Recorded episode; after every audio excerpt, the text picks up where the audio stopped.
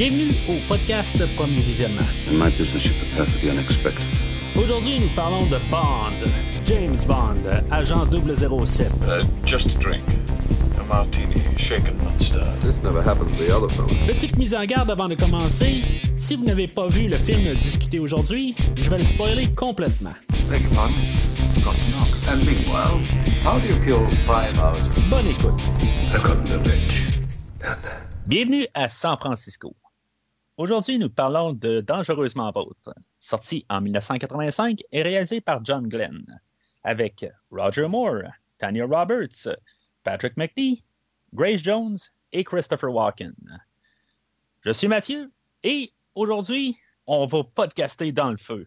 Puis on va podcaster moi et Christophe, qui est de retour euh, pour con- conclure l'ère Roger Moore qu'on parle là, dans les dernières semaines. Euh, Salut Christophe. Bonjour Mathieu. Pas trop rough comme intro aujourd'hui? Ben, ça, j'aurais pensé, il va faire de quoi avec les microchips, quelque chose du genre. là. Mais non, dans, dans le feu. Bon, enfin. Parce que tu t'es bien sûr basé sur la chanson de A View to a Kill de Duran Duran. Ouais, c'est exactement ça. Pour que- une fois que je comprends une de tes introductions, c'est quand même pas si pire, tu t'améliores. ouais, c'est ça. Éventuellement, là, on est rendu à- au show euh, quelque chose comme 230. Peut-être que vers le, le 300, 400, là, on commence à être pas pire euh, à, à l'aise là-dedans. Tu vas être commencé à être réchauffé. Ouais, tranquillement. À force de danser dans le feu. Ouais, exact. Podcaster dans le feu.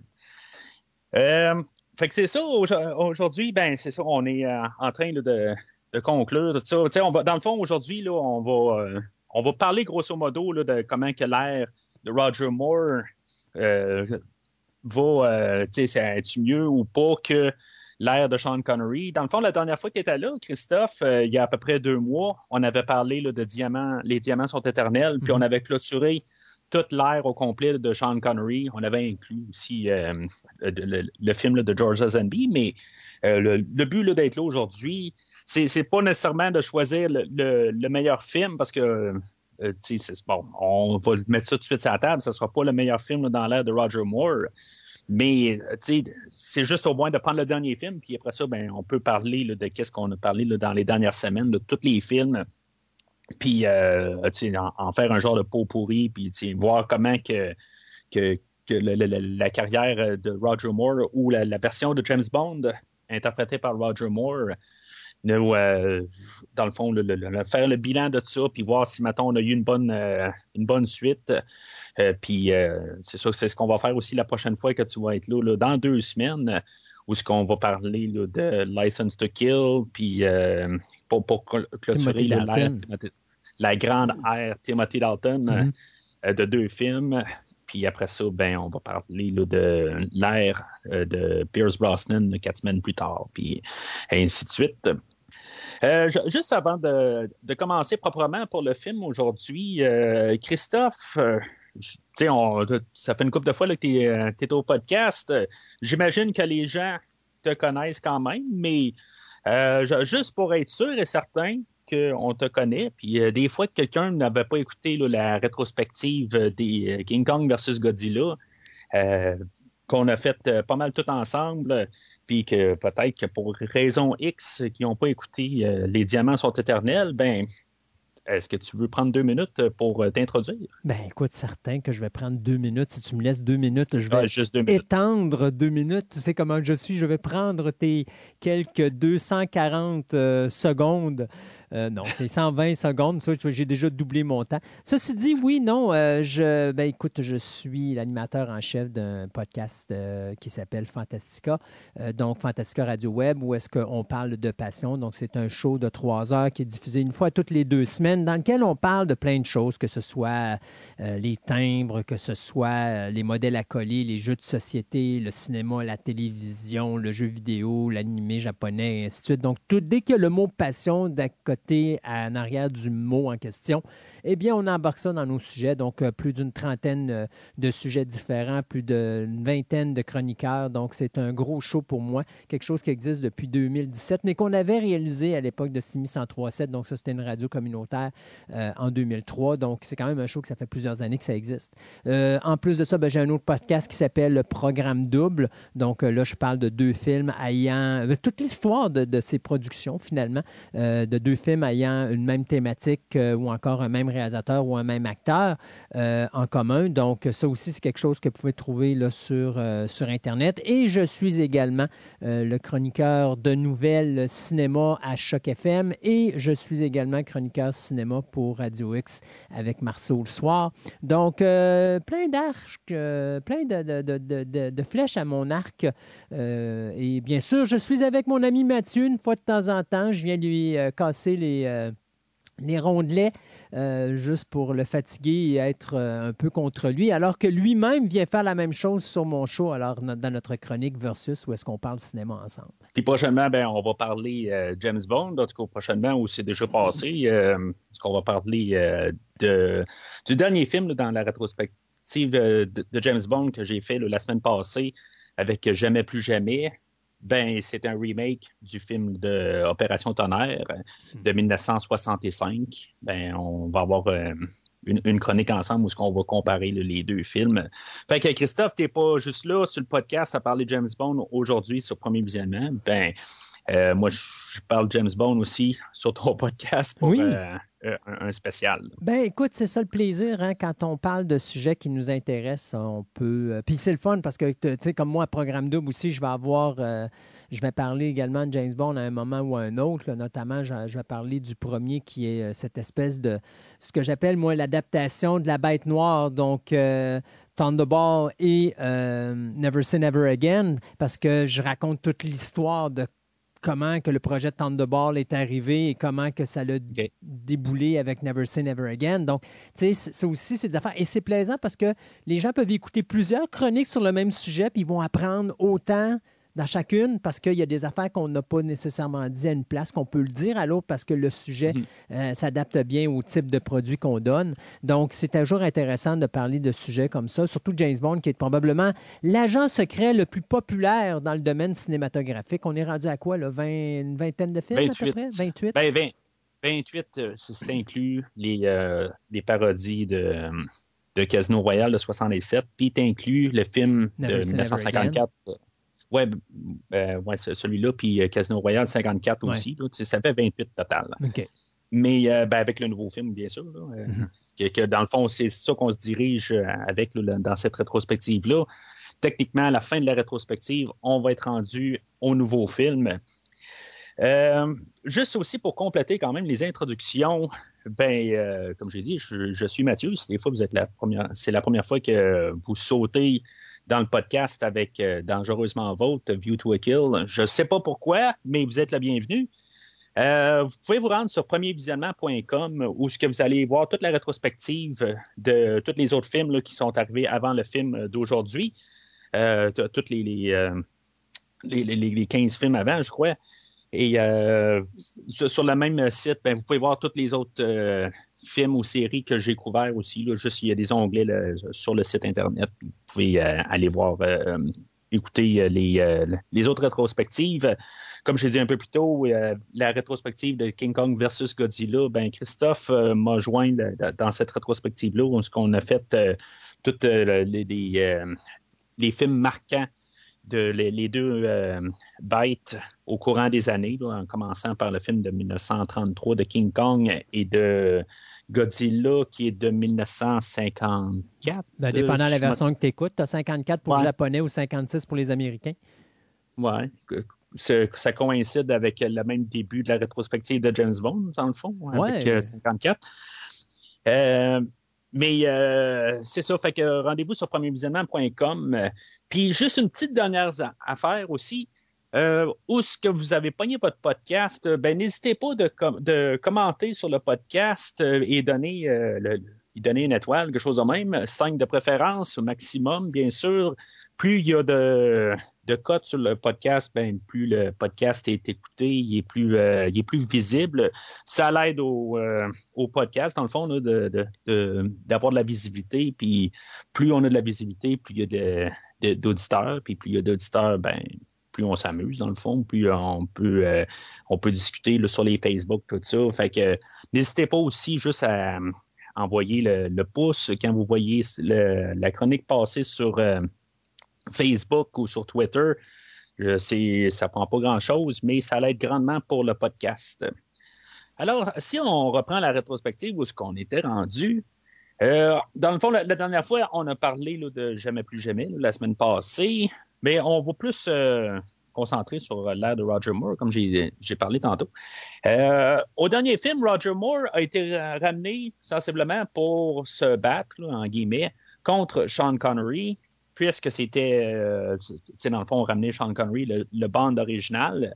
Euh, puis euh, le- on avait eu la, dispute avec Kevin McClory, qui lui avait le droit de faire son James Bond à lui. Dans le fond, c'était euh, un, remake de Thunderball.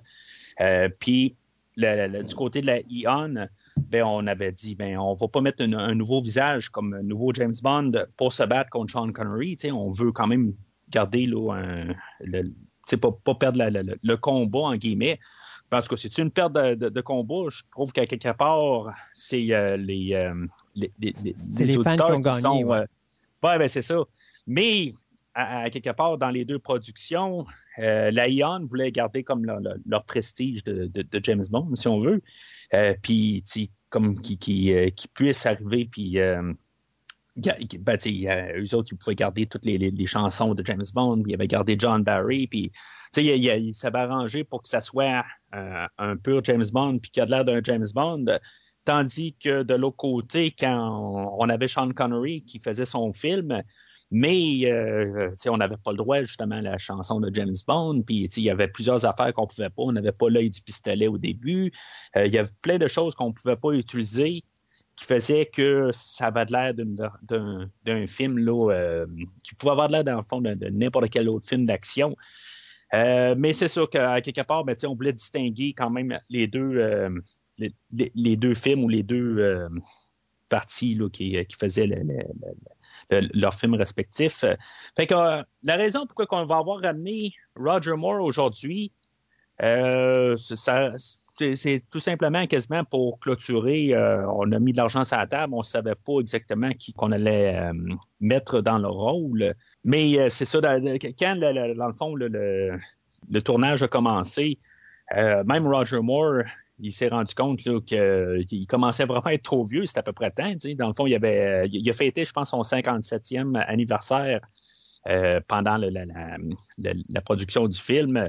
Faisant, de Puis, lui, c'est- faisant de lui l'acteur le plus âgé de toute, euh, de toute la franchise de James Bond à interpréter le personnage de 007 parce que après ça, c'est Sean Connery à 52 ans avec Never Say Never Again.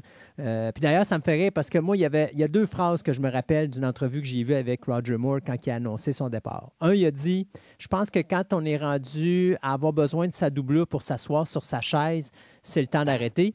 Puis la deuxième, c'est-à-dire, je viens de me rendre compte que euh, la mère de toutes les Bound Girls de- sur ce film-là sont à peu près, sont encore plus jeunes que moi.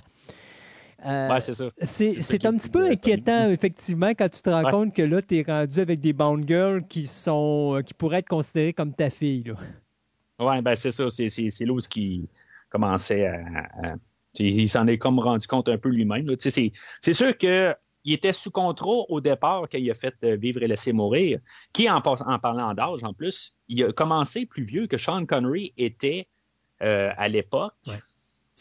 Mais c'est juste que euh, Roger Moore avait comme. euh, je, je, je sais sa physionomie, ou la, manière qu'il est, avait l'air plus jeune que Mais Sean Connery. C'est un roux. Ouais. Fait ouais, que les roux ont toujours cette ouais. tendance à garder la- un visage beaucoup plus jeune, plus avancent en âge. Euh, même chose pour les, les- les- mettons, les, les personnes, les blonds ou les blondes, là, ils ont, ils ont une- cette tendance à garder un visage beaucoup plus jeune avec l'âge. Euh, donc oui, effectivement. Puis il faut, faut, quand même remettre les pendules à l'heure. Il hein. faut, faut, se rappeler que quand on a été chercher George Lazenby pour On Her Majesty's Secret Service, c'était Roger Moore qui avait été approché en premier, mais il était sur le sein. Même chose pour Diamonds Are Forever. Euh, on pensait approcher Roger Moore, mais il était sur le sein. Donc, c'est, il aurait pu arriver beaucoup plus tôt euh, dans la franchise. Euh, que ce qu'il a fait présentement avec euh, To Live and Let Die? Mais euh, ça faisait plusieurs années qu'on avait l'acteur Roger Moore dans, la mire pour le personnage de Bond. ça, ça reste quand même assez, assez ironique l'autre côté. Une fois que Roger Moore était là, ben, on commençait à avoir Timothy Dalton dans la mire aussi. Il y a plusieurs autres acteurs aussi qui, passent au travers. mais on, parle plus de, de ceux-là qui ont finalement été castés. Euh, si on, cherche sur les bonus qu'on a sur les Blu-ray, on voit plein d'autres acteurs qui, ont, qui ont essayé pour le, pour le rôle. Puis on a souvent des Américains aussi. Là. Oui. Je sais pas pourquoi. Burt Reynolds. Burt Reynolds, euh, James Adam, Adam West. Qui aurait, moi, j'aurais pas été capable de considérer James Bond crédible avec Adam West, surtout après l'avoir vu dans Batman 66. Puis Burt Reynolds, pas vraiment non plus. Là, Burt Reynolds, je le vois bien dans Gator, mais je le vois pas dans, James Bond. Euh, d'ailleurs, si je me trompe pas, je pense que c'est Burt Reynolds qui a dit à un moment donné, euh, euh, vous savez, il avait parlé à Broccoli, il avait dit James Bond est un, est un personnage britannique et il devrait être interprété par un Britannique. Euh, on a rarement eu, là, mais. Oui, non, ben, non, mais. On a eu des Écossais, des, des, Irlandais. C'est ça, exactement. Mais n'empêche que c'est ça pareil. Euh, tu sais, je veux dire. Il y, a, énormément d'acteurs qui ont eu la chance d'interpréter le mm-hmm. personnage, mais on a toujours été chanceux parce que euh, on a toujours, tant qu'à moi, eu jusqu'à présent le bon acteur, malgré que Daniel Craig, pour moi, euh, j'ai de la misère avec, mais ça, c'est moi. Mais même la Zenby, tu euh, par chance, qui a été aidé par un bon, euh, film dont le scénario était bourré d'action pour le mettre en, en, frontal, parce que la Zenby, la première moitié de James Bond, où ça bouge pas, dans On Her Majesty's Secret Service, j'avais beaucoup de misère avec. Dès le moment que le film se met à brasser puis que c'est de l'action, là, il commençait à mieux passer. Mais je te dirais que pour moi, à chaque fois que ce soit euh, Sean Connery, Roger Moore, euh, que ce soit Brosnan ou que ce soit Timothy Dalton. Euh, moi, Timothy Dalton, je continue à dire, c'est plate pour le Living Daylights parce que c'était pas un scénario qui était écrit pour lui, c'était un scénario qui était écrit pour euh, Roger Moore.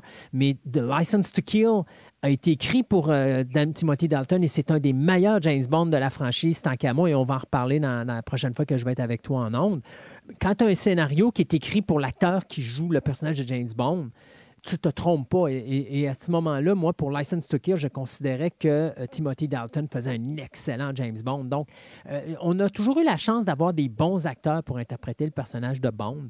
Euh, et puis, on aurait pu mal virer, mais je, pense que la chance a fait en sorte que on, a toujours eu ces acteurs-là de premier calibre. Et Roger Moore, c'est ma, ma, génération. Moi, j'ai commencé mon premier film de James Bond que j'ai vu au cinéma, c'était The Man with the Golden Gun en 76. Et euh, pour moi, le meilleur film de la saga James Bond, c'est Never Say Never, euh, pas Never Say Never Again, mais c'est, euh, voyons, The Spy Who Loved Me, l'espion qui m'aimait, qui a été fait en 77, qui était tellement bon que finalement, quand on a fait Moonraker, on a fait un remake de Never Say, voyons, je vais laisser, faire Never Say, mais de, de, Spy Who Loved Me. ouais, c'est ça. Mais c'était le même réalisateur que euh, voyons, euh, You Only Live Twice aussi, qui était un peu, euh, dans le fond, qui est un, le, le, film de Spy Who Love Me, est pas mal un remake aussi de, de You Only Live Twice. Mais tu sais, c'est le réalisateur qui, qui, qui, lui, c'est son style de, de, de, partir de même. Que, The Spy Who Loved Me, il y a un petit quelque chose de différent. Tu as le requin, tu as la voiture sous-marine, tu as, une multitude. Et le visuel est tout à fait débile dans, dans The Spy Who Loved Me. Moi, la, la, la base du méchant dans l'eau et tout ça. Tu sais, c'est grandiose. La musique est grandiose. C'était pas composé par euh, John Barry à l'époque. Non, c'était Marvin Hamlish qui faisait la chanson. Mais tu sais, tout clique dans ce film-là. Je, moi, c'est un film que j'adore. Il y a quelques longueurs, mais pour le reste, c'est un film que j'adore parce que je considère que c'est un véritable Bond. Et euh, c'est difficile après ça parce qu'à chaque fois que j'écoute un James Bond, je me réfère toujours à The Spy Who Loved Me parce que pour moi, c'est comme. The Spy Who Loved Me est un petit peu dans les années 70, 80, 90, ce que Goldfinger était pour les James Bond des années 60 et 70. Mm-hmm. C'est-à-dire ont- Le a- troisième, euh, le troisième film de, de l'acteur respectif qui, qui est souvent comme un peu le, exact. le summum de l'acteur. Comme euh, le, pour, pour Daniel Craig, ben, c'est Skyfall. euh, Ben, moi, c'est- en tout cas, on va en parler là, dans Ouais. plusieurs semaines. Euh, effectivement, c'est son meilleur, mais c'est reconnu. le seul là-dedans qui joue pas euh, cette, cette donnée-là, c'est Brosnan, parce que pour moi, le meilleur de Brosnan, c'est son premier Ouais. qui était GoldenEye. Oui, effectivement. ça, encore quelque chose qu'on va reparler dans plusieurs semaines, mais oui, effectivement, c'est il y a comme pas. euh, c'est- son troisième n'est peut-être pas le, le- chef-d'œuvre de- de l'acteur. ouais, c'est ça. Tu, euh, tu- tu parles justement là, de Moonraker et de l'espion qui m'aimait. Oui. Euh, Celui-là, je ne sais pas si tu le sais, mais le réalisateur d'aujourd'hui, John Glenn, euh, c'est lui qui faisait le, le, le- le- le- le réalisateur de, ce- de deuxième équipe. Oui. Euh, pour les scènes d'introduction, dans le fond, la, scène de ski qu'on a au début de l'espion qui m'aimait, Oui. puis la scène où ce que Bond il saute d'un avion, euh, sans, sans parachute, ben, c'était réalisé par John Glenn, le réalisateur d'aujourd'hui. C'était pas le réalisateur du film, mais c'était la seconde équipe. Euh, John Glenn, il avait commencé, je pense, sur Honor Majesty's Secret Service. Encore un film qui est rempli là, de l'action L'action. numéro un. Ouais. Puis euh, c'est euh, John Glenn avait commencé comme réalisateur principal sur euh, euh, Rien que pour vos yeux. Euh, puis dans le fond, il va faire les cinq films consécutifs. Là, on est carrément au milieu, dans le fond, où ce que c'est- son troisième film. Il va rester les, les deux Timothy Dalton par Et- la suite. Et c'est drôle parce que pour moi, John Glenn, c'est meilleur James Bond, c'est le premier puis le dernier. For You Eyes Only puis License to Kill. Euh, c'est- parce que j'ai comme l'impression qu'entre les deux, ou bien il n'y avait pas d'originalité parce qu'il voyait des scénarios qui étaient basiques, puis il n'y avait pas, je n'irais pas dire l'expérience, mais peut-être le talent nécessaire pour prendre des scénarios moins intéressants, puis trouver une manière de les rendre plus intéressants. Contrairement à For You Eyes Only et License to Kill, où là, il y a des scénarios de béton. Puis là, à ce moment-là, il- il- sa mise en scène va avec ce qu'il y a sur papier.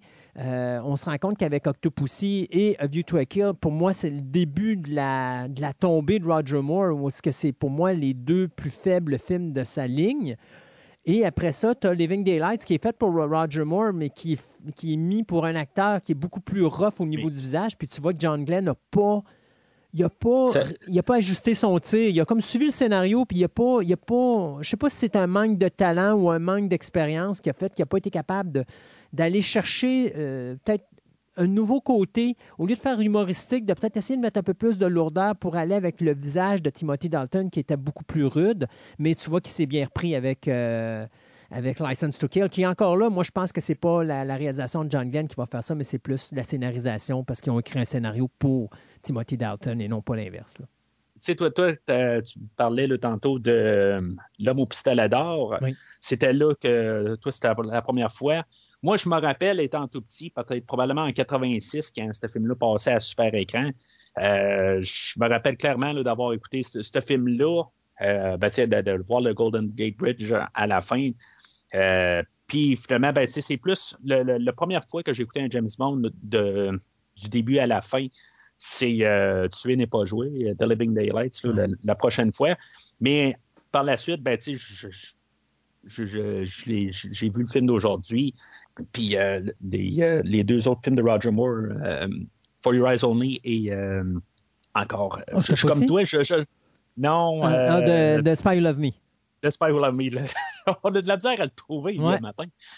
Euh, Puis c'est ça, fait que je, je- je dirais que c'est les, ces trois films-là, The Spy Who Loved Me, euh, For Your Eyes Only et euh, The Living Daylights, qui sont le- comme les, les trois films que j'ai vus le plus souvent là, dans tous les, les James Bond.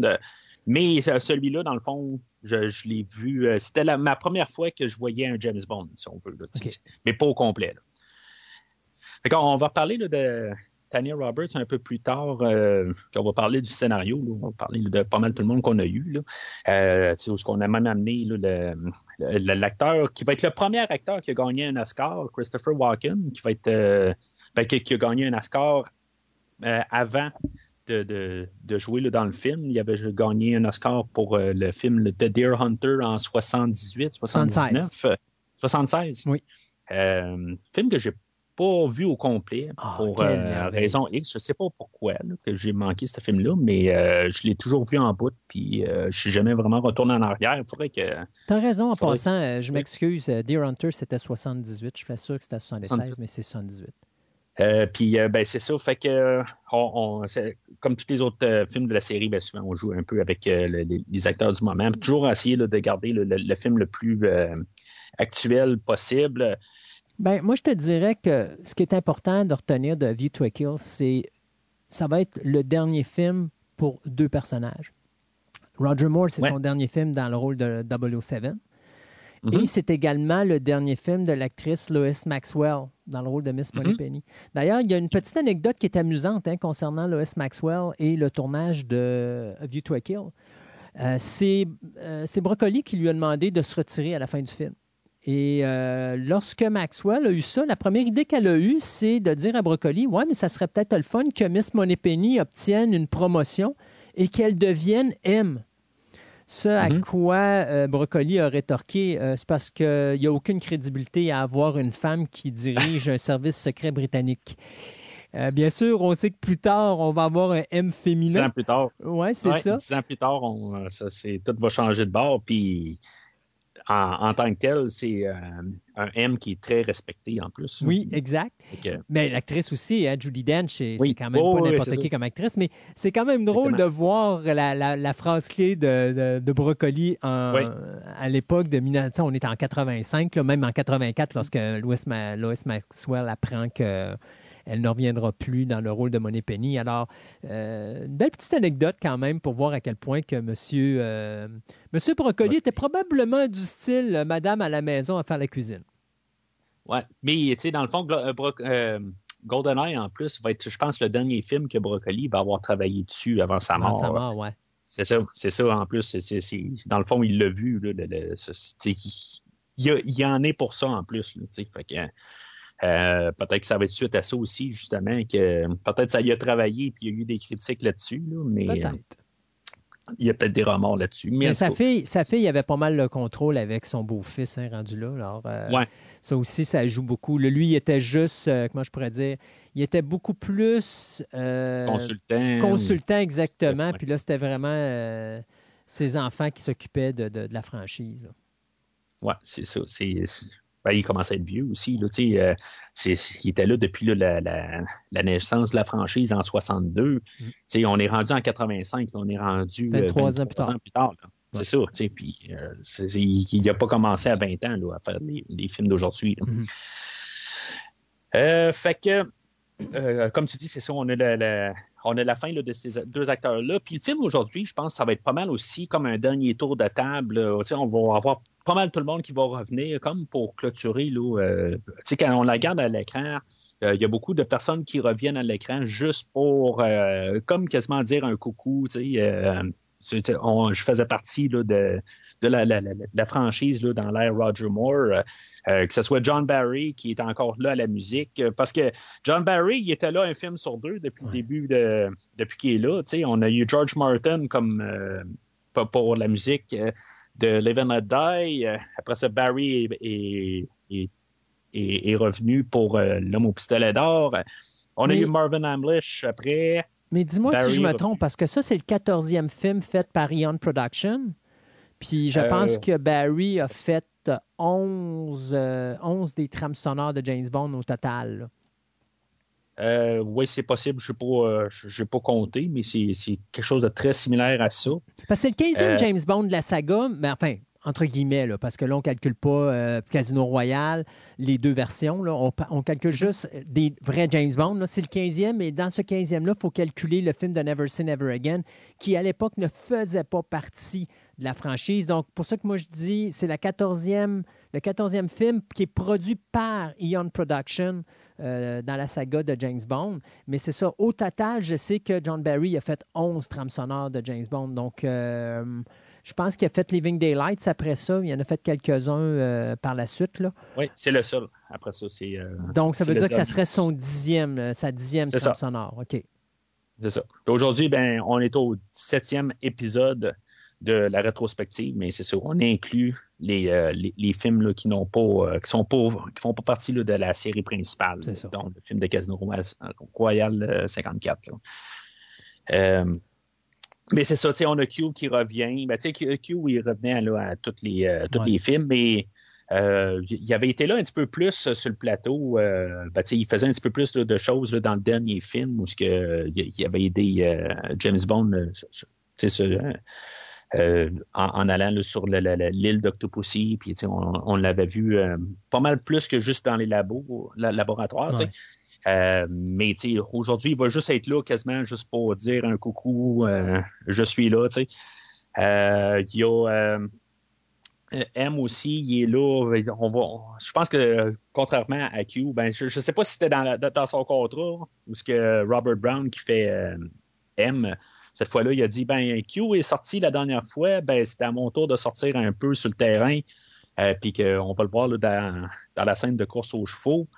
Euh, C'est genre quelque quasiment une première, là, parce Mhm. qu'on voit M en dehors de son euh, bureau. Dans, euh, mis à part son bureau qui, qui bouge partout dans le monde, là, euh, je parle de juste son, son bureau en tant que tel, qui est sur le terrain, mais je pense que c'est quasiment la première fois là, dans la franchise.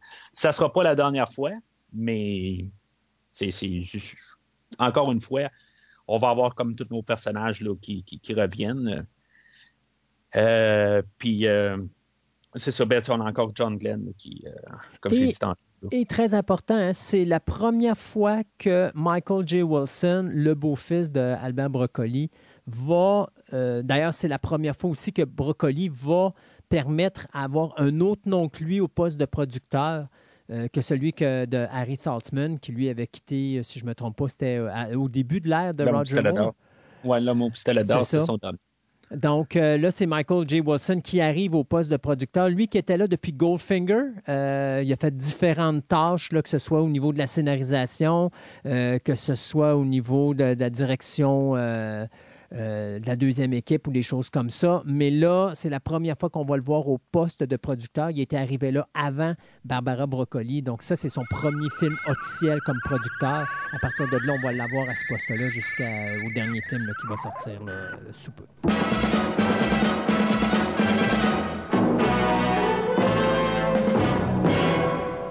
Alors, euh, pour euh, l'histoire de Dangereusement Vôtre, écrit par Ian Fleming, dans, les derniers films, on avait euh, sou- souvent pris des petites histoires comme euh, For Your Eyes Only, qui étaient deux histoires euh, de euh, For Your Eyes Only et Riziko, qu'on avait collé ça ensemble.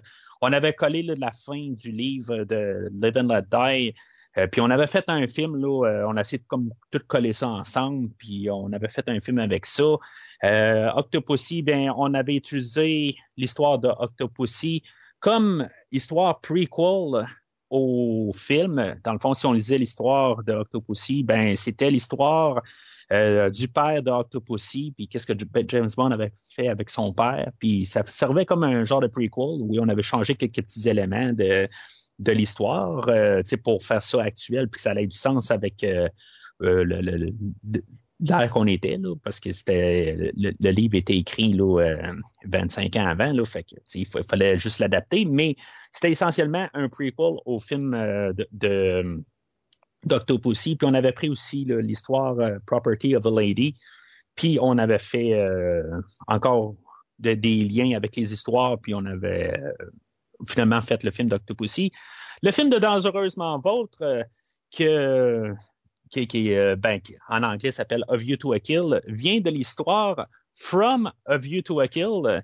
D'après moi, on a juste enlevé le From, euh, question euh, ben, de juste mettre ça un petit peu plus linéaire comme nom. Puis peut-être même pour euh, adapter là, avec euh, la, chanson qui est écrite par Duran Duran, euh, qui devait peut-être être plus facile à, chanter, euh, dire A View to a Kill que dire From a View to a Kill. Ça, c'est, juste mon, mon opinion. là. Euh, mais l'histoire de A View to a Kill euh, va pas avoir grand-chose en lien avec le, le film qu'on, va parler aujourd'hui. Euh, on va avoir James Bond qui est en train de trouver, qui, va être envoyé sur une mission pour découvrir l'assassin de, d'un. Ben, c'est même pas euh, un, un, collègue. Dans le fond, il fait partie d'une autre euh, organisation, euh, mais il va être là pour assister cette organisation-là à avoir euh, à trouver l'assassin. Puis ça va être pas mal ça, dans le fond, l'histoire. c'est quand on l'écoute en version audio, ça dure à peine une demi-heure comme histoire. C'est vraiment une histoire très courte.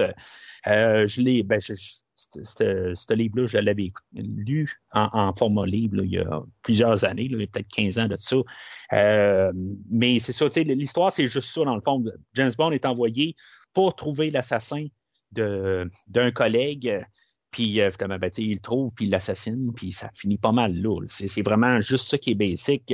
Dans le film d'aujourd'hui, la seule affaire qu'on va avoir gardée, mis à part le fait que euh, James Bond est dans l'histoire, ben euh, ça se passe à Paris, puis, il y a quelqu'un qui se fait tuer, puis James Bond euh, court après. Ben, tu sais, cherche euh, l'assassin.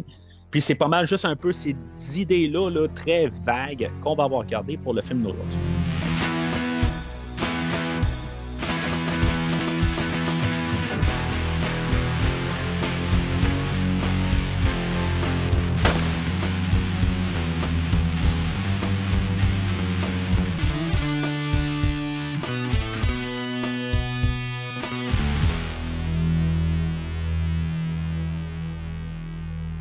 Le film ouvre euh, avec euh, James Bond qui est euh, à la recherche d'un de, ses collègues. On va apprendre plus tard que c'est 006. On est en Sibérie, où ce que, tu sais, dans le fond, on est à la fin de la guerre froide encore une fois, où ce qu'on, ben, en 85, le mur de Berlin est tombé en, il n'est pas tombé ça en 85, justement? Non, là, là-dessus, je ne pourrais pas dire. Je pense maudit Christophe, t'es là pour ça. Ben, je le sais bien, mais là, je suis pas politique. Je suis pas en politique, moi je suis en cinéma. Ils n'ont pas dit rien dans le ah. film, alors je le sais pas. Mais ben, Rocky 4 était pas justement en 1985 aussi. Oui. Parce que justement, euh, le, le, le, le, mur de Berlin, non, je pense que c'est l'année, l'année suivante. Euh, le, Rocky 4 est la même année que Rambo 2 que justement ce film-là ouvert avec Rambo 2. Puis c'est ça le problème, c'est quand Rambo 3 est, sorti euh, deux, trois ans plus tard. Puis c'est ça. Fait que le mur de Berlin, ça doit être quelque chose comme en 87. Le 9 novembre 1989. Ah, OK. Bon. OK. Euh, c'est encore un bon bout de ça. Donc, on va parler de la tombée du mur de Berlin. Quand on va s'en reparler, quand on va parler du film de 89, euh, License, to Kill. Fait que, euh, on va marquer ça tout de suite dans les notes. Euh, fait que c'est ça, on est en, en, en, territoire euh, d'Union soviétique, en Sibérie, dans le fond. Puis Bond, c'est ça, il, est en train de rechercher un de ses collègues, il va trouver 003, qui va être semi-gelé. Il n'est pas gelé complètement. On le voit qu'il le déterre, puis finalement, je veux dire, il, y a vraiment un acteur qui est là, mais euh, c'est juste ça m'a frappé cette fois-là que il n'était pas gelé, gelé, gelé. Euh, pourtant, avec toute la neige qui est dans le dessous, il devrait être vraiment solide, là, mais du coup. Je sais pas si tu as, fait cette remarque-là. Non, me rendu là, moi, je m'en fous un petit peu parce qu'on sait qu'il est mort. Alors. Euh, ouais, c'est ça. Non, mais j'ai juste comme trouvé ça drôle. Il est supposé être bien gelé, tu sais. Puis finalement, ben, il est en train de le déterrer, puis tu vois toute la, la, la, peau qui bouge sans problème. Ben, même, je pense qu'il l'acteur essaie de prendre un, un, respire en plus. Ça, ça, ça va être des choses qu'on va parler. Ben, on va essayer de pas trop en parler, je pense, parce qu'il y a des choses que qu'on euh, va essayer de, cacher beaucoup. Euh, là, on va avoir tout de suite une scène d'action qui va ramener, rappeler un peu la scène de ski au début du film qu'on se rappelle jamais le nom. Euh, je pense qu'on va l'appeler comme ça à cette heure. The Spy Love Me.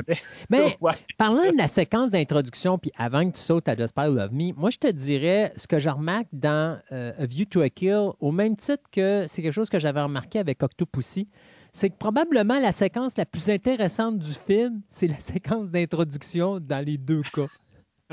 Ce que, j'avais aimé, le plus dans, ce que j'avais aimé le plus dans Octopussy, c'était la séquence d'introduction. Puis ce que j'ai aimé le plus dans View to a Kill, c'est la séquence d'introduction qui est vraiment amusant parce que dans cette séquence-là, qui rappelle beaucoup justement la séquence d'introduction de, euh, de Spy Love Me, ce qui est amusant là-dedans, c'est que la fameuse séquence du snowboard euh, qui est mm-hmm. créée avec une des pattes du, euh, du skidoo, là, euh, est pas mal ce qui aurait initié le sport du euh, snowboarding.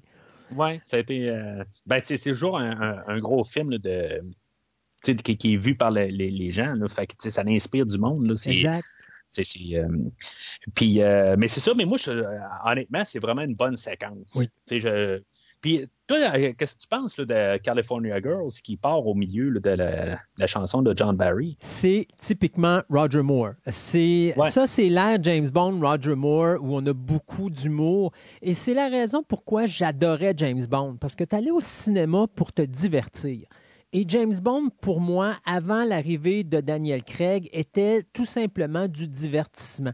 Que ce soit n'importe quel acteur qui a pris le rôle par la suite, il y avait toujours l'idée de base de dire que James Bond n'était pas juste un film d'espionnage ou, un film d'action, c'était un film pour passer un bon moment puis oublier tous ces tracas pendant deux heures. Euh, et Roger Moore, et c'est sa génération, c'est vraiment cette période-là qui l'a, c'est lui-même qui a mis ça en œuvre. Euh, D'ailleurs, je lisais euh, un article où est-ce qu'on parlait de, l'ère James Bond sur le plateau de tournage avec Roger Moore et on disait que dans le temps de Sean Connery, c'était un peu plus sérieux sur le plateau de tournage. Dès le moment que Roger Moore est arrivé sur le plateau de tournage, c'était des plateaux de tournage qui étaient beaucoup plus, je te dirais, euh, facile Amusant. à vivre, plutôt amusant, beaucoup d'humour, beaucoup plus léger comme atmosphère. Donc, c'était plaisant d'aller travailler le matin. Euh, il y avait rarement des, des- des séquences où il y avait des, des réalisateurs qui étaient colériques ou des choses comme ça. Donc, c'était une période qui était beaucoup plus pacifique. C'était un petit peu comme si on parlerait des, euh, du gouvernement américain lorsque ce sont les démocrates qui sont au pouvoir, avant de voir les républicains reprendre, euh, reprendre le pouvoir puis mettre à ce moment-là un étau puis repartir la guerre froide. Alors que les, dé- les démocrates, eux autres, c'est plus on veut la paix partout dans le monde. Alors, c'est à peu près la même réaction, moi, que je te dirais entre Sean Connery, l'époque Sean Connery et l'époque Roger Moore. L'époque Sean Connery, c'était une époque dure euh, où est-ce que tu as un James Bond qui est macho, qui, qui traite les femmes sur le Ouais. bord du viol. Tu sais, c'est quasi. Et t'as les temps qui ont changé. là. Oui, mais Roger Moore, tu sais, puis ça, c'est la grosse différence entre Sean Connery et Roger Moore. Sean Connery est un homme qui a un look brutal. Roger Moore est un gentleman.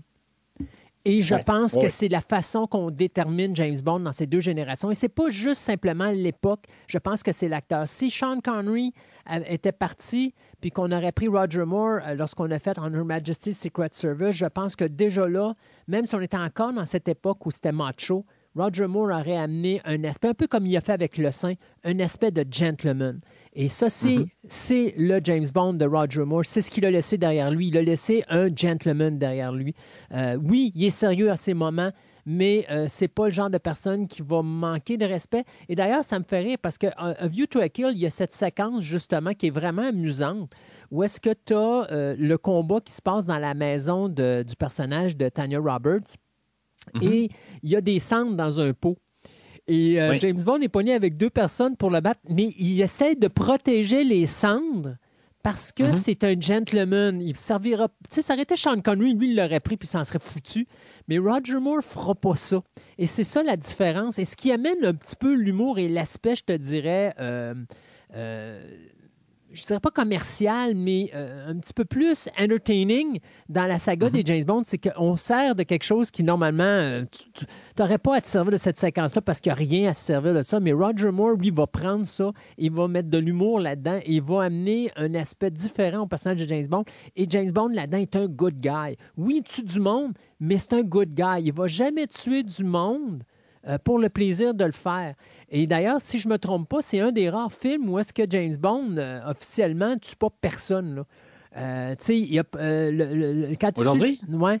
Je veux dire, quand, Ouais, c'est vrai. quand C'est- il tire ben, sur les personnages, il y a une carabine qui est armée de sel.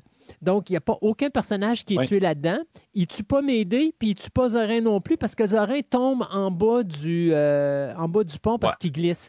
Donc, Ouais. c'est un des rares James Bond où James Bond ne va pas tuer personne. Euh, donc, c'est- aussi quelque chose Ouais, qui, vient avec le personnage de, de Roger Moore. Ben, il va tuer ceux-là à, à la fin de la séquence qu'on parle. Il va faire euh, avec l'hélicoptère. Il va. euh, Mais encore il va là, il un, pas? un flare. Ouais, mais il Ben, tue pas?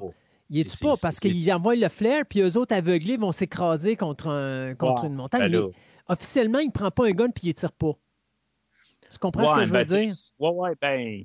Il y avait comme à peu près aucune manière qu'elle allait s'en sortir. Là, comme, là. ben, il aurait pu, mais au même titre, comme je te dirais, quand tu as la poursuite, est- dans le premier James Bond, ben, pas dans le premier, mais dans le film euh, The Spy Who Loved Me, tu vas le voir se retourner, il va tuer du monde, OK? Il va tuer ses- les gens Ah qui oui. le pourchassent.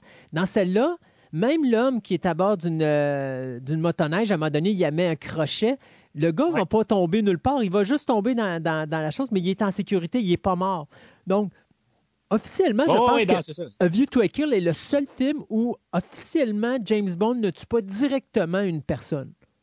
Ouais. Ben là, c'est.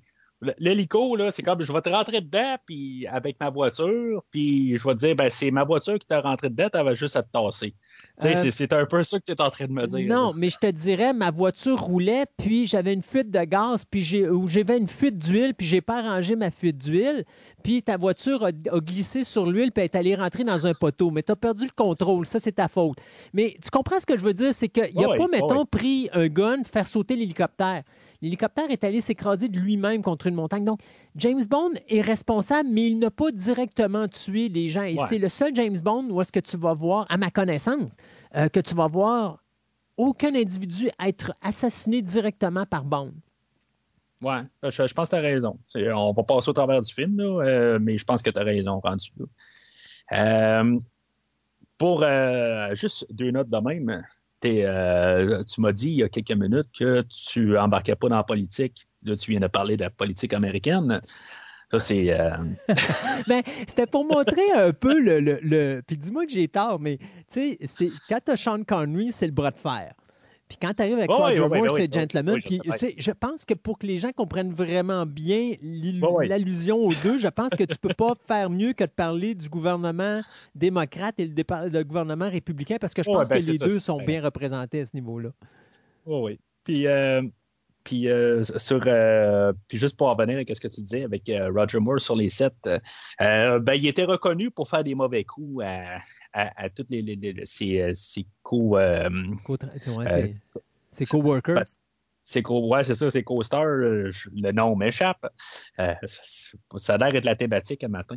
On, on oublie un peu. Ben, il y a tellement de, de- de choses à, à- à parler ou de- de personnes qu'on a vues là, dans toute cette, dans la franchise, là, les, acteurs, les, euh, les réalisateurs, les films, tout ça. là. Fait que c'est sûr qu'on parle de beaucoup d'affaires.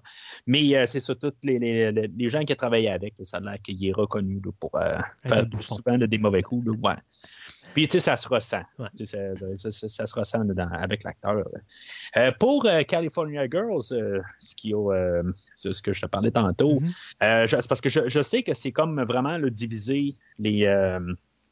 les, les- qu'est-ce qu'on pense là, sur California Girls, que les, les gens arrivent et disent Ouais, mais là, tu avais la musique de John Barry, puis c'est coupé par euh, les Beach Boys. C'est même pas les Beach Boys, dans le fond, c'est un cover, c'est même pas la version originale.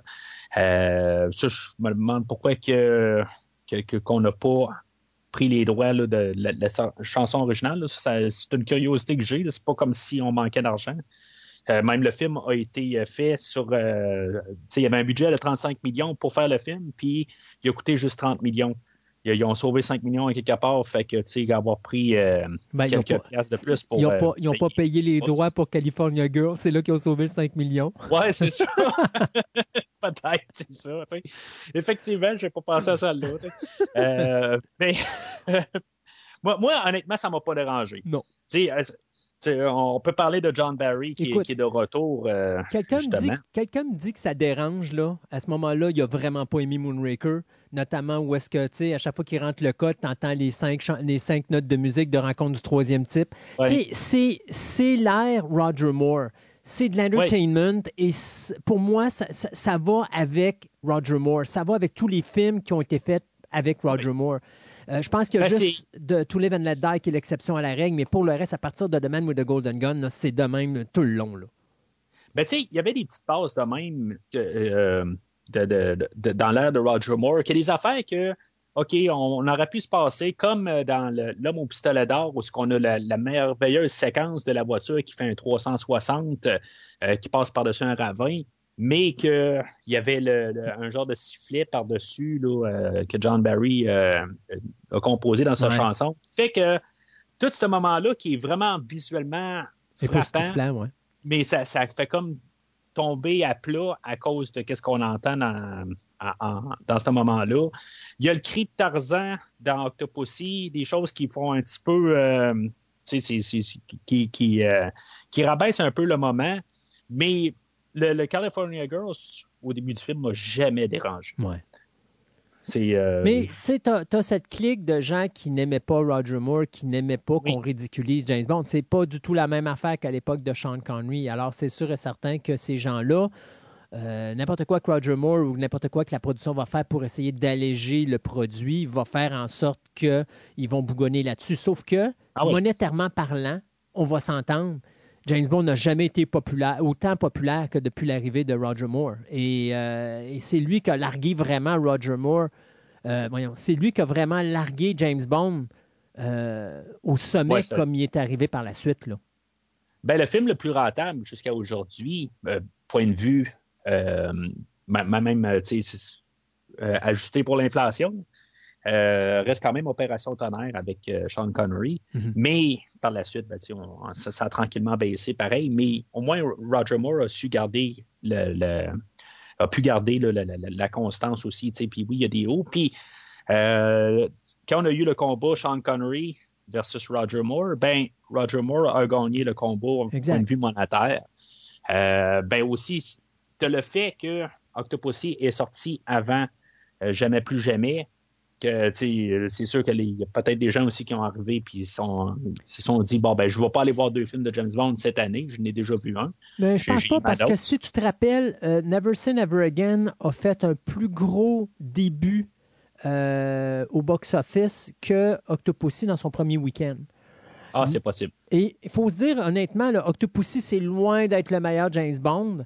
Alors, tu sais, j'aurais vu un film comme euh, The Spy Who Loved Me contre Never Say Never Again, puis je pense qu'il y aurait eu une plus grosse distance entre les deux films. Je pense que euh, Never Say Never Again aurait mangé ses bas un peu plus. Là. Euh, tu sais, on, on- on- faut se dire qu'on n'a probablement pas un des meilleurs James Bond, mais le film Octopussy a été capable à long terme de faire quelque chose que Never Say Never Again n'a pas fait. Et ça, c'est du bouche-oreille. Ça, c'est des gens qui sont allés voir Never Say Never Again, qui n'ont peut-être pas nécessairement détesté Ouais. le film, mais qui n'ont pas aimé le style de film parce que c'était pas justement ce que Roger Moore nous avait habitués d'avoir depuis 1974, 73. 73. Ouais. C'est. Mais c'est ben sûr. En tout cas, on, peut être quand même d'accord euh, dans la totalité. C'est que Roger Moore est plus constant quand même. C'est- euh, ben, on, on parle là, au pire là, de, de l'acteur. Euh, comme, euh, comme interprétation.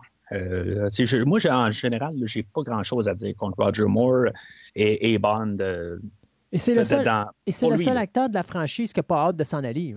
La seule raison pourquoi Oui, il ben, s'en va, c'est parce qu'il est plus capable. Mais en dehors de ça, lui, euh, s'il avait été, euh, s'il avait été, il aurait eu 25 ans, mettons, ben je pense qu'il aurait fait encore une coupelle de James Bond. Euh. Ah oui. lui, il était bien où il était. Puis c'est c'est ça Oui. aussi quand tu vois un acteur qui se donne à 100% à ce qu'il fait. Ben Roger Moore se donnait à 100% alors que pour euh, un gars comme justement Sean Connery, à la fin, c'était juste une question d'argent parce que lui, comme tel, le personnage de James Bond, il s'en foutait comme l'an 40.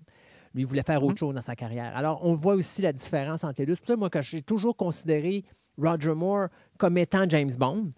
Pas juste parce que c'est ma période ou ma génération, mais parce que principalement, ce que je ressens de l'acteur, c'est un gars qui aimait jouer le personnage, qui aimait le personnage. Ce que j'ai pas nécessairement ressenti avec euh, un gars comme Sean Connery, mais que j'ai ressenti avec un gars comme Pierce Brosnan, que lui avait du fun à jouer le personnage de James Bond.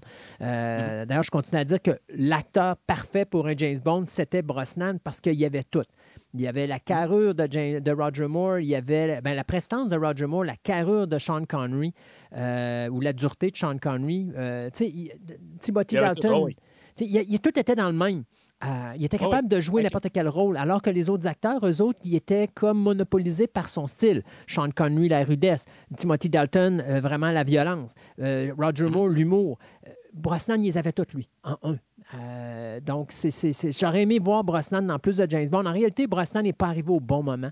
Euh, il aurait fallu qu'il arrive au moment où on avait des, encore des histoires originales de Ian Fleming à faire pour sortir des bons scénarios que d'inventer des histoires qui, comme A View to a Kill, C'est pas très fort au niveau scénarisation quand on commence à inventer des histoires que d'adapter des histoires de Ian Fleming. Quand on adapte des histoires, on a un meilleur contenu, mais quand on invente, ça vire toujours au chiard.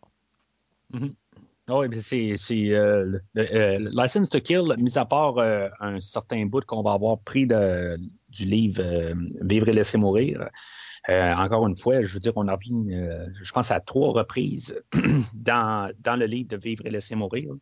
on a le film Vivre et laisser mourir qui prend certaines petites bases, là, juste des détails. rien que pour vos yeux a pris une séquence dans le livre de Vivre et laisser mourir. Et il y a une séquence qu'on va parler au prochain podcast, en le fond, qu'il va avoir pris euh, une séquence dans le livre Vivre et laisser mourir. Mais euh, pour la, globalité, ben, il parle de carrément rien. Mm-hmm. Pas mal comme le film d'aujourd'hui, dans le fond, là, mais c'est comme, comme, je dis, sauf qu'au moins il a pris son titre de. de, Une partie. Ouais, ben ouais, une partie, c'est ça. Il a enlevé le from. Mais c'est ça, euh, juste pour quasiment compléter l'introduction, euh, la musique de John Barry, qui, euh, on a l'ouverture, l'œil du pistolet, qui est quand même assez traditionnel, dans le fond, qui, pour moi, qui comme ben, c'est parce que j'en ai parlé à pas mal tous les podcasts de qu'est-ce que je pense de l'œil du pistolet. Euh, je trouve, en tout cas, Adler est plus rapproché que les autres. On dirait que, je sais pas, ils ont fait un zoom un petit peu plus là, euh, sur ça, sur, le, quand Roger Moore apparaît à l'écran, on dirait que le rond est plus gros, en tout cas, euh, chose qui m'a frappé cette fois-là. mais c'est ça, on a Barry qui est de retour en force. Je trouve que la trame sonore d'aujourd'hui, c'est la même trame sonore qu'on avait d'Octopussy, honnêtement. je trouve que c'est ça qui me déçoit un petit peu. Euh, il y a des affaires qui sont un petit peu mieux. Ben, il y a comme le, thème danger, genre, dans tous les James Bond, dans le fond, que, que tu la tune thème, euh, comme A View to a Kill, mais euh, comme dans la séquence de, de, début, ben, tu as comme un, thème qui compose, qui est comme le, James Bond en danger, si on veut, qu'on entend tout le temps au, au, courant du film, qui est tout le temps interprété 4-5 fois. Puis ça, c'est c'est le style à John Barry, dans le fond. Puis on avait un thème qui était très similaire dans le film avant, euh, mais juste est adapté au nouveau film, euh, ben, au film d'aujourd'hui, euh, que j'aime bien. On l'entend tout en séquence d'introduction, mais est juste coupé par California Girls, mais elle reprend là, vers la fin. mais en tout et partout, c'est une trame sonore qui est très courte, courte, elle dure genre une demi-heure ou 32 minutes, quelque chose de même. mais c'est sûr, la, seule affaire que je peux dire, c'est que John Barry, ben, il a comme juste repris vraiment le moule qu'il avait pour Octopussy, puis euh, euh, il, a, forcé un peu, là, juste, il a, remis juste le rap euh, repackagé, en fait, de A View to a Kill. Mm. Puis ça, ça fait le, la, trame sonore d'aujourd'hui. C'est la seule affaire que je peux vraiment dire sur, papier là, que, qui, qui, qui, que, que, que, je peux élaborer dessus. Euh, elle est pas mal sur le même pied là, que hmm. la, dernière fois. Mais, euh, mais j'aime. Oui. Je te dirais que moi, ce que j'ai vu dans A View to a Kill, c'est. Euh, puis je sais pas, je sais pas dans quel état d'âme était John Glenn quand il a fait son film, là, mais c'est un. Je sais pas, il manque quelque chose. j'ai l'impression que le film est fait sur le radar et à tous les niveaux. tu as l'impression qu'on a juste mis ça sur l'autopilote puis qu'on a laissé ça aller, puis on n'a pas cherché à avoir quelque chose d'original. Je pense que la chose la plus intéressante d'un View to a Kill, c'est les cascades. En dehors de tout ça, le reste, là, ça tombe, tout tombe à plat. Euh, tu as toujours l'impression que c'est un film qui est incomplet, qui manque, il manque, il manque de finesse, il manque, il manque quelque chose dans, dans, le produit final qui fait que tu as l'impression d'être assis là puis de, voir que tout le monde est juste fatigué puis qu'on s'est tout mis sur l'auto-repeat ou sur le, le, pas mm-hmm. l'auto-repeat, mais je veux dire sur le, le mode d'autopilotage, que ce soit musical, que ce soit photographique, que ce soit au niveau de l'acting, tout est mm-hmm. monocorde. Euh, et ça, malheureusement. C'est la, suite d'Octopussy, dans le fond. Octopussy avait pas mal commencé ça aussi. Exact. Et, et, c'est ça que je disais tantôt en début d'émission c'est.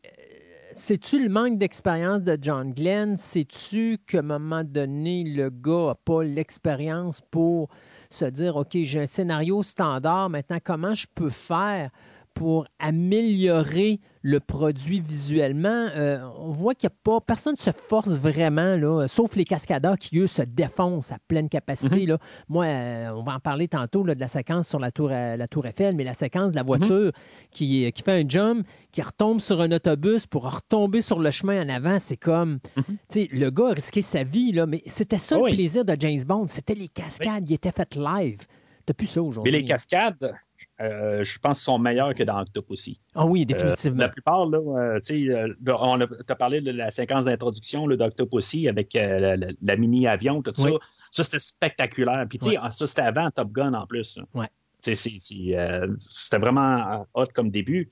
Euh, mais après ça, toutes les, les, les, poursuites qu'on a dans le restant d'Octopussy, ben, ils tombent à plat. Tu sais, Ouais. Je veux dire, c'est comme euh, le- comparativement aujourd'hui, ben, je trouve qu'on va avoir Octopussy, mais euh, il va comme corriger certains éléments de Octopussy, puis qui va faire que, dans le général, ben, je, vais peut-être mieux m'amuser à écouter euh, le film d'aujourd'hui, comparativement à, à Octopussy, que, euh, tu sais, que, quand je regarde les 28 films, ben, qui vaut... euh, tu sais, moi, j'avais donné un jaune la, semaine passée, pas- il y a deux semaines. Mais c'était comme dans, dans le moyen. Ouais. C'était pas. euh, je, je pouvais pas. euh, je me voyais pas donner un verre. Mais dans- la- le point positif de View to a Kill, contrairement à Octopussy, Octopussy a beaucoup de longueur. Euh, de Oui. même, par moment, c'est interminable. A View to a Kill, c'est le contraire. Au View to a Kill, oui, il, y a, il y a beaucoup de défauts, mais un reproche qu'on ne peut pas y donner, c'est qu'il perd son temps sur des niaiseries. Ça va un train d'enfer, ça n'arrête pas. Il n'y a pas des Oui. moments morts dans View to a Kill. Même quand c'est tranquille, il y a toujours de quoi d'intéressant, notamment euh, la séquence d'introduction où est-ce que tu as la, la- la relation entre James Bond et euh, le, le personnage de Tibet qui est interprété par Patrick Mhm. Mc- McNee. La, la chimie entre McNee et Moore est tout simplement euh, est à croquer, ce qui fait que Oui. même quand il ne se passe pas grand-chose, c'est intéressant à regarder, puis ça avance vite. Alors, Mhm. A View to a Kill ne perd pas son temps sur des détails, perd pas son temps à perdre son temps euh, à nous endormir. Il, il roule quand même un train d'enfer, même si on voit qu'il y a beaucoup de lacunes. Puis probablement un des James Bond qui a le plus de lacunes dans la, dans la saga. Là, euh, euh, je te le dirais, là, je l'accote pas mal avec l'homme l'homme au pistolet d'or, The Man with the Golden Gun, à ce niveau-là. Puis euh, le pire là-dedans, dans ce que tu dis, c'est qu'il il va être en enfer, mais il dure genre cinq minutes de plus. Le film est plus long de cinq minutes Oui. que Octopussy. C'est ça le pire. Oui. Euh, mais Mais- euh, c'est, Au niveau il de- pas les au niveau de, non, au niveau de l'écriture, tu vois qu'ils ont vraiment. Ils ont vraiment laissé tomber les affaires longues et lentes, puis euh, ils, ont, ils ont vraiment axé ça sur la rapidité d'exécution. Donc, tu sais, même le fait de prendre. puis dis-moi si je me trompe, mais le vilain du film, qui est interprété par Christopher Walken, qui est Zorin, je pense que c'est un des vilains les plus actifs dans la saga de James Bond parce qu'il est tout le temps là.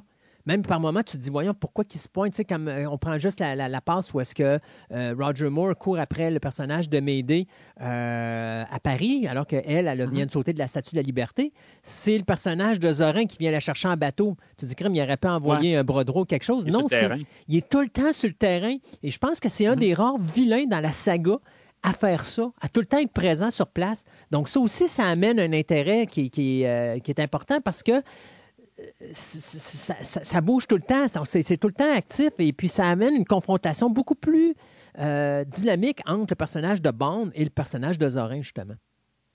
Ouais, on a peut-être juste euh, Goldfinger qui était euh, pour, pour voir son opération, tout ça. Il Ouais. est pas mal tout le temps là.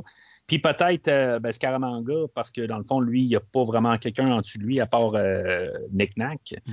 qui est son euh, qui est son serviteur. Ouais. qui, euh, mais c'est- oui, effectivement, euh, il, est- il est toujours sur le terrain. Puis il- pourtant, il y a une organisation, mais l'organisation, ben, il, il est comme chef d'entreprise, mais c'est ça, tu sais, je veux dire, c'est vraiment lui qui est en solo. euh, Ah, il, se il sa- il salit les mains tout le temps. c'est ça. Mm. Euh, fait que c'est ça. Ben, en tout cas, on va finir la, la séquence d'introduction où ce que Bond, finalement, il, euh, il, il- se débarrasse de l'hélicoptère. euh, euh, ben, c'est pas lui euh, directement, c'est c'est son... Écoute, le gars, il Son sait pas piloter son hélicoptère avec de la boucane dedans. Ouais. C'est pas de la faute à 007 quand même. non, c'est ça, il n'a pas, il a pas euh, complété ses cartes. Je pense que ça fait partie là, de, de, de- de- pour avoir tes cartes là, pour conduire un hélicoptère, tu dois avoir un, recevoir un coup de flare gun dans ta cabine de, de pilotage. Écoute, il y a quelqu'un du CSST qui est allé là-bas puis qui a dit que ça n'avait pas de bon sens, que les conditions de travail étaient inadéquates. On ne mettra pas ça sur le doigt de James Bond quand même. Fait que Bond, il se sauve dans un, dans un iceberg. Euh, et où ce qu'il y a- il y a- bien sûr, c'est un film de James Bond. Il y a euh, une, une charmante demoiselle qui est là pour, euh, Pour l'accueillir. pour, pour, euh, pour l'accueillir. Euh, Puis, tu sais, dans le fond, tu vois le, le, iceberg partir, tu sais, parce qu'il il, augmente la, la- vitesse, tu sais, mais, tu sais, moi, j'imagine juste que, tu sais, suis un Russe qui est en train de chercher euh, Bond qui, euh, qui est allé se cacher. Tu vois un iceberg là, qui est en train de faire du, du, du, du 100 à l'heure sur, sur, l'eau, tu sais, puis tu trouves pas ça un peu euh, louche, là, tu sais. Mais, euh, je trouvais juste ça un peu drôle, la manière qu'on lui laisse dans cette séquence-là. Puis, tu sais, on voit vraiment que l'iceberg, il, il- il bouge quand même assez rapide, là. Mais, tu sais, c'est du James Bond. Puis, tu sais, toute la séquence d'introduction, comme on l'a dit tantôt, là, je trouve que, tu sais, elle est vraiment solide. Mis à part qu'elle est beaucoup coupée, tu sais, on voit vraiment que Roger Moore est sur un studio puis il n'a jamais été dans le fret. Euh, puis même 003 qui a été gelé, il n'a jamais été dans le fret aussi. Euh, mais sais que dans, dans le fond, toutes les séquences d'action, euh, on a une doublure, puis la doublure apparaît. C'est ça que je, je me dis un peu d'un autre côté. Euh, la, la technologie améliore de film en film, mais la doublure paraît de plus en plus. Ouais. Mais ça, C'est- c'est ça, c'est- ça, c'est de la- mauvais travail de réalisation, ça. Ouais, c'est. c'est ouais, mais c'est les, les, les, les, euh, les- ben, c'est le- le- les maquillages, tout ça, on, on le cache, on dirait qu'on a de la misère à le cacher que c'est euh, que, Ben, que c'est Roger Moore. C'est parce que justement, comme réalisateur, quand tu vois que tu dois utiliser le plus de doublures possible, tu t'arranges pour filmer d'une manière pour pas que ça paraisse. Là-dedans, on voit que John Glenn se force pas vraiment le, le, le- le dada pour essayer justement de, de- de- de trouver une solution à ces problèmes. Tu sais, je regarde la séquence d'introduction, qu'est-ce qu'on fait? C'est pas Roger Moore qui a fait du snowboard, là, puis qui a fait du ski, puis tout le kit, mais il est camouflé d'une façon qu'on n'est pas capable de voir que c'est pas Roger Moore, puis ça passe. Mais par la suite, là, on met une moumoute, puis euh, tout le kit, ça paraît pas. Ouais. Le gars n'a pas la même euh, grosseur. Pas... Tu sais, tu aurais pu trafiquer ça pour en so- faire en sorte que ça marche. Mais bon, la façon qu'on a tourné les séquences, c'est beaucoup trop, trop proche. On aurait pu faire d'autres, fa- de filmer d'une autre manière pour faire en sorte que ça soit aussi intéressant puis qu'on se rende compte que ce soit pas Roger Moore qui est là. Mais bon, euh, ça, c'est le gros défaut, je pense, de View to a Kill. On n'a aucune crédibilité au niveau du film parce qu'on sait que c'est pas Roger Moore qui est là. là. Mais Ça dérange. les séquences, ouais, ça dérange, mais les séquences sont solides, par. Oui, les séquences sont spectaculaires. La- la- la- la les ça. cascades de ce film-là sont tout simplement époustouflantes. Mais, Mhm. c'est, c'est- oui, ils sont bien tournés pour la cascade, mais sont mal tournés pour le cascadeur parce que tu n'es pas supposé, quand tu filmes bien, voir que le cascadeur, c'est pas l'acteur principal. C'est ça. C'est euh, effectivement. Fait qu'on tombe au générique, euh, encore une fois monté par Morris Bender, qui est là depuis euh, euh, Opération Tonnerre. Je pense qu'il avait fait l'original aussi. Il était juste pas là pour deux films, là, mais en tout cas, c'est lui qui, qui est là pour faire le montage du générique avec la chanson de Duran Duran. Encore une fois, ben, on se servait de- du moment.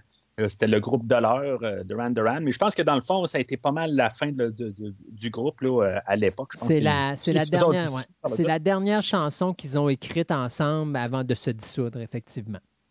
Ils ont écrit. Euh, ben, tu sais, j'écoutais des, euh, des documentaires un peu sur, sur euh, la musique. Puis, il y a John Barry aussi qui s'est. Qui, qui, Il pas d'accord. Non, ben, qui, qui, qui, qui fait partie aussi là, de l'écriture de la chanson thème, là, tu sais, Mhm. les mélodies, tout ça, c'est pour ça qu'il peut s'en servir aussi euh, tout au long de la trame sonore. Euh, moi, ce- cette tune-là est quand même, tu sais, c'est pop, c'est, euh, c'est- c'est c'est bon, tu sais, c'est- c'est correct. Euh, Ça tombera pas être nécessairement là, dans mon top 5 là, des, euh, de toutes les chansons là, de James Bond, mais c'est euh, c'est correct. Mais je, je vais avouer que j'aime si je pourrais écouter une chanson, en général, je vais peut-être mettre plus euh, la, la chanson de Rita Coleridge euh, de Octopussy, euh, que je vais peut-être préférer là, à, à la, la, la tune de View to a Kill. Euh, je- probablement que je choque du monde en, en disant ça, mais j'aime mieux là, le- le- le- le- le- le- l'effet bonbon, je pense, là, de, de, de All Time High d'Octopussy que Mhm. la, la tune d'aujourd'hui. Puis euh, écoutez pas le, doc- le- le vidéoclip de View to a Kill de Duran Duran, c'est tout à fait, tout à fait horrible. Ouais, Horrible. je ne l'ai pas écouté. Je pense qu'ils sont, à, sont à Paris. Puis, euh, ben, ça fait longtemps. C'est, euh, ouais, ben, le montage vidéoclip là, de, des temps. Là. MTV, je pense, était, euh, était de plein fouet là, dans, ce temps- Ouais. dans- à cette époque-là. tout devait être un vidéoclip.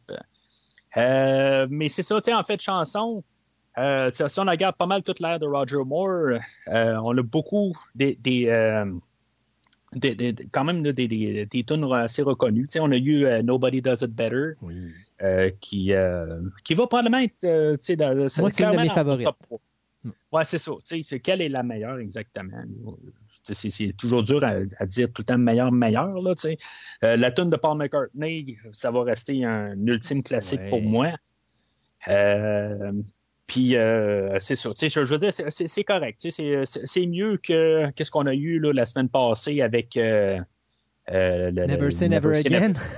Ouais, c'est ça. C'est, mieux que ça. Uh-huh.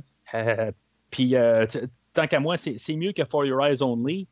Par rapport que j'ai de la misère un petit peu avec Sheena Easton. Mais la chanson était quand même belle. De, Oui, c'est une belle Only, chanson. là. Mais c'est son interprétation. C'est- tu vois que. Euh, t'écoutes tous les documentaires, sont, euh, tout le monde qui travaille, ben, euh, Bill Conti qui avait fait la musique pour For Your Eyes Only, il dit ah ben il a fallu que je travaille avec sa voix, puis là ben finalement je me suis rendu compte qu'elle peut chanter, mais non non il y a des fois qu'elle fausse en chanson là, c'est comme je, sais pas là, moi moi ça, ça, me griche dans les oreilles quand j'éc- j'écoute For Your Eyes Only à, certains endroits là, sais des, des fois c'est juste les mots qu'elle chante, il y a quelque chose qui, qui, qui, qui a eu euh, un manque. Mais, euh, tu sais, est correcte. là. Tu sais, mettons, tu regardes le palmarès, là, elle va tomber là, dans le bon là. Oui. C'est- euh, tout simplement ça. Euh, est mieux que peut-être Shirley Bassey qui est revenu pour Moonraker. Mais Shirley Bassey, ça demeure la voix de James Bond. Moi, je Oui. sais pas. Euh, même Moonraker, euh, la chanson n'est pas extraordinaire, mais n'empêche que la voix de Bassey, c'est la voix de Bassey au même titre que Goldfinger. Je veux dire, Oui. euh, cette femme-là a une voix incroyable, puis c'est pas pour rien que c'est probablement la chanteuse qui a fait le plus de chansons euh, pour James Bond. Euh, D'ailleurs, je m'attends toujours quand il sort un prochain film. Hey, on va ramener euh, Shirley Bassey. Euh, pour moi, les deux vont ensemble. Alors, Ouais, ça serait le fun. euh, juste, euh, peut-être pas la tune thème, mais tu sais, une tune de fin quelque chose de même. Mais Ouais. ils feront pas, ils feront plus. ça, c'est- Ben, Ils je feront jamais ça. Je suis pas sûr, je suis pas sûr qu'elle soit encore capable de le faire. là. Je ne sais même pas si elle est encore en vie. Euh, ouais, je pense qu'elle a sorti un album l'année passée. Je pense. C'est euh, juste comme par hasard là, que, que je fais ça quasiment. Là. Je ne suis pas sa carrière né- nécessairement, mais euh, je pense qu'elle a ressorti. je pense que c'est un album de cover, comme que tous les artistes ont tendance à faire Ouais. Je pense. Mais tu sais, je dis ça sous réserve. Oui, c'est ça. Euh. En 2020, elle a sorti I Owe It All to You, euh, Ah. qui est supposé être son, son dernier album, à 84 ans. Wow. Incroyable. Oui, mais euh, ouais, je, je pense que je l'avais écouté, puis elle, elle chante encore. euh, elle tire, la madame. Ah, Euh, écoute, quel monument. Cette femme-là a une voix incroyable. Alors, euh, puis c'est ça, dans, le montage, là, euh, je, je sais pas si tu as quelque chose à dire sur le générique. Je, je trouve juste que je pense qu'on aurait utilisé des plans de Roger Moore euh, de- de- dans, dans le générique. Je pense qu'on n'a pas filmé. On De pas For pris You Eyes Only. De, ouais, ça, ben, je, sais- je sais plus quel. Là, euh, Moi, a moi, c'est sûr qu'il y a des, des séquences de For You Eyes Only qui ont été utilisées, ça, c'est certain. Ah ouais, puis je pense à le- l'espion qui m'aimait aussi. je pas mal sûr que, du coup, je, je- ça devait être dans le contrôle là, de Roger Moore, à quelque part, que il, il, tentait pas là, de faire euh, plus qu'est-ce que plus que qu'est-ce qu'il a filmé pour le film. Je, Euh, je sais pas nécessairement. Ça peut être aussi un clin d'œil, vu que c'est la fin de la saga. Peut-être qu'on a décidé de reprendre des séquences Ah. de, de différents films. Parce que oui, effectivement, tu as des images de Never Say Never. euh, voyons. Il y a des, effectivement des images de The le Spy Who. Me, puis tu as effectivement des séquences de For You Eyes Only. Euh, tu dois avoir des séquences là-dedans de Moonraker, c'est à peu près ça. Donc Ah, oui, effectivement, euh, je pense moi que c'est un clin d'œil tout simplement pour revoir tout ce qu'il a fait pendant la, la- Ah. la saga de James Bond, alors que c'était lui qui était le, le personnage principal. Parce qu'on en remarque, par contre, c'est euh, c'est beaucoup fluo. On est dans les 80 euh, avancés. sais, C'est C'est la période. Euh, C'est ça. C'est euh, un générique euh, qui, est, correct. je trouve juste que les, génériques dans les, derniers films, ils ont comme ils à rien. Il y en avait au début quand Morris Bender a commencé, qu'il y en avait qui étaient vraiment spectaculaires. Mais là, on dirait qu'il il a comme tout donné qu'est-ce qu'il avait à donner. C'est, juste ça, je trouve, un petit peu plate. Quand tu regardes tous les montages un à la suite de l'autre. Ben, il commence à tomber juste dans le même moule. Dans Il- l'autopilote, peut-être. Ouais, c'est ça. Puis il y a le temps de, ch- il y a le temps de changer l'équipe. Je pense que l'équipe est fatiguée, puis ils n'ont plus d'originalité, ils sont brûlés. Alors, euh, il y a le temps de, de- de- de changer tout ça. Ouais, puis euh, le pire, c'est que je pense qu'ils vont en faire encore les deux prochains films. Mais en tout cas, on en parlera euh, la semaine prochaine, puis dans deux semaines, quand on va parler de License to Kill. Alors, le film arrive euh, avec Bond euh, qui, sera, qui, arrive au bureau et euh, on a une scène avec Money Penny. Euh, la dernière fois, on avait euh, une remplaçante pour Money Penny, euh, Penelope Smallbone, qu'on avait peut-être pensé qu'elle allait, succéder à Money Penny, mais finalement, elle n'est pas là aujourd'hui. Puis, bonne affaire. Dans le fond, moi, je trouve ça vraiment le fun de quand même revoir une dernière fois Roger Moore et Lois Maxwell dans une petite scène. Dans le fond, ça- quand on sait que c'est le dernier film, tout ça, ben, je trouve que c'est c'est vraiment plaisant, comme même quand il traverse là, dans, dans le bureau de M, Q est là, on voit comme toute l'équipe qu'on a suivie là, euh, depuis plusieurs années là, euh, dans- avec Roger Moore. Euh, ben, Robert Brown, c'est le M depuis deux films, là, euh, parce que c'était Bernard Lee qui était là avant, mais quand même, c'est le successeur. Euh, mais il y a M qui est là, le ministre de la Défense aussi est là. Euh, tout du monde qu'on voit, euh, qu'on a vu là, euh, de- de- de- depuis un, bon bout. Là. Puis, dans le fond, on a un dernier comme euh, un, dernier recueil avant de, commencer le film. fait que on va nous expliquer que Bond il a récupéré une microchip de 003. Euh, Puis ce chip-là, dans le fond, c'est un chip qui est anti EMP, euh, Electromagnetic euh, euh, Pulse. euh, c'est Ouais, comme, tu- ça, c'est un choc, c'est comme quelque chose qui est euh, électromagnétique qui peut empêcher justement les, les- tous les systèmes informatiques de fonctionner. C'est ça. Puis, euh, c'est un petit peu nébuleux exactement, le, le- le gros lien. En que réalité, le chip est supposé protéger, si je ne me trompe pas, euh, les systèmes informatiques en cas d'une attaque au MP. Quelque chose qu'on va voir dans un James Bond il n'y a pas si longtemps là, qui avait été fait justement. C'est- des fois, c'est des détails qui sont tellement n'importe quoi rendu là. Tu sais, comme euh, tous les autres films de James Bond euh, précédemment, euh, surtout dans l'ère Roger Moore, ça avait commencé un peu vers la fin de, de- de Sean Connery, mais c'est souvent comme un détail qui mène à l'autre scène après, puis il y a un détail dans cette scène-là qui va mener à l'autre scène après. Puis tu sais, il faut vraiment que des fois tu sois attentif Mm. à chaque mot qui, qui- qui- que les, les- les personnages vont dire. Puis tu sais, dans le fond, ce qui va retenir quasiment dans cette scène-là, c'est qu'on va parler de Max Zorin, qui est un investisseur euh, français, que en, bout de ligne, ça va être la, piste qu'on va choisir, parce que lui, il a acheté plein de ces microchips-là, puis euh, ou qui a pris le, le contrôle de la compagnie là, qui, font ces microchips-là. Puis, euh, dans le fond, on va sauter à l'autre scène après, puisqu'on va avoir euh, des courses de chevaux. Euh, puis c'est là qu'on va avoir, fait qu'on va voir pour la première fois Max Zorin et euh, Mayday ensemble. Euh, comme j'ai dit, a M qui est pour, euh, je pense, la première fois sur le terrain. Puis euh, c'est ça, ben, Max Zorin, joué par euh, Christopher Walken, euh, c'est sûr que on, un acteur de renom. Je sais pas si, maintenant, on va l'avoir utilisé à son plein potentiel, par contre. Parce que je, pense quasiment qu'il va tomber dans l'ombre de Mayday, euh, joué par Grace Jones, euh, dans tout le film. Je pense que je- le, le, le, le, méchant, je pense qu'il va plus en sortir de ce film-là, ben c'est, Zorin et Mayday. Euh, pour moi, les deux vont ensemble. C'est, c'est le package deal. Euh, Et, Ben, et, euh, et moi, Grace Jones m'avait épaté dans ce film-là parce qu'habituellement, c'est pas une grande actrice, c'est une chanteuse à l'origine. Ouais. Euh, mais la dame, moi, je l'ai trouvée vraiment euh, parfaite. D'ailleurs, elle était tellement dans son rôle que ça a créé des- de la zizanie entre elle et Roger Moore. Et d'ailleurs, c'est drôle parce que dans une entrevue, à un moment donné, quelqu'un dit Vous parlez pas souvent de Grace Jones? Puis Roger Moore regarde le caméraman puis il dit ben, Vous savez, il dit, ma mère m'a toujours appris de ne. Quand j'ai rien de bon à dire sur quelqu'un, bien, je n'en parle pas. Euh, donc, il parle pas de Grace Jones parce qu'il l'aimait pas bien, bien, parce que c'était euh, c'était très tendu comme atmosphère sur le plateau de tournage, parce que Grace Jones restait en personnage. Et comme elle détestait, son personnage détestait James Bond, ben elle, elle s'arrangeait pour détester Roger Moore. Donc, elle arrivait vraiment toujours, genre, à être bête avec Roger Moore sur le plateau de tournage. Mais comme elle dit, elle dit Roger Moore était un ange pour moi. C'est juste que je voulais rester en character. Fait qu'elle débarquait Ouais. jamais de son caractère, de son personnage, euh, même en dehors des, des- des- des séquences de tournage. Alors, ça a donné une, une relation très difficile entre euh, Roger Moore et Grace Jones. Mais par exemple, je te dirais, Christopher Walken en vilain là-dedans, il est juste tout simplement A1. Euh, Ah, je suis pas en train de dire qu'il n'est pas A1, Non, non. mais mais il n'est pas assez Mayday, utilisé. le- le- l'éclipse un peu. Ouais, c'est ça. Je trouve euh, c'est Mayday qui fait tout. Puis euh, ben, c'est elle qui va- qu'on va voir là, dans, dans Tour Eiffel, tout. Puis, tu sais, elle dégage tellement quelque chose. Ouais. Puis je pense à chaque fois que j'écoute ce film-là, je me dis, elle est hot, là. Tu sais, c'est- je veux dire, elle, elle me captive carrément, là.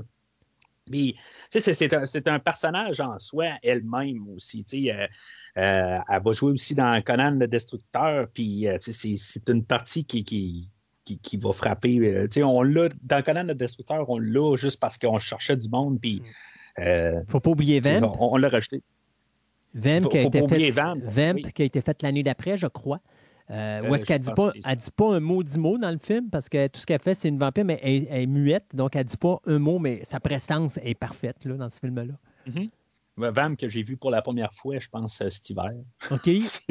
oui. C'est la première fois, je pense, que j'ai écouté ce, euh, ce film-là. Mais euh, oui, effectivement, euh, tu sais, est capable de, de, de, de, de tenir un film rendu là. Ouais. c'est- Elle est capable de. En tout cas, c'est euh, sûr que c'est, je l'ai, je pense, jamais vu comme personnage principal, mais comme à côté, euh, je veux dire, elle est toujours. euh, tu sais, elle, elle attire tout le temps le regard. Puis, tu sais, je veux dire, c'est. Elle, elle- elle- elle- elle- elle va voler chaque scène qui est dedans, Ouais. tout simplement.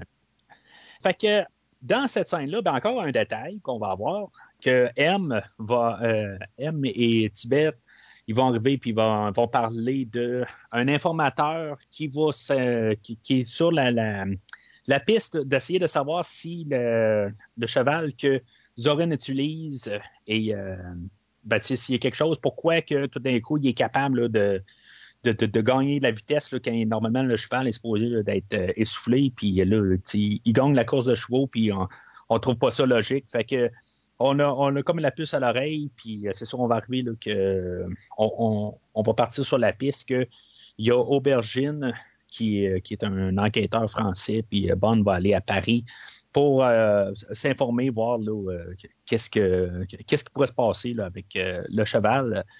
Puis pourquoi que tout d'un coup, il peut gagner euh, une, une course de chevaux à, à dernière euh, minute? Tu sais, dans le fond, là, on trouve n'importe quoi pour amener à l'autre scène. là. On Mhm. s'entend-tu, là, on est dans une course de chevaux. Euh, puis on- c'est ça qui amène là, à, la prochaine scène. Mais ça, ça- ça- ça va amener là, quand même à toute la, la- la- une grosse scène d'action. Euh, puis, puis c'est ça, dans, dans le fond, Bond va rencontrer là, son contact aubergine. Pourquoi est-ce que Grace Jones arrive, puis, euh, sais, au milieu d'une prestation, ils vont le, tuer même en plein restaurant? C'est du James Bond, dans le fond. Il y aurait une manière plus discrète, comme l'attendre dans sa voiture, puis de le tuer une fois qu'il embarque euh, dans, sa voiture, puis l'étrangler, ou en tout on ne sait pas exactement qu'est-ce qu'il- qu'elle fait. Peut-être qu'elle mange la tête. Elle a peut-être encore. euh, Mais là-dedans, moi, je pense que c'est juste parce que c'est le fait que euh, Zorin pense vraiment pas que les Britanniques croient qu'il est impliqué dans euh, l'histoire de la, de la, de la microchip. Donc, euh, on se permet des libertés, on se permet des libertés justement parce qu'on pense pas qu'on est justement qu'on est poursuivi par le gouvernement britannique ou n'importe quelle autre Ouais. euh, euh, organisation d'espionnage. Euh, fait que je pense que on, du côté de Zorin, il s'en fout un petit peu parce que justement, c'est un psychopathe. Il est, Oui. je pense que dans sa tête, là, il n'y a, rien qui- il y a rien qui peut l'arrêter. Il n'y a pas rien qui peut mettre en danger ses projets. Donc, pourquoi prendre notre chance? Euh, pourquoi, pourquoi ne pas prendre ces chances-là? De toute façon, je ne suis pas relié à ça. Puis même si Médée serait euh, capturé ou quoi que ce soit, Médée n'est pas nécessairement associé parce que quand euh, James Bond arrive au début, c'est la première fois qu'il présente Médée et personne n'est vraiment au courant de qui elle est.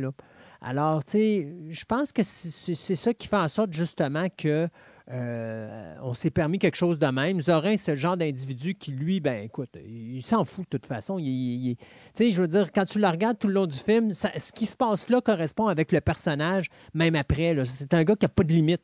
Il est prêt à faire n'importe quoi, tu sais, jusqu'à détruire San Francisco en se promenant avec un ballon Zorin au-dessus de San Francisco. fait que, tu sais, c'est- c'est c'est ça que je te dis, c'est dans sa tête. Oui, ben. Il n'y a, aucune- il y a aucune possibilité de répercussion contre son personnage parce qu'il ne s'imagine pas que quelqu'un peut le soupçonner d'eux. Je- je- mais c'est- ouais, c'est ça, il, est psychotique, puis c'est ça qu'on nous, euh, qu'on nous martèle un peu, là, une, coupe de place dans le film. Mais c'est ça, ça l'amène quand même à une scène euh, quand même assez spectaculaire où ce qu'on va sauter là, directement là, de la tour Eiffel. Ouais. Euh, puis, euh, tu sais, je veux dire, il y a, une anecdote là-dessus où il y avait deux personnes qui étaient supposées de, de tu sais, on, on voulait faire deux, euh, deux plans où, une personne allait sauter, puis après ça, on allait avoir euh, un deuxième qui allait sauter, mais finalement, ben, tout a été pris sur la première prise. Fait que le deuxième, ben, il était un peu euh, frustré parce qu'il voulait faire son saut, puis euh, Ben, tu veux-tu, cascadeur vraiment connaître l'anecdote complète? Parce Euh, qu'elle ben, est, plus longue, elle est plus longue que ça, l'anecdote. ouais, ben, j'essayais de. de, de, de- Très difficile. Non, mais c'est parce que c'est. Faut comprendre, parce que c'est important de tout, tout suivre la, la- la- la- ce qui s'est passé avant. C'est que pour. Lorsqu'on arrive, bon, d'abord, pour commencer, là, on est obligé de tourner à Paris parce que les studios euh, de, de- c'est Pinewood, je pense, euh, ont été Mhm. euh, sont, ont, ont passé au feu. Euh, quatre jours après le début du tournage. Donc, toutes les séquences qu'on devait filmer pour la séquence finale de la mine, on ne peut pas le faire parce que les studios sont totalement détruits. Il faut les reconstruire. Ça va prendre à peu près quatre mois à, à faire la reconstruction des studios. Six mois avant de pouvoir recommencer à tourner. Donc, on est obligé de tout chambarder l'horaire. Et là, on s'en va à Paris, puis on essaie d'aller chercher les autorisations pour tourner à différents endroits dans la ville de Paris. Et c'est extrêmement difficile parce que ça implique plusieurs corps de police, plusieurs niveaux gouvernementaux, ce qui fait que très, très, très, très, très compliqué d'avoir des autorisations pour tourner à certains endroits. Un point tel que même Ion Production, à un moment donné, Brocoli sur le point de dire, écoute, on va sauter de la Tour Eiffel, puis savez-vous quoi, Euh, on va le faire sans autorisation. On était rendu là à un point, et soudainement, euh, on va commencer à voir le bout du tunnel et on va avoir certaines autorisations. La plus difficile à avoir, à obtenir, c'est celle du saut de la Tour Eiffel parce qu'on a l'autorisation de faire trois sauts de la Tour Eiffel pour tourner toutes les séquences désirées pour justement cette séquence-là. On arrive deux jours avant le début du tournage et il y a un homme et une femme, un couple, qui décident de sauter de la Tour Eiffel euh, d'une façon illégale.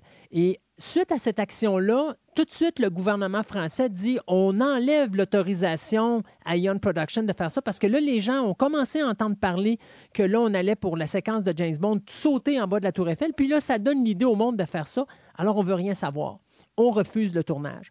Et donc, Ion Production doivent se rendre là avec Brocoli et toute l'équipe. Et là, on va renégocier en disant, écoutez, ce qui s'est passé avec ces deux-là, ça n'a rien à voir avec nous. Nous, on va le faire, mais on le fait d'une façon professionnelle. On a un gars que ça fait plus de quelques, ça fait plusieurs semaines qui pratique pour faire cette séquence-là. C'est sécuritaire. Laissez-nous la chance de le faire. On accepte finalement de le faire. On va faire la séquence. Comme tu dis, la séquence est tellement bien filmée qu'après une seule shot, on réussit à la faire. Et c'est une séquence qui est extrêmement difficile et extrêmement dangereuse parce qu'il faut Oui. sauter d'une plateforme qui, euh, vous allez voir là sur la séquence, il y a comme une plateforme qui sort de la On tour Eiffel. Elle va très loin parce que sinon, l'homme, à cause des vents, peut être ramené vers la tour Eiffel puis s'écraser contre la tour puis finalement mourir. Donc, il est obligé de se propulser assez loin de la tour Eiffel et attendre trois secondes pour ouvrir son parachute pour qu'après ça, le vent l'amène loin de la tour Eiffel et non pas le ramène en direction de la tour Eiffel. Donc, euh, le, cascadeur qui a fait la séquence a réussi de la première shot à un point tel qu'à un moment donné, on s'est dit, écoute, on serait prêt à filmer la deuxième shot et, et Brocoli a dit non, savez-vous quoi, on tentera pas le diable. Ça a bien été pour celle-là, on a tout ce qu'on a besoin, on arrête le tournage. Le deuxième cascadeur, lui, pensait le faire. Alors, il s'est dit, euh, écoute, euh, il dit ça à un de ses amis, toi puis moi, là, demain, normalement, il n'y a plus personne sur le plateau. On va se pointer là à 6 heures le matin. On va se tirer en bas de la tour Eiffel, puis on va le faire nous autres aussi, d'une façon illégale. Ce que le gars n'a pas compris, c'est que le lendemain, on filmait du côté de Eon Production les interscènes avec Roger Moore et euh, Grace Jones. Et donc, quand les gars se sont pitchés d'en haut de la tour Eiffel, ben, l'équipe arrivait avec la police. Et donc, les gars ont été arrêtés, bien sûr, arrivant en bas.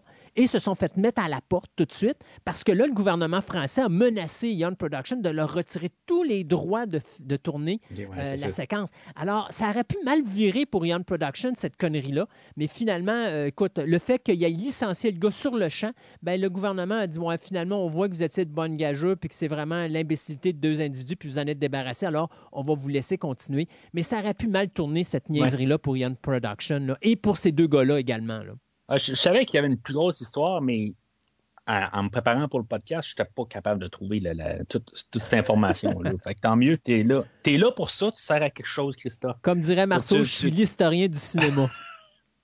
Ben, au moins, tu te rattrapes là, pour le mur de Berlin de tantôt. bon, OK, c'est correct. c'est correct. Euh, puis, euh, ben, c'est ça. Fait qu'on a toute euh, cette, cette, ce- cette scène-là où il monte en haut. Roger Moore va paraître un peu, euh, pas en forme rendu quand il va monter. Euh, c'est sûr que je pense qu'il va même être doublé une coupe de place là, quand il va monter les marches un peu plus rapide. On va s'arranger pour qu'il y ait quelque chose au visage pour pas qu'on le voie. Euh, mais c'est ça. Là, il va redescendre de là. Là, il va prendre un taxi.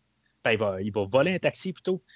Puis euh, il, va, il va avoir une poursuite en voiture. Euh, euh, dans le fond, c'est une petite voiture. Puis je pense que c'est une tradition qu'on avait euh, gardée à partir là, de For Your, Eyes Only. Ouais. Où ce que on avait comme une petite voiture qui qu'on qu'on se dit qui qui pourra pas Une su- petite voiture européenne, hein, en passant, c'est très important de le spécifier. Parce que même Ouais. dans For Your Eyes Only, c'est une petite voiture européenne. là. Ouais, ben c'est ça. Puis euh, on, on se dit que cette voiture-là va pas réussir à, encaisser tout euh, qu'est-ce que James Bond va y faire euh, endurer là, dans les cinq prochaines minutes. Euh, puis c'est ce qui est le cas dans For Your Eyes Only, où ce que la, la, la Citroën jaune, Mm. elle, elle, elle se fait ramasser, elle- elle fait des tonneaux, puis il n'y a pas de problème. On continue. Il n'y a vraiment aucun problème avec ça. Euh, là, on va, euh, dans Octopussy, ben, on avait pris plus un petit taxi euh, qui a l'air d'un genre de golf cart là, euh, au, début là, de d'Octopussy. En tout cas, on avait fait une petite voie, encore une petite poursuite de, petites voitures. Puis là, ben, on continue ça avec une voiture qui va se faire ramasser carrément, se faire arracher le top, puis va se faire sectionner en deux.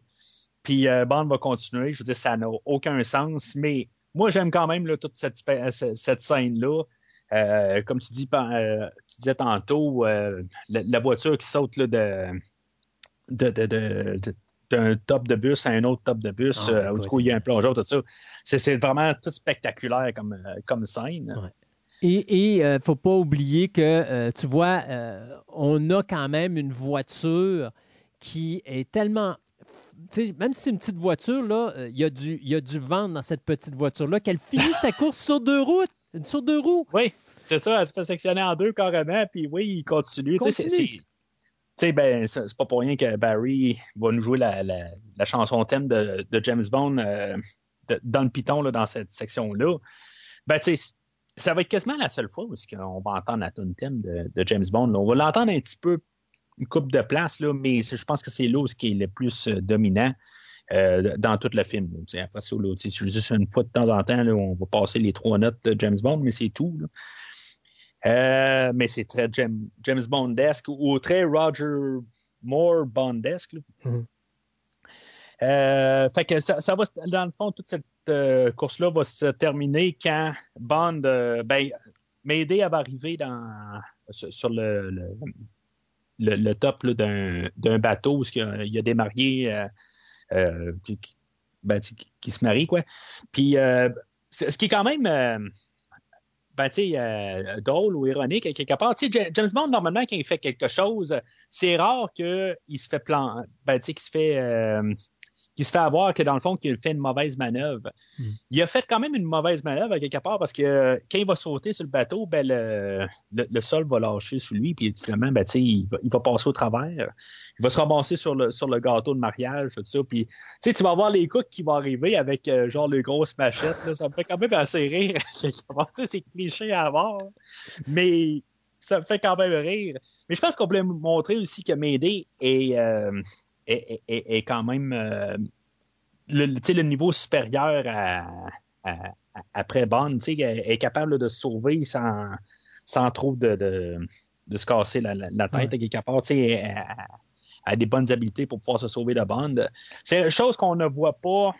euh, qu'on n'a pas vu vraiment ou sentir la menace ou quelqu'un qui est un peu un égal à, à Bond, quelque chose qui manque des fois dans, dans, dans, dans l'ère de, de Roger Moore. Euh, pas toutes. Ben non, Euh, euh, je- faut, pas que tu oublies Requin. requin dans le film qu'on oublie tout le temps le nom. Ouais, Dans et Moonraker. Moonraker. Ouais, dans Moonraker, euh, Écoute, s'il vous plaît, là, Oh, euh, non, non, excuse-moi, là, mais Requin avec la séquence quand il est dans le. Mon Dieu, comment t'appelles ça, le, le- le téléphérique? Euh, ou encore la séquence quand il y a la poursuite de bateau, là, c'est juste que Requin est trop fort. Alors, il a arraché le volant du bateau dans lequel il était. Ça, c'est pas de sa faute, pauvre petit. Mais. euh, Ouais, mais c'est ça. Ces scènes-là tombent à plat à cause de ces choses-là. Ah, je sais pas. Moi, c'est ce qui, je trouvais que c'est ce qui donnait le charme de requin. C'est- C'était parfait pour moi. Euh, c'est dans, c'est plus dans From Russia with Love que tu as vraiment pas. Pas From Russia with Love, mais je veux dire euh, For You Eyes Only, que là, il te manque vraiment le vilain. là. euh, sait pas c'est qui le vilain tout le long du film dans, dans For Your Eyes Only. c'est ça, exactement. Mais il y a Locke que, que, que lui là, se fait pousser là, en, en- en bas de la falaise, là, quelque part, Ouais. qui est le, le, le, le compétiteur à être. euh, Est-ce que c'est. Ben, le, le- le- le méchant du film, que c'est comme lui qu'on cible pas mal tout le long du film, là, mais que finalement, que, que- qui qui est pas le, le, le, le vilain principal. Euh, c'est c'est le, le- le seul personne, je pense, qu'on peut sentir une menace là, dans, dans, dans For Your Eyes Only. Mais euh, c'est ça, en tout cas. je- je- je- J'ai de la misère à enlever quelque chose à For Your Eyes Only parce que je trouve que c'est un film qui est quand même, là, dans la générale, solide. C'est juste que c'est. Il nous lance là, dans beaucoup de directions pour, les, euh, pour les méchants. Mais c'est ça, tu sais. Euh, en tout cas, je, vais lâcher mes idées. Je pense que j'ai pas mal dit tout ce que j'ai à dire sur elle. là. Euh, ça, ce que je veux dire, en bout de ligne, que, oui, moi, d'un côté, j'aurais peut-être aimé ça que ça soit la, la, la, méchante principale, euh, que, Zorin soit juste là, peut-être co- comme second finalement. Que- parce que, ben, comme, je dis, même dans, dans L'espion qui m'aimait, euh, en bout de ligne, le, le méchant principal, c'est Requin, c'est pas Stromberg. Non. C'est- c'est c'est- c'est ça. Puis, j'aurais quasiment aimé ça qu'on fasse la même chose avec euh, Mayday. Mais en tout cas, fait que euh, le- on va suivre euh, cette piste-là de, de, de, de- trouver Zorin, que lui, il, il va vendre des chevaux. Parce que lui, il y a une écurie où il vend euh, des chevaux. Puis là, on va suivre cette piste-là pour euh, apprendre davantage sur Zorin. Fait que Bond va se faire passer pour euh, St. John Smile. Euh, puis, tu sais, il, va, il va changer de nom tout le long du film. Euh, ben, tu sais, c'est- une, euh, c'est pas la première fois que James Bond va passer pour un autre nom. Ça, fait partie de son rôle de- d'espion. Euh, puis là, c'est là où on va avoir pas mal toutes les, personnes qui, euh, les personnages qui sont du côté Azorine. C'est là qu'on va avoir aussi le personnage de Scorpion, euh, puis euh, le docteur euh, Martner, qui passe sur un autre nom, là, mais je ne l'ai pas noté. Là, mais c'est ça. Là, on va, apprendre. Scorpion, c'est comme le bras droit. Azorine, c'est pas. Euh, Mayday, à quelque part, sa, relation avec euh, je pense que c'est plus amoureuse. Ben, il Ben, c'est sa femme à tout faire. Et c'est vraiment Ouais. sa femme à tout faire. Ouais, c'est ça. C'est, c'est, c'est, oui, effectivement, c'est à tout faire, mais quand on n'a plus besoin, on n'a plus de besoin quand on Mm. va se ramasser à la fin du film. Mais en, en même temps, je pense qu'il y a, il y a plus d'affection sur euh, le, docteur euh, Mortner que ce qu'on va apprendre un peu plus tard dans le film, c'est que Zorin, euh, c'est un enfant. ben, sa, sa mère a été injectée de stéroïdes. Puis euh, ça fait que, ben, tiens, je pense que c'est dans la Deuxième Guerre où ce qu'on faisait toutes sortes de- d'expérimentations. En tout cas, c'est l'histoire du, du film. Euh, puis que dans le fond, euh, c'est pour ça que Zorin, euh, il est un petit peu plus. Ben, il est psychotique, dans le fond. Ça part à partir de là qu'il il part là, de, de- des expérimentations. Euh, il était sous, euh, le- le- sous la supervision du KGB. Euh, où ce qu'on va avoir Gogol, dans le fond, qui va en- embarquer dans l'histoire là-dedans. Euh, mais c'est ça, lui, dans le fond, il veut se dissocier. Parce que dans le fond, il, il veut partir à, à son compte. Puis, euh, comme que tous les méchants de, de James Bond, euh, ben, il voit juste la domination de la Terre. Puis, euh, ben, la plupart, ben, c'est juste, dans le fond, faire du chaos. là. Fait qu'en tout cas, c'est ça qu'on qu'on va apprendre là, dans, dans, dans- cette section-là. Euh, c'est là aussi qu'on qu'on a euh, la, la- la- la relation, tu parlais tantôt là, avec Patrick McNee, euh, qui est quand même euh, assez euh, rigolo. Puis tu sais, même quand on parle de qu'est-ce qui se passait hors caméra, parce que c'est des acteurs qui ont souvent joué ensemble, Roger Moore et Patrick McNee. Puis là, ben, dans le fond, Bond, il est toujours en train de, de- se servir de, lui comme valet. Puis, tu sais, on, a le personnage de Jenny Flex qui se présente, puis elle dit Ah, ben, je vais envoyer quelqu'un pour venir chercher les bagages. Puis, Bond va se retourner de bord, puis il va dire Ah non, c'est correct, mon valet va mon, chauffeur va pouvoir euh, s'en occuper, tout ça. Puis, il est toujours en train de, dans, le fond, de se foutre de sa gueule. Puis, ben, tu sais, ça, ça va quand même. Tu sais, quand, quand on euh, ils, rentrent euh, dans, leur chambre, puis euh, ils sont en train de fouiller pour des micros. Ben, dans le fond, avant d'arriver à cet endroit-là, il est clair qu'il savait que c'est ça qu'il allait faire parce que les argumentations continuent pareil. Mais, euh, c'est- quand même un, un bout qui est quand même. euh, Et tu sais, À- à- à- McNee, comment tu t'es retrouvé sur le tournage de ce film-là? Parce que c'est le quatrième acteur de la série The Avengers à apparaître dans une saga de James Bond.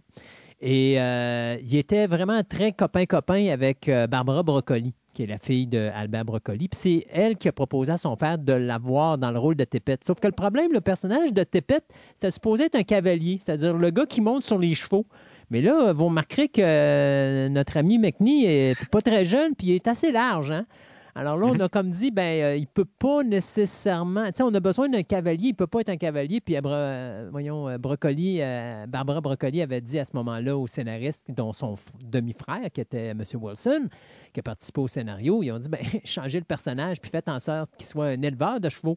Et c'est comme ça qu'est arrivée l'idée de Tippett, qu'il soit un éleveur de cheval euh, et qu'il vient aider James Bond euh, dans, le film et que c'est Patrick McNee qui va obtenir le, le rôle. Et ça va monter un petit peu le niveau du film, hein, parce que Patrick McNee, c'est pas n'importe qui, c'est quand même un grand acteur au niveau de l'Angleterre. Alors, ça amène beaucoup de prestance à euh, A View to a Kill. Dans ces scènes-là aussi, à- euh, avant là, de, de retomber dans une petite séquence d'action, euh, on va voir aussi la, la- la première fois qu'on va voir euh, Stacy Sutton, euh, euh, qui est euh, interprétée par euh, Tanya Roberts. Tanya Roberts, euh, qui nous a quittés en début d'année. Oui. C'est euh, assez euh, rapide, là, quelque chose qu'on ne voyait pas venir, là, tout à fait. Oui, effectivement. Euh, puis euh, même là, toute cette histoire-là, euh, ça a été comme démenti. Elle elle est morte, elle n'est pas morte. En tout cas, je n'embarquerai pas trop là-dedans, là, mais euh, je pense qu'on avait annoncé une journée qui, qui était décédée. Le lendemain, on a dit euh, finalement, c'est- elle n'est pas décédée. Puis finalement, ben, on a dit elle est décédée genre, une journée après. Ouais, Une histoire c'est ça. assez étrange. là. Euh, mais c'est ça, en tout cas. Euh, elle euh, qui venait du, euh, du plateau de tournage là, de Chino et de Beastmaster, film que je n'ai pas vu, dans le fond. Là. Je suis euh, ben, en partie là, quand j'étais jeune, mais c'est, tout. Euh, tu laissais sous-entendre que c'est pas le gros talent qu'on amène euh, aujourd'hui. Ouais, ben écoute, Tanya Roberts, c'est Tanya Roberts. J'ai jamais compris comment elle avait eu une carrière cinématographique. Là. Pas pour rien qu'elle a fini dans le soft porn. Là. De- Je veux dire, c'était. Tu sais, c'est pas une grande actrice. Puis on le voit, elle a pas. elle a pas une. Elle a un beau, un beau visuel, mais elle a pas de profondeur comme, euh, comme personnage. Puis, tu sais, je pense que la séquence de l'ascenseur, quand à un moment donné, on est dans le dans la mairie de, de San Francisco, est un bel exemple de pourquoi cette actrice-là n'était pas une bonne actrice. Là. Tu sais, à un moment donné, tu l'entends brailler, puis tu te quittes, puis c'est comme, Ben, écoute, euh, ferme la porte, James, laisse-la brûler, là, puis euh, libère-nous de cette Bond Girl-là, parce que c'est une des pires Bond Girls, tant qu'à moi, dans, dans la saga. là. Ouais, ben, tu sais, honnêtement, Elle, puis, euh, mon Dieu, comment elle s'appelait? Donc, Bonne Nuit, là, c'était dans les Good deux night, pires. Ouais, Good Night. C'était dans les deux pires, ça. c'est euh, ce que, euh, ce que je pouvais dire dans L'homme au pistolet d'or, c'est que je l'ai déjà rencontré, Madame Britt Eklund. Ouais. Euh, j'ai des photos avec elle même, tout ça. Puis euh, c'est sûr que le- mon côté pour Brett Eklund, euh, ben, tu sais, chaque sais, c'est des humains aussi. Il faut, faut pas oublier ça. C'est juste que moi, dans la, la- la deux minutes que je l'ai rencontré, je l'avais rencontré, il était assis avec euh, Guy Hamilton. Puis, euh, c'est ça, je- j'ai pris une photo avec eux autres. Mais, tu sais, elle même s'il était assis, elle me regardait de haut, genre, tu voyais que tu sais, c'était comme genre, t'es qui, toi, là, tu sais. C'est à peu près ça, là. Bon. En tout cas, euh, c'est, T'es comme pas resté avec un bon, t'es pas resté avec un bon souvenir. Non, c'est ça. Tu sais, M. Monsieur Hamilton, c'était un petit peu l'inverse. Ça va de C'était quand même assez âgé. Je pense qu'il est décédé, rendu aujourd'hui. Mais euh, c'est- c'est- c'était un peu l'anti-thèse de ça.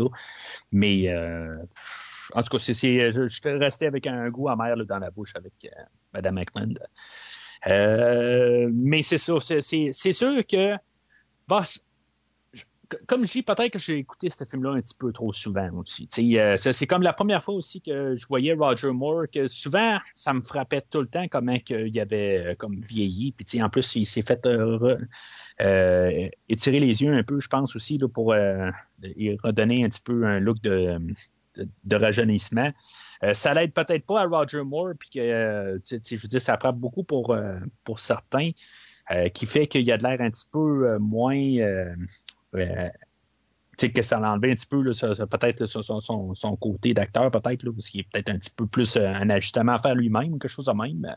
Euh, mais Roger Moore, 57 ans, puis elle, quasiment 30 ans de moins, ça fait que, tu sais, il y a quand même un clash.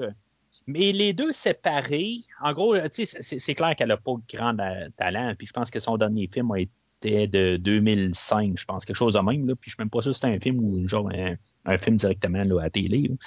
Euh, mais euh, c'est ça, honnêtement, elle n'est pas là tant que ça dans le film. Elle, va reprendre un peu plus tard dans le film, euh, rendu à une heure du film, je pense que c'est la seule fois qu'on va avoir en début du film.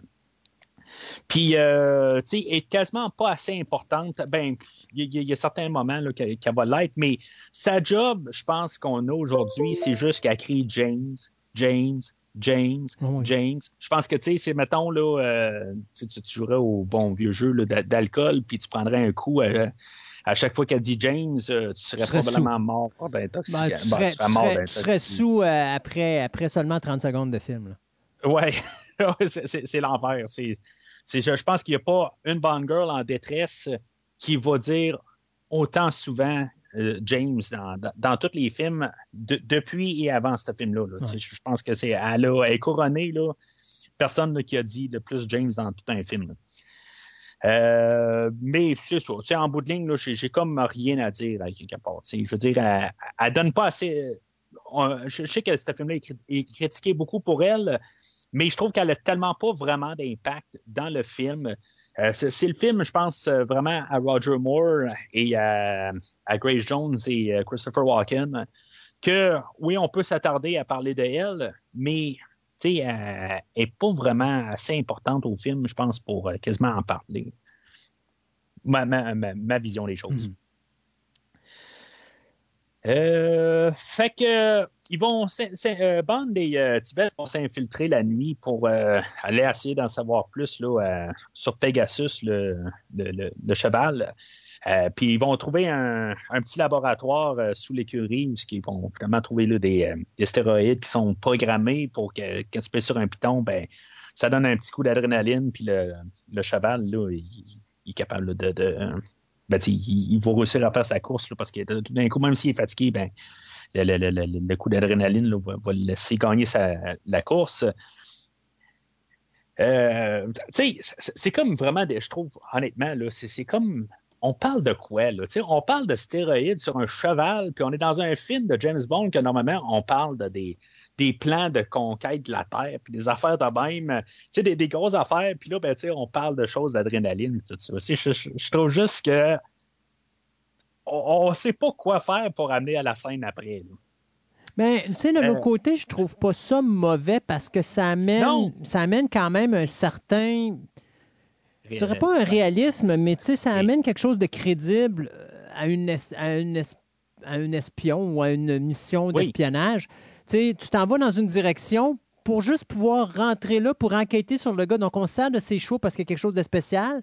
On rentre là pour essayer de découvrir qu'est-ce qui se passe. Et là, ça va nous amener justement au plan de au plan de, de, de, Zorin qu'on va découvrir quasiment à la dernière seconde. Là.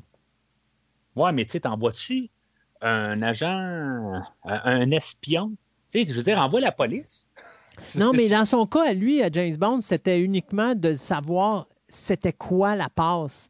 Euh, est-ce qu'il est impliqué ou pas? Donc, il cherchait une raison de rentrer dans le. Euh, comment je pourrais dire? Dans, l'univers de Zorin, et puis il s'est servi de son cheval pour faire ça. C'était l'excuse pour lui de pouvoir rentrer, puis justement de pouvoir enquêter sur ce, ce qui se passe. Puis il sait qu'il y a peut-être un lien entre ce qui se passe avec Zorin et ce qui se passe avec justement le, le, le les micro-puces. Les micro. Ben, enfin, pas nécessairement. Ben oui, la, la mission qu'il y avait au début, effectivement, ouais. Fait que euh, c'est ça, on, on a une petite bagarre là, avec euh, des, des, des, agents de sécurité, puis euh, un petit peu de comédie au travers de ça. Comme tu disais, Patrick McNee, peut-être pas trop en forme, mais c'est pas long, puis il se fait, il se fait coucher au tapis. Puis Bond doit finir le travail des deux, puis il va en envoyer un dans, dans une boîte, là, puis dans le fond, il va, il va, être, il va être enfermé là, puis l'autre, on va comme. C'est des gags, dans le fond parce qu'on a envoyé quelqu'un à se faire euh, carrément là, emballer. Là, euh, puis comme tu dis, ben, il est tue pas? Non. il reste, reste, euh, il reste vivant là. mais c'est ça. Fait que il y a un tape qui marchait dans la, dans la, dans, la chambre à bande, puis que, dans le fond, qui, qui ronflait, puis finalement, ben, le tape tire à sa fin les MP3 n'étaient pas encore inventés, fait qu'on ne pouvait pas mettre ça sur repeat. Euh. Mais les tapes, euh, tu peux l'avoir dans ta voiture, un, tape. Ben, j'imagine même à, la maison, tu peux avoir ça, un tape qui, qui rembobine, euh, qui est capable, puis il replay. Il, il, il rejoue, tu sais. En tout cas. Ben que tu comprends que ça fait du bruit, donc tu aurais entendu la chose. Ouais. Puis dans les films, en plus, on aurait entendu. Quelque chose de genre. Hein? ouais pareil. Exactement ça. Euh, fait que Bond et euh, Tibet, ils ont. Dans le fond, ils, ont comme un peu mal planifié leur affaire quand tu penses à ça. Euh, mais ça, ils doivent se dépêcher à, revenir là, à, leur chambre pour leur couverture. Mais il manque de temps, fait que, en tout cas, on a encore euh, des, scènes où on a des doubleurs qui vont sauter par-dessus euh, les ravins, puis, puis s'agripper euh, aux portes, tout ça. mais ce qui est quand même le fun là-dedans, c'est que Bond, au lieu de retourner à sa chambre, ben, il va aller se coucher dans la chambre à Mayday. puis que c'est ça, Mayday, quand elle, va retourner à sa chambre pour se changer, euh, parce que les autres, ils veulent savoir qu'est-ce qui s'est passé avec. Euh, ben, ils savent qu'il y a quelqu'un qui est rentré dans l'écurie, fait que euh, elle, elle, va se changer parce que dans le fond, elle était, avec Zorin. Puis, elle venait de faire sa pratique, donc elle avait besoin d'une bonne douche et puis toute l'équipe, mais au diable la douche quand James Bond est dans le lit. C'est ça, tu sais. Puis c'est. encore là, un peu le, côté intéressant, c'est qu'en bout de ligne, James Bond a tendance à comme virer les, les femmes de son côté quand euh, il couche avec. Chose que, ben, OK, il, paraît, selon Roger Moore, qu'elle apportait euh, quelque chose dans cette scène-là. Euh, une strap, un, dildo, ça a l'air. je ne sais pas si c'est vrai, c'est juste pour rajouter peut-être un gag à, Roger Moore, peut-être, je ne sais pas exactement. Je ne sais pas si c'était c'est vraiment arrivé, mais c'est juste quand même assez drôle si, mettons, on pense à ça, puis euh, Roger Moore peut-être était mal à l'aise un peu dans toute cette scène-là.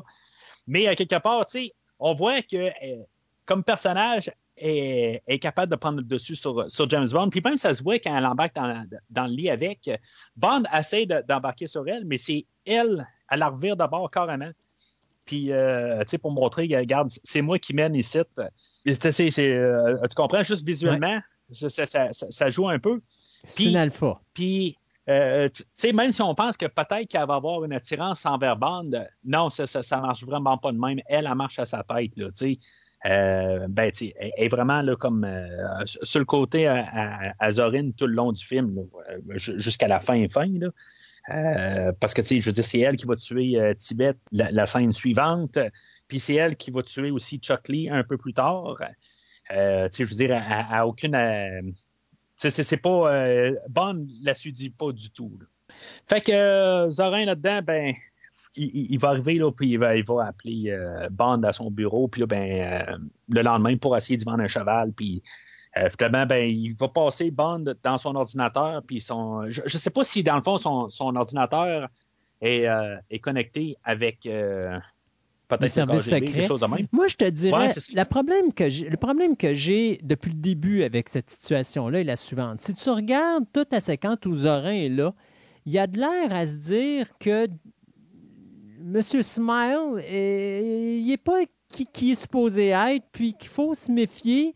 Puis là, il dérange à chaque fois qu'il se retrouve près de personnages qui sont importants dans l'entourage de Zorin. Donc, il a de l'air, tu sais, Zorin a de l'air à se, je dirais, à okay. s'intéresser beaucoup plus à, au personnage de James Bond que ce qu'il devrait normalement faire. Et, euh, et ça, ça, ça c'est quelque chose que je trouve drôle parce qu'il n'a pas encore découvert que 007, c'est un agent britannique. Tu sais, j'aurais compris s'il avait su à l'avance que c'est un agent britannique, à chaque fois qu'il s'en va près d'eux, ben là, euh, il faut l'enlever de là parce qu'il ne faut pas qu'il apprenne la vérité ou des choses de même. Je ne sais pas si tu comprends ce que je veux dire. Ouais, mais juste avant que Médée couche avec, hmm. elle a un, un, un flash. C'est là que, justement, Zorin, il, il s'intéresse plus à. Mais à, à... ça, ça se passe après. Ouais la séquence où est-ce que justement tu as euh, pas Médée, mais tu as justement la rencontre avec euh, le personnage de euh, Stacy Sutton, de Sutton et de Zorin. puis oui. tu vois que quand James Bond essaie de se positionner avec, bon, justement, l'entraîneur, le, le, le, gars qui, oui. qui oui, fait des expériences sur les chevaux, ou encore le monsieur, là, justement, là, qui, qui, qui, qui, fournit de l'argent, ou des choses. Tu sais, à chaque fois qu'il se rapproche de personnages qui sont dans l'entourage de Zorin, Zorin, il est comme. Ah, mais pourquoi il est là? Enlève-les de là, puis tout ça alors qu'en réalité, il ne sait pas que c'est un agent britannique. Fait qu'il va-tu faire ça à chaque fois qu'il y a un invité qui se présente à côté de. Je sais pas si tu comprends ce que je veux dire. Oui, oui, oui. Ben, tu pourrais te dire que Mayday, elle a dit, euh, tu sais, parce que justement, la, séquence là, où que, que, tout le monde est comme. Euh, tout le monde est là pour euh, se rencontrer, dans le fond. Euh, où ce que Bond va voir que Stacy Sutton va rencontrer Zorin dans son bureau. Euh, quand il s'approche, ben Mayday arrive. Oui. À, ce point, puis elle dit retourne de bord, tu t'en vas, t'en vas ailleurs. Mais elle, elle l'a pas reconnu à cet endroit-là, sauf que peut-être qu'elle a dit ben là, c'est John Smile. Euh, lui, je sais pas, il a de l'air d'un méméreux, puis. Euh, mais je, je, comprends ce que tu veux dire. Je veux dire, il y a tellement de monde, puis ça, ça doit pas être le seul là, qui, qui arrive puis qui, qui, qui, qui m'émère de même. Puis, non, exactement. Puis, dans... c'est fatigant, je trouve, parce que c'est ouais. poche de voir ça, parce que il n'y a rien qui amène à ça. Oui, ouais, effectivement. Ouais, c'est jusqu'à là, mais en tout cas, c'est des choses qu'il faut euh, quand même euh, laisser passer parce qu'on est dans un film de James Bond aussi. Bien sûr. Mais ils disent aussi que toutes les personnes, ils sont sous, euh, sont écoutées. Il, parle d'une couple d'autres personnages aussi. Qui dit, euh, je, pense justement que quand euh, on voit Scorpion qui arrive, puis euh, il rentre dans, dans, le petit local où le, le, gars qui écoute, ben, je pense que justement, pour cacher ça un peu, ben, il, il, demande le, le, le, compte rendu sur un autre personnage juste avant de parler de, de St. John Smith, fait que Zorin, il, a choisi un cheval pour à vendre à bande. Euh, fait que il, il va. Euh, dans le fond, une fois qu'il sait que c'est James Bond, ben, il va essayer de le piéger. Euh, puis là, ben, pendant ce temps-là, ben, on avait Tibet qui était envoyé par Bond pour, pour euh, y dire qu'est-ce, que, qu'est-ce qui se passait dans le fond. Pourquoi il ne porte pas avec Tibet tout carrément? Euh, pourquoi ben, il reste sur place? Lui... Ah, ben, c'est à cause, à cause des chevaux, mais on s'en fout rendu là. Ouais. C'est un compte rendu à faire. T'sais, retourne là puis revient avec la police. Tu n'as pas besoin de rester sur place. Mais euh, si je ne me trompe pas, c'est parce que James Bond, lui, avait sa rencontre avec euh, Zorin. Fait qu'il ouais. avait envoyé Tippett euh, communiquer avec le bureau là, pour lui dire qu'il y avait quelque chose. Puis lui, pendant ce temps-là, ben, ça lui permettait de justement continuer sa, son enquête avec Zorin parce que c'est pas là qu'après ça, il part à cheval avec Zorin. Oui, c'est ça. Puis Ouais, mais sauf que je pense que Bond, il sent la soupe chaude. Ouais. Il sent qu'il y a quelque chose là, qui, qui, qui s'en va dans la gueule du loup. là, il a comme pas le choix pour rester poli, pour rester un gentleman, de dire OK, OK, OK. Mais tu le vois à quelque part que il, il sent qu'il il tombe dans un piège. Ouais. Mais c'est James Bond, il sait que dans n'importe quelle situation, il peut sortir de là. Ben oui. Il y a ça aussi. Écoute, il a, Ben- signé, il a signé pour le prochain film, alors c'est sûr. Mais ça, ça, tu savais que, dans le fond, Roger Moore, il était signé pour les trois premiers films, puis à partir de, euh, de, de Moonraker, qui était signé Au film. de film en film. Ouais. Ouais, c'est ça. Ouais, mais je parlais pas de Roger Moore, je parlais du personnage de Bond. Ouais, ben là, c'est ça. Ma, ma, ma mère me disait souvent quand j'étais tout petit euh, T'as pas à t'inquiéter, il mourra pas, ils n'ont besoin pour le prochain film. fait que euh, c'est ça. Je te dis la même affaire pour No Time to Die. Fait que la scène de Tibet euh, au Lavoto, euh, on vit quand même un peu euh, dans, dans- je veux pas dire l'horreur, mais le, en tout cas, je, trouve que c'est une scène qui, qui a quand même un peu de, tension. Il y a du suspense quand même. J'aime quand même toute cette séquence-là. Tu vois que Tibet, dans le fond, il se rend compte qu'il est suivi. Puis encore une fois, ben, on a eu le, personnage de Jenny Flex qu'on nous avait présenté un peu plus tôt. Puis on se dit, ben, peut-être qu'elle, elle va virer du, côté à Bond, mais finalement, ben, elle reste loyale à Zorin tout le long du film. Euh, puis, euh, c'est ça, ben, Tibet, il se rend compte qu'il est suivi, mais il se rend pas compte que, que Grace Jones est, dans- en arrière de sa voiture. Puis, en tout cas, moi, j'aime toujours le, le- le plan, que justement, les- les bras se lèvent. Puis là, tout d'un coup, tu vois Grace Jones qui se lève en même temps. Puis, juste au moment où ce qu'elle va le tuer, ben, elle, le- le- le- la brosse à, cache, qu'est-ce qu'on. Qu'est-ce qui, qu'est-ce qui arrive à, à Tibet? Il se fait-tu euh, couper la gorge ou il se fait-tu étrangler? Qu'est-ce qui se passe? Ouais, d'après moi, euh, d'après moi, c'est ça. Ben, on voit pas vraiment de sang là, dans la scène suivante là, quand, quand, quand- quand il est mort à l'arrière. Fait que c'est ça, on a la, course de chevaux qui est comme truquée pour euh, essayer de, faire. euh, ben, dans le fond, pour essayer de. je sais pas si c'est une question de. d'orgueil ou que, que, ben, que, Zorin veut montrer qu'il est meilleur que Bond ou euh, tout simplement pour essayer de piéger Bond. Parce que lui, il va avoir amené une gang pour, pour essayer de, de, de battre Bond pendant la course. Sauf qu'il y a pas mal des gars aussi qui a apporté, ben, se font planter par la course à obstacles. Que, Mais c'est ça que je te disais tantôt. Hein, tu te rappelles, quand je te parlais de Zorin, je te dis le gars, il est déconnecté, dans le sens qu'il n'a pas l'impression qu'il peut y avoir de conséquences. Il a l'impression d'être l'homme le plus suprême dans l'univers, puis il n'y a personne qui est à son égal. Euh, bel exemple, c'est qu'à un moment donné, quand il dit, quand James Bond, il dit Ouais, mais euh, euh, mon gouvernement sait que je suis là, puis ils vont envoyer quelqu'un, puis qui fait un Pff, tu sais, si toi, tu es le meilleur qui a envoyé, ben c'est pas terrible. Puis, Ouais. Tu sais, puis ça, c'est ça, c'est la force de Christopher Walken parce que j'adore cette, cette, cette séquence-là, justement, où quand il fait ça.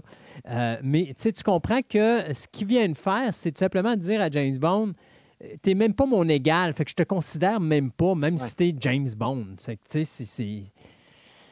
Mais il, il battait dans sa course à cheval, pareil. oui, mais c'est pas grave. Pour lui, il est comme. Là, c'est c'est juste. C'est. Il, a- il a perdu la course de chevaux parce qu'il a donné le- l'espèce de, de produit au cheval sur lequel se Ouais. trouvait Bond, puis que là, ben, c'est normal qu'il a gagné son cheval parce que là, euh, il, il était comme drogué. Là. Alors, tu sais, c'est- ça. Il n'y a pas vraiment de conséquences possibles pour lui. là. Pour lui, c'est pas, pas possible. Il n'y a personne qui peut le battre, il n'y a personne qui peut être à son niveau, il est parfait. Euh, fait que je pense que c'est ça qui explique un petit peu ses actions qui sont un petit peu complètement euh, out there, là, si tu me pardonnes l'expression. Mhm. Je te pardonne. Merci, ça fait plaisir. Le, le- dans la, à la fin de cette séquence-là, justement, euh, je trouve ça quand même le fun de la réaction de Bond quand il se rend compte que, que Tibet est mort. Euh, je trouve, tu, tu- vois que ça l'a comme euh, ça l'a touché, tu sais. Mais c'est parce que Euh, Tibet n'est pas un agent secret, hein, fait que... euh, Ouais, mais il y a combien de morts, personnes qui sont morts euh, sur le terrain, puis que, tu sais, des fois, ben, tu sais, ça passe comme, bon, il est mort. Puis- c'est tout, on passe au prochain. Mais tu vois que, ça- ça- tu quand après ça, il se retourne par la Zorin, il, il- tu il, il y a un... euh, il y, a, il y a de la haine euh, dans, la prestation de Roger Moore. Tu Il, y a, il y a quelque chose qui, qui, l'a touché. Comparativement à ce que des fois, t'as- t'as, euh, il n'y a pas un exemple qui me vient vraiment en tête. Là. Ben, au pire, tu as, For Your Eyes Only, où tu avais le personnage là, de, Luigi Ferrara qui, qui s'est fait tuer un peu plus tôt euh, dans, dans, le film, puis finalement, ben, il, y a, euh, il a sa vengeance plus tard sur Locke. Euh, je sais pas si c'est de quoi je parle, euh, ou euh, que dans, le fond, quand, quand Locke est pogné sur le, bord de, la- de la montagne dans For Your Eyes Only, euh, il lance une pin pour faire euh, comme balancer le- le- la Oui. voiture. Oui. Ben, ça, ça vient d'un agent qui, qui a été tué pendant le film. Euh, tu sais, puis, dans le fond, tu sens pas nécessairement le, le- ben, c'est sûr que c'est pas directement après. Là, je veux dire, là, il vient d'encaisser le coup aussi. Là, Ouais. Où tu avais VJ dans Octopussy, que lui s'est fait, euh, s'est fait ramasser là, par euh, le- le- le- un des, des- des personnes qui travaillait pour euh, euh, Kamal Khan. Euh, mais c'est ça. En tout cas, je, je trouve juste que c'est, une des rares fois où ce qu'on sent vraiment comme la, la, la- de, de, de la haine de- du côté de Roger Moore. Mhm. Euh, fait que Roger Moore va se faire balancer là, dans la, la Rolls Royce de, de, de, de Tibet, puis ils vont finalement être envoyés les deux là, dans, dans un lac pour couler là. Euh, quand même intéressant que oui, ils oreilles sur le terrain, mais c'est BD qui va pousser la voiture. Lui, il va rien faire dans le fond, il va juste rester là, puis il va dire euh, Peux-tu pousser la voiture? Tu sais, Il va- il- en bout de ligne, c'est- ben, il dira pas, elle, elle va le faire elle-même.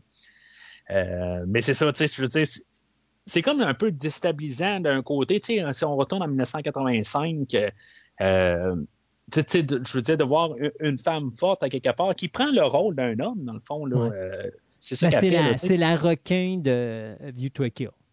Oui, puis euh, d'un côté, elle n'a pas de l'air exagérée autant qu'un requin aussi. Il y a un côté non, euh, réaliste envers elle. Puis je pense que c'est ça qui fait aussi qu'elle est dangereuse parce que elle n'a pas de super pouvoir, mais elle est capable de se tenir. Tu sais, je pense que c'est ça que, que j'aime beaucoup d'elle. Que, que- contrairement à Requin, où ce on a rajouté des pouvoirs rendus là, tu sais, qui, euh, n'importe Ben, quoi. gé- c'est un géant, donc c'est sûr et certain qu'il est plus fort. Tu sais, moi, je te dirais, je trouve que c'est plus crédible de voir ce qu'on voit avec requin que de voir ce qu'on voit avec Médée à la fin lorsqu'elle monte James Bond, qui est avec la bombe, puis que là, tu d'abord Ouais, qu'elle a des petits bras, puis qu'elle commence à le monter.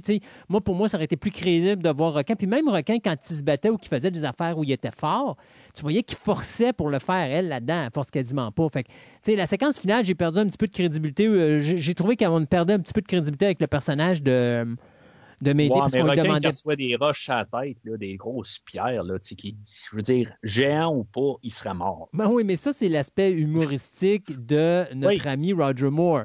Euh, mais Oui. tu sais, quand même qu'après ça, il, il il cognait dans, dans les pichenols, puis il m'a dit de quoi que, oui, hein, euh, il a beau être un, un grand de 7 pieds et quelques, là, euh, ça fait mal pareil à ces endroits-là. Donc, euh, non, non, tu sais, il y avait des choses qui étaient... En tout cas, Fait que si tu coules dans un lac, toi, puis t'es trop profond dans un lac, tu vas-tu penser à aller où euh, les pneus puis prendre ton air là? Ouais, je suis pas sûr, ça marche. Je sais qu'il y a plein de monde qui ont essayé puis ça n'a pas marché. Mais euh, tu savais-tu que l'histoire derrière la, la Rolls-Royce, c'est que la Rolls-Royce appartient, euh, appartenait à Kobe, c'est-à-dire Albert Bro- Broccoli. Ah. Fait que c'était sa Rolls-Royce à lui personnelle. Et il était, tous les jours où est-ce qu'il tournait avec cette Rolls-Royce-là, il était vraiment sur le plateau de tournage pour s'assurer qu'il n'y ait pas de, de, de graphing qui était fait à son véhicule parce que c'était sa Rolls-Royce favorite qu'il avait prêté au tournage. Puis finalement, on a acheté une deuxième Rolls-Royce pour la pitcher dans l'eau puis la mettre dans le fond de lac. Euh. Donc, c'est la, la copie qu'on a jetée dans le fond du lac, mais c'est quand même drôle parce que vous auriez, tant qu'à ça, pu acheter la Rolls-Royce dès le départ puis faire les séquences avec la Rolls-Royce. Mais non, on voulait avoir la Rolls-Royce de, euh, de, de Brocoli pour le, le- le tournage. Alors, je trouvais ça drôle comme, comme petite anecdote, ça. Je, je le savais pas, celle là Bon, mais peut-être que la, la, la Rolls-Royce qu'ils ont achetée euh, était plus fonctionnelle aussi, là, Aucune idée. simplement. Aucune idée. Ça, l'histoire ne le dit pas. Fait que euh, on a une scène euh, euh, par la suite où ce que on, a notre ami général Gogol qui, va aller rencontrer Zorin. Puis dans le fond, c'est là où que, on voit vraiment que Zorin, il n'est pas en, en, lien avec les Russes. Dans le fond, il est, un produit de, de l'Union soviétique, mais euh, c'est tout. Dans le fond, là, il, est, solo. Puis, tu sais, dans, ces films-là, je pense que ça. Ben, je, parle de, tous les James Bond là, euh, dans, l'ère Roger Moore, où que on, essaie quand même de nous montrer que le, les, Anglais ou que les Russes, tu sais, on est en guerre froide, ils sont pas nécessairement tout le temps. Ben, tu sais, sont un peu en guerre contre les Anglais. Mais tu sais, on essaie toujours de montrer que c'est des alliés pareils, puis c'est souvent juste du monde que oui, ils sont russes, mais c'est pas les dirigeants qui sont méchants. Mm-hmm. Tu, tu, comprends ce que je veux dire? Oh, je pense qu'on on essaie de tout le temps nous montrer le, le, le, le, le côté, parce qu'on veut pas rendre le film politique. Non, puis il faut se dire que la guerre froide est pas mal finie, rendu là. là. Ouais. Euh, le, mur de Berlin est à veille de tomber. Il est à veille de tomber. Quel... Ouais. Combien de temps plus tard? En 89. Yes. Tu vois? Ouais un A plus sur ton examen. Bon. Euh, Puis là, c'est ça. Fait que t'as remarqué euh, le bodyguard à, à Gogol. Là? Oui, qui est euh, bien sûr le chum à Grace Jones à cette période-là, qui était l'ancien boxeur qui a tapoché et mis KO Rocky Balboa, Sylvester Stallone. C'est Dolph Lundgren, puis euh, c'est ça, il était de passage sur le plateau de tournage pour venir rendre euh, visite à Grace Jones quand, à un moment donné, ben, il y avait un, je pourrais dire, un, un extra qui ne s'est pas pointé euh, sur le plateau de tournage cette journée-là. Et donc, on a demandé à notre ami Dolph Lundgren si ce serait possible pour lui de prendre la place et de faire le petit extra en question. Alors oui, euh, Dolph Lundgren fait partie de View to a Kill à titre d'extra sur la production. C'est là aussi qu'on nous, euh, nous embarque aussi l'idée que le plan de, de, Zorin, ça, on va encore tirer un peu du, euh, film de Goldfinger où qu'on avait l'opération Grand Slam, ben on a l'histoire main, l'opération Main Strike dans ce film. C'est quoi Main Strike? Ben on va savoir plus tard dans le film.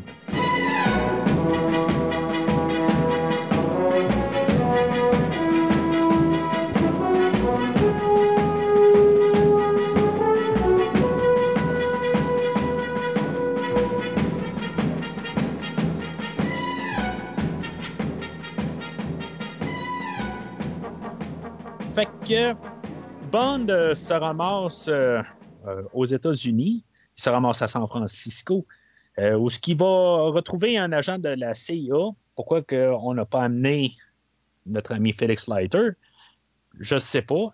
On, va amener le personnage de Chuck Lee, que lui, il va, il, va nous parler de, Zorin encore, dans le fond, qu'est-ce qu'il fait du côté commercial, mais il va ça où ce qu'ils sont, ben, on va nous présenter un personnage, là, euh, O'Rourke, qui va dire qu'il y a des crabes qui disparaissent là, dans, le lac où ce qu'ils sont. Puis, euh, dans le fond, ça va euh, amener à James Bond à aller investiguer dans la station de pompage qui est pas loin. c'est comme encore un détail qui nous amène à l'autre scène suivante. Fait qu'on a une scène de, plongée sous-marine la nuit où ce que Bond va se ramasser dans un genre de, de, de ben d'endroit où il y a euh, une pompe là, en bout de ligne, puis un, genre d'hélice, tout ça. Juste pour rajouter un peu de, suspense euh, dans, tout ça. Euh, un petit bout que euh, peut-être non nécessaire, honnêtement. Cette partie-là là, du film, euh, je trouve que on, on a essayé de juste rajouter des bouts dans le film. Puis honnêtement, je, trouve que c'est, pour comprendre un peu la, grosse histoire à quelque part qui vont vouloir comme pomper l'eau du lac pour l'envoyer ailleurs pour je, je, sais pas exactement quoi. Là. Je veux dire, c'est l'histoire a devient un petit peu euh, superflue là, rendu là. Euh, on va mieux l'expliquer un peu plus tard que dans le fond, on va voir euh, euh, carrément là, euh, anéantir San Francisco. Mais pourquoi qu'on a besoin de des bombes pour créer des, euh, tremblements de terre, pour qu'il y ait des plaquettes qui vont faire que ça va submerger?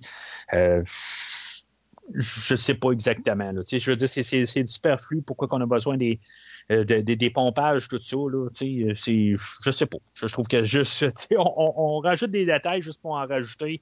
Mais toute cette séquence-là, là, le, le, sous euh, euh, sous-marine, où ce que dans le fond, on voit pas grand-chose en bout de ligne. On a juste quelqu'un qui, qui, se promène dans l'eau en bout de ligne puis qui se ramasse en face d'un hélice ça met un petit peu un, suspense à James Bond, est-ce qu'il va passer là, dans, dans l'hélice, puis va être coupé, mais finalement non.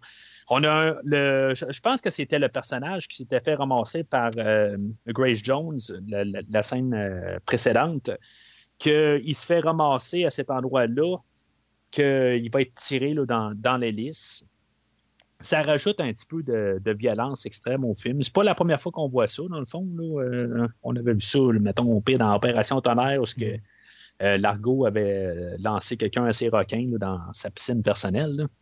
Euh, je veux dire, dans le fond, c'est une version à jour de, cette scène-là. puis lui, ben c'est ça, c'est un russe, puis il est envoyé par Gogol, puis on a le personnage de Paula Ivanova, euh, était avec lui. Puis eux autres, ils avaient enregistré, dans le fond, la conversation que, euh, que, Zorin avait eue avec, euh, avec une autre personne qui, qui, travaille, dans le fond, sur, le projet Main Strike. puis Bond va tomber sur elle. Euh, C'est-tu ce film-là en tant que tel ou est-ce qu'on voulait ramener peut-être euh, Barbara? Euh, effectivement, effectivement, on devait la ramener, mais finalement, l'actrice a décidé de ne pas y aller, alors on a créé un nouveau personnage. Bonne affaire. Ça aurait été un beau clin d'œil. Tu sais, tu parlais tantôt en début d'émission que justement, on ramenait des, euh, des personnes qu'on avait vues pendant, pendant toute l'ère de Roger Moore, moi, je pense que ça aurait été un beau clin d'œil pour finir cette ère-là, justement, de revoir ce personnage-là. Ouais, mais ouais, ben, pour le fait qu'elle est contre lui, dans le fond, au, final, je, pense c'est pour ça que je serais un peu euh, que, je, je pense rien contre Barbara Bach, je pense c'est juste le personnage, qu'est-ce qu'il a fait. Dans le fond, euh, elle est devenue sur le côté à bande mais ça aurait fait qu'en bout de ligne, elle est tombée contre bande pareil. C'est, sûr que c'est sa job. Ben mais c'est, une, c'est une, c'est une, euh, une espionne russe. Fait que c'est sûr et certain qu'elle, c'est, euh, elle est, comment je pourrais dire, elle est. Je sais que c'est sa job. Non, c'est pas juste sa job, mais je veux dire, c'est, elle est fidèle à la Russie. Donc, si une de ses missions l'amène contre James Bond, elle va aller contre James Bond. Là. Elle va peut-être pas le tuer, mais elle va quand même faire ce qu'elle a à faire. Non, mais ça détruit la fin de l'espion qui m'aimait, dans le fond. C'est ça que je veux dire. C'est qu'en bout de ligne, euh, elle, sa mission personnelle était de tuer James Bond, mais elle avait passé par-dessus ça. C'est parce que eh, James Bond avait tué. Euh, mais en réalité, sa mission, c'était pas de tuer James Bond. Sa mission. Euh, sa mission personnelle. Oui, sa mission personnelle, exactement. Mais c'est ça, tu sais, à quelque part, elle avait décidé qu'elle n'allait pas contre James Bond à, la fin, que finalement James Bond l'avait conquis. Puis, tu sais, ça c'est sûr que là, sa mission n'était pas de tuer James Bond, mais ça n'aurait pas été ça. Dans le fond, c'était juste de ramener sa cassette. Mais ça, ça aurait comme un peu saboté qu'est-ce que l'espion qui m'aimait avait fait à la fin. C'est ça que je veux dire. Je préfère penser qu'il n'y a pas eu de conflit entre les personnages euh, par la suite, que ils se sont rencontrés puis Mais il n'y a, pas de conflit entre les personnages. Puis c'est ça la beauté de, de, cette rencontre-là avec cet agent soviétique-là, c'est que Roger Moore sait très bien que la femme qui est là, oui, OK, il y a une attirance, tout ça, que les deux ont une relation déjà, fait qu'ils peuvent continuer cette relation-là, mais objectivement parlant, lui, c'est un agent britannique, elle, c'est une agent russe. Donc, oui, ils vont se couillonner quelque part. Euh, et puis, il est prêt pour ça. Alors, oui, moi, je pense que oui, ça aurait marché d'avoir Barbara Bach de retour avec son, personnage. Euh, moi, j'aurais pas eu de problème avec ça. Puis, ce qui s'est passé à la fin, ça aurait pas. Je te dirais plus, par exemple, ce que je trouve dommage, c'est peut-être que le personnage de, de, Barbara Bach aurait peut-être été un petit peu plus nounoun que ce qu'elle était dans le dans, dans The Spy Who Love Me. Mais par exemple, d'un autre côté, je te dirais que si ça aurait été Barbara Bach, je pense qu'elle aurait forcé pour pas que justement son personnage devienne nounoun comme ça.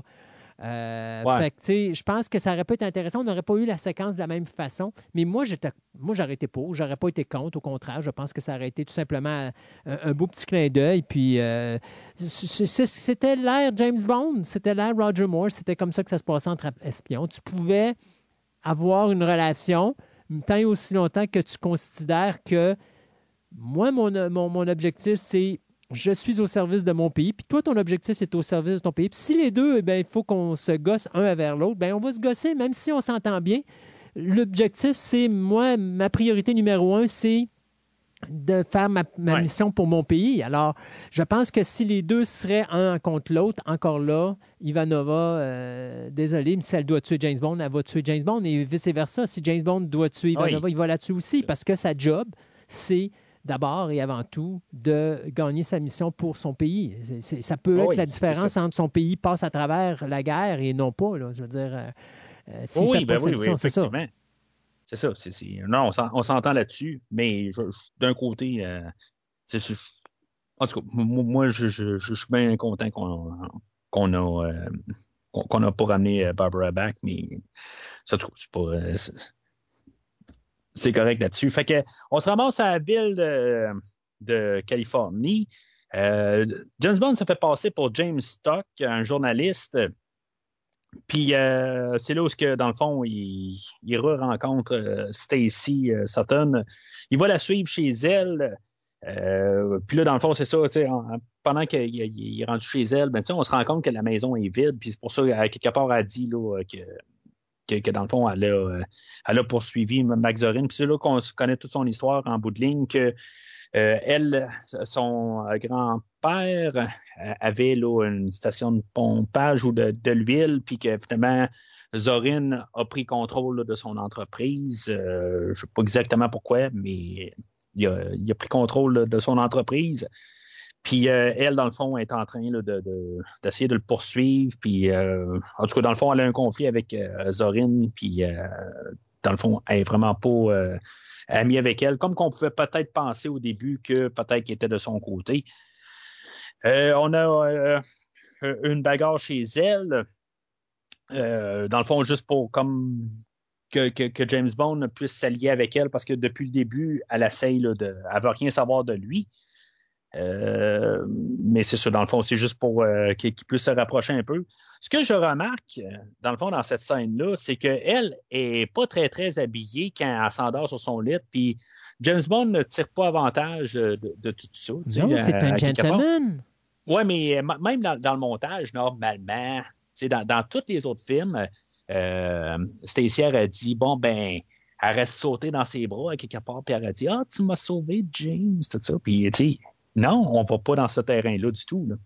Mais ça, tu vas voir ça plusieurs, tu vas voir ça plusieurs fois. Regarde, prends, euh, mon Dieu, euh, dans To Live and Let Die, euh, le personnage de Sagittaire. Personnage de Sagittaire. Solitaire. Solitaire, pardon, oui. Euh, même chose, là, solitaire, euh, oui, OK, il a- il a- il l'a un petit peu poussé à, mais c'est parce qu'elle voulait. Mais si elle n'aurait pas voulu, puis qu'il aurait su que c'était sa première fois, d'ailleurs, quand il a su que c'était sa première fois, tu vois, il y a un malaise. Euh, tu sais, tu- C'est un gentleman, Roger Moore. Donc, c'est pas du tout la même carrure. Ça aurait été Sean Connery. Sean Connery, euh, il aurait probablement trafiqué quelque chose. Mais Roger Moore, non, adore, OK, je vais mettre les couvertes, je touche pas, puis euh, c'est un gentleman, Roger Moore. C'est Ben, c'est la je pense que c'est une réponse justement à solitaire d'un côté. Parce que solitaire, c'est ça, tu sais, il l'a truqué, dans le fond, à coucher avec elle. Tu sais, parce qu'il avait truqué les cartes là, dans Live and Let Die. Ouais. Mais c'est ça, comme tu dis, là, il est, il, il est gentleman. Mais, mais ça, ça revient aussi à ce, que, à ce que je te dis. C'est pas nécessairement de, de- de- de commencer à sauter à- à- dessus. Tu sais, je veux dire, elle, est couchée, tu sais. Euh, de s'arrêter un viol. là. Mais Comme si ça avait arrêté Sean Connery. On s'en rappelle, dans, c'est quoi? C'est dans Never Say Never Again qu'à un moment donné, là, je te jure, c'est, t'es, t'es- t'es- t'es carrément sur le viol. Là. Elle dit non, non, non, non, non, puis il fait pareil. Ben, dans Goldfinger, où ce qu'il y a Pussy Galore dans la de- de- de- dans l'écurie. Euh, c'est, c'est pas mal ça. Tout le long, Ouais. elle est en train de la repousser carrément. Puis finalement, ben, tu est-ce qu'elle lâche le morceau parce que là, euh, finalement, il est trop fort, ou finalement, eh, ben, on est supposé sous-entendre que finalement, il est, est, attiré par son charme, mais en tout cas, c'est carrément du viol, mais.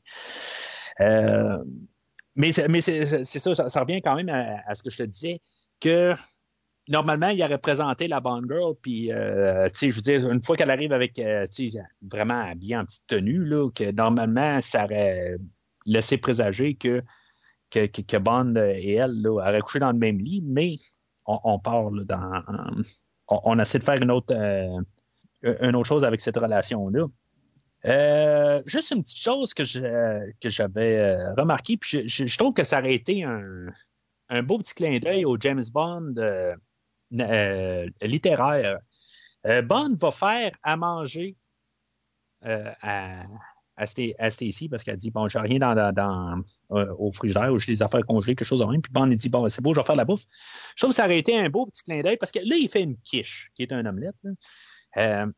Ça, ça, va, mais euh, Bond, dans le point de vue littéraire, est un fan d'œufs brouillés. Puis, tu sais, je trouve que ça aurait été juste, juste un, beau petit clin d'œil au, au Bond littéraire de, faire des œufs brouillés au lieu d'une quiche. Mais en tout cas, on a passé à côté. Je trouve que ça juste s'arrêter euh, quand même euh, un clin d'œil. fait que Stacy va à, retourner euh, à la ville, puis finalement, va se faire virer parce qu'à quelque part, elle veut essayer d'arrêter le plan de Zorin où ils sont en train de placer les pièces ensemble. Euh, puis finalement, c'est ça. On va se faire virer. Toute cette petite scène-là, je trouve que ça fait. Euh, c'est pas dans le bon film. C'est-tu moi ou c'est. je, sais pas, tu sais, il l'attend dehors, puis là, ben là, elle est là, ah, je me suis fait virer, blablabla, bla, bla, tu sais, elle, pleurniche un peu, tout ça. C'est, je sais pas, je trouve que c'est pas. c'est pas dans le bon film. Euh, le personnage de Chuck Lee qu'on a vu un peu plus tôt, il revient pour, euh, dans le fond, se faire tuer. C'est. Euh, je trouve que ça. Je sais pas, on savait pas quoi faire avec ce personnage-là. Pourquoi qu'on l'a amené dans le film tout carrément? Ben, tu avais besoin d'un agent, avais besoin d'un agent, d'un agent de la CIA. On voulait, au début, on pensait amener Félix, puis finalement, on a décidé d'aller. Il était considéré? Oui. Je n'ai pas vu rien qui était... Oui, non, ça, au début, c'était supposé être Félix. Puis finalement, on a décidé de tout simplement euh, s'en aller du côté euh, japonais à cause qu'on voulait parler un petit peu de euh, Chinatown. Et c'est la raison pour laquelle on a amené cet agent-là asiatique. puis bien sûr, ben, comme c'était pas Félix, ben, on fait sauter le personnage. Hein. Ça, permet de simplement répéter ce qu'on avait avec Tippett. Oui, ouais. Mais tu oui, effectivement, on fait la même affaire. Puis là, je, regardais euh, au, travers de, du, euh, du, du, pare-brise, puis ça a l'air d'être encore euh, Grace. Ben, je ne sais pas si c'est Grace Jones ou c'est quelqu'un qui est comme Grace Jones. C'est Grace Jones qui fait la job de cochon. Là. Oui, oui, c'est ça. Non, mais ça aurait pu être quelqu'un d'autre, techniquement, mais c'est sûr que c'est elle qui fait ça, rendu là. Euh, puis, comme je dis, ça fait quand même comme. c'est pas que James Bond le, gagner en bout de ligne euh, est, est, toujours le contre James Bond. Puis euh, pourquoi que ils ont pas, euh, elle n'est pas restée dans, dans, la voiture avec que, James Bond va embarquer avec, puis Stacy aussi. C'est ça que je me pose comme question rendu là. Je veux dire, ils veulent tuer James Bond, mais pourquoi le laisser aller à la ville par la suite, tout ça? Parce que ça fait partie des plans machiavéliques de notre personnage vilain principal qui pourrait tuer James Bond là, mais s'il fait tuer dans un dans la mairie alors que ça prend feu, puis que là, ils ont essayé de pénétrer dans la mairie, tout ça, ça enlève tous les soupçons face à Zorin. Alors, Zorin est plus comme impliqué là-dedans, puis peut-être qu'on va laisser aller, ou du ah. moins, ça va lui donner le temps de pouvoir mettre en, œuvre sa mission de, qu'on ne connaît pas encore, mais qu'on va apprendre à connaître à un moment donné. Et. Euh, OK. Ça, ça, se tient. Ah, c'est, euh, ça se tient. Euh, ça revient à la, question de montrer à James Bond que c'est un rien, qu'il n'y a rien sur Christopher Walken, puis qu'en peau de ligne, ben, il va y faire faire la, grosse. Euh, il aurait pu le tuer là, mais en bout de ligne, puisqu'il est mieux que lui, puis euh, James Bond, si c'est le meilleur élément que la MI6 a, ben, il n'y a, pas à, y a pas à avoir de, de, de, peur de James Bond en bout de ligne. Ben, il n'y a, pas peur- il y s'amuser a- avec. il y a pas peur de personne, Zorin. Alors, euh, lui, pour lui, il n'y a, pas- a personne qui peut l'atteindre. Ben, c'est ça, c'est ça. Fait que, euh, aussi bien s'amuser avec James Bond un peu. Exact. Fait que, euh, on se ramasse, c'est ça, encore à, à- à le même endroit que tantôt. Euh, Puis, euh, c'est ça. Fait que, euh, il va avoir le, le- le- comme le, le, le boss à Stacy, que qui est là. C'est- c'est- C'est-tu le maire? Ou c'est euh, c'est juste un fonctionnaire de même? C'est un qui est- fonctionnaire. qui est, euh, c'est un fonctionnaire qui Ouais. est responsable genre des, des- des travaux publics, quelque chose de ça. même. là? Exact. OK, c'est ça. Fait que euh, il, il va travailler de nuit. euh, puis euh, c'est ça. Bond et euh, Stacy se font euh, se font prendre sur le fait par euh, Christopher Walken et Mayday. Euh, ben, dans le fond, ils l'ont suivi. Que, c'est pas comme ça vient de nulle part. C'est pas un hasard. Euh, puis là, ben, c'est ça, c'est- juste ce qui est. Je trouve quand même la, scène euh, le fun à quelque part. Tu sais, Ils sont en train de décrire exactement tout le scénario à Monsieur Hall qui s'appelle. Puis euh, il dit bon ben ils sont rentrés là, dans ton bureau pour euh, te tuer. Puis finalement ben, ils ont pris l'ascenseur. Puis euh, le, feu euh, a été déclaré. Euh, puis là, Monsieur Howe, il arrive, il dit ouais, ça, ça veut dire qu'il faudrait que je meure. Ben, ben oui, c'est ça. Puis genre, il le tue là. C'est. euh, en tout cas, je trouve que c'était juste une belle petite touche à quelque part. Ça fait juste montrer là, la psychose là, de, de Walken. Fait que on se ramasse dans la- la- la- l'ascenseur qu'elle, elle, va danser dans le feu. Et Euh, crier James, James, ne m'abandonne pas, James. Ouais, c'est, Une des euh, pires séquences. Et ça pourrait être Ah. une des meilleures séquences de James Bond, mais non, c'est une des pires séquences de toute la franchise, tant qu'à moi. là. C'est horrible. Scream, James. into Mais, the par exemple, ils se reprennent bien en pr- après ça, parce que quand James Bond se retrouve sur le toit de la mairie, puis qu'il descend la fameuse échelle avec euh, euh, Stacy sur ses Avec- épaules, puis que tu as Ouais. cette fameuse... tu sais, Puis c'est encore là le charme de cette génération-là de James Bond, où est-ce qu'il manque ses marches, puis là, tu as cette espèce d'alcoolique qui, lui, est intéressé comme s'il écoutait un téléroman, puis il a sa bouteille, puis il échappe sa bouteille, mais c'est pas grave. C'est l'action qui se passe en avant de lui qui est importante. Puis là, quand tout le monde se met à applaudir parce qu'il est rendu en bas, lui aussi applaudit. Tu sais, c'est- le, ça, moi, c'était ça le charme James Bond à l'époque. C'était ça le divertissement. Ça n'avait pas aucun sens. Ça tenait pas de bout, mais tu avais du bon, tu du plaisir pendant deux heures, puis ça te faisait oublier tous tes tracas. C'est très 80, 80 aussi. Là. Tu sais, Je veux dire, tu avais beaucoup de films plus, de même un peu avec tout le temps Mais de temps. c'est très, c'est très Roger Moore. C'est très période Oui. Roger Moore. Tu as vu ça de To Live and Let Die jusqu'à euh, A View to a Kill. Dans tous ces films, tu as ça. Quelque part, à un endroit, que ce soit euh, le shérif aussi, là, qu'on va voir là-dedans, là, qu'avant la poursuite avec le, le- le- le camion de pompiers. Oui. Euh, justement, tu l'as dans les premiers films où est-ce que tu as cette espèce de shérif euh, deux de pique qui, qui essaie d'arrêter James Ouais. Bond puis qui finalement il atterrit dans des, Pepper. Dans des carambolages et tout le kit. Là, ben, Ouais. tu, tu l'as tout le temps, cet aspect-là humoristique. Puis c'est quelque chose que tu n'avais pas avec Sean Connery à l'époque.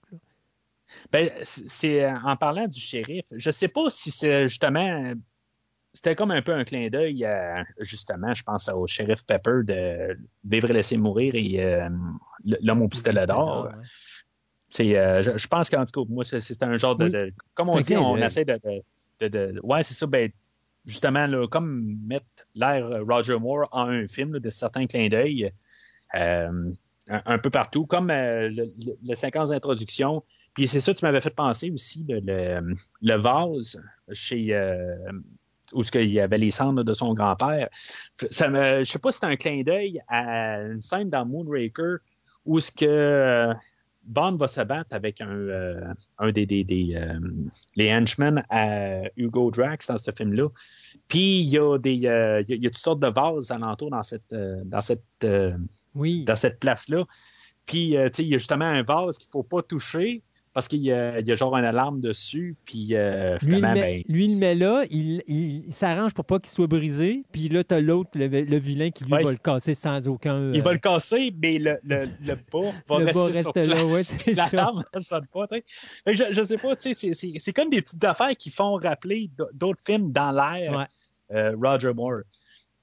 Euh, fait qu'en tout cas, c'est- c'est... Puis il y a, y a euh, chose que, justement, quand il descend les marches, dans le fond, le- les pompiers ont monté une échelle, mais il n'y a pas de pompiers euh, qui qui sont en haut. Dans le fond, il n'y a personne qui utilise l'échelle. était là placée juste pour que James Bond puisse descendre. Ben voilà, t'as tout compris. Le... Puis, John Barry, qu'est-ce qu'il fait là, dans, dans, dans tout le film? Là, euh, comme je dis, c'est une, sa, sa trame sonore, c'est un. C'est, le même principe qu'il a fait dans Octo- Octopussy. C'est, juste prendre la tune thème. Ben, qu'est-ce qu'il a fait, euh, depuis le début? Euh, mais il y a sensiblement genre deux thèmes dans toute euh, sa trame sonore. Tu as la tune Of You to Kill qui, qui est repris là, dans toutes ses versions. Tu as une version. Là, tu as, la, la tune thème qui est repris, genre version héroïque. Euh, quand euh, il est tout seul avec Stacy, tu as comme juste une version euh, plus mollo, plus, plus laissé aller. Mais là, c'est- juste la, version héroïque de la chanson. C'est- en tout cas, ça rajoute un peu à toute la, la, séquence, comme tu dis, avec l'alcoolique en bas qui regarde ça. Là, puis, c'est- juste l'atmosphère de la, place. Euh, fait qu'on a une poursuite avec Bond qui va prendre le camion de pompiers. Une fois qu'il va encore devoir euh, ben, s'introduire à, Stacy. C'est- comme un peu la, joke du film où est-ce qu'il s'est introduit en tant que tel nom. Au début, il, il dit Je m'appelle St. James Myers, puis après ça, je m'appelle James Stock. Puis là, ben, je m'appelle James Bond. Euh, c'est comme il n'arrête pas de, tout le temps trouver un autre nom. là. Puis, euh, sais, quelque part, euh, je ne sais pas pourquoi il ne l'a pas dit avant, là, rendu là, pourquoi il se fait passer pour. euh, Un agent secret britannique. Ouais, c'est. Je, je pense que, euh, que quand il était à la maison, une fois qu'il a commencé à plus euh, se rapprocher d'elle, en guillemets, pourquoi qu'il n'a pas dit, regarde, je m'appelle James Bond, je travaille pour le, le, le, le- gouvernement britannique. Là. En tout cas, c'était juste pour faire, un- je pense, encore la blague un peu ben, à cet endroit-là. Euh, la, la séquence de, de camion de pompiers, c'est sûr qu'on va voir Roger Moore avec euh, des plans, euh, de- de- des plans arrière. Là. Il, il est devant un blue screen, puis euh, on, on a juste un projecteur en arrière. Mais c'est encore une scène que j'aime quand même assez bien là, dans, dans, dans- dans sa totalité. là. tout ce qui se passe là, dans les rues, je trouve ça vraiment quand même assez spectaculaire. Ça va se terminer sur un pont qui, qui lève. Euh, C'était avant ou après Ma- Maximum Overdrive, ce film-là? Euh, Maximum Overdrive est Attends. 86, si je me trompe pas. 86, le Ouais. film de Stephen King, C'est ça. euh, qui commençait avec ça. Tu sais, je veux dire, là, c'est. En tout cas, c'est Stephen King hein, a peut-être pris son idée pas mal là, de- du film d'aujourd'hui. Ben, tu sais, c'est- c'est comme tout léger. Tu sais, le- t'as- t'as t'as le. T'as encore là le, le- le- le shérif là-dedans là, qui est comme en train d'engueuler les autres policiers. Il dit là, tu vas perdre ta promotion parce que tu as scrappé la voiture, tout ça. Ben, tu sais, c'est- comme ridicule carrément. Euh, où ce que les, les- les voitures sont comme forcées là, dans cette situation-là. Puis euh, le shérif, juste pour être con, dans le fond, il, il, engueule les autres personnages. Puis euh, t'as un, bloc de béton pour. Je, je, je te comprends pas tout à fait. Pourquoi qu'il y a un bloc de béton qui arrive de nulle part pour écraser sa voiture? C'est n'importe quoi. Euh, je pense que c'était un peu ça le but aussi. là. C'est juste comme un peu finaliser la scène en n'importe quoi. Fait que euh, on va se ramasser à la mine euh, de, de, de Main Strike. C'est ça qu'on avait appris, dans le fond, quand il était dans les bureaux là, de l'hôtel de ville, euh, que Main Strike, c'est un, c'est une mine. Euh, c'est- pas une opération. ben, c'est l'opération, mais c'est basé sur une place qui s'appelle Main Strike. Puis que euh, Stacy, ça a l'air qu'elle savait c'était où. Fait qu'ils s'en- vont là, puis euh, là, ils vont s'in- s'infiltrer. Elle, elle va garder ses. elle est capable de trouver du linge, mais pas capable de trouver des bottes parce qu'elle va rester en talons hauts. Puis là, ben, c'est ça, il y a des explos, les, les- les- des explosifs là, qui installent là, dans le fond de, de la mine pour pouvoir. euh, ben, c'est là où on va savoir vraiment là, toutes ces croix, le, le- le grand plan de submerger le Silicon Valley. Euh, c'est pas mal le même plan qu'on avait eu là, dans Superman 1978 qu'on a parlé ensemble. Euh, ça aurait été le fun qu'il y ait une petite île qui s'appelle Zorin Island ou quelque chose de même.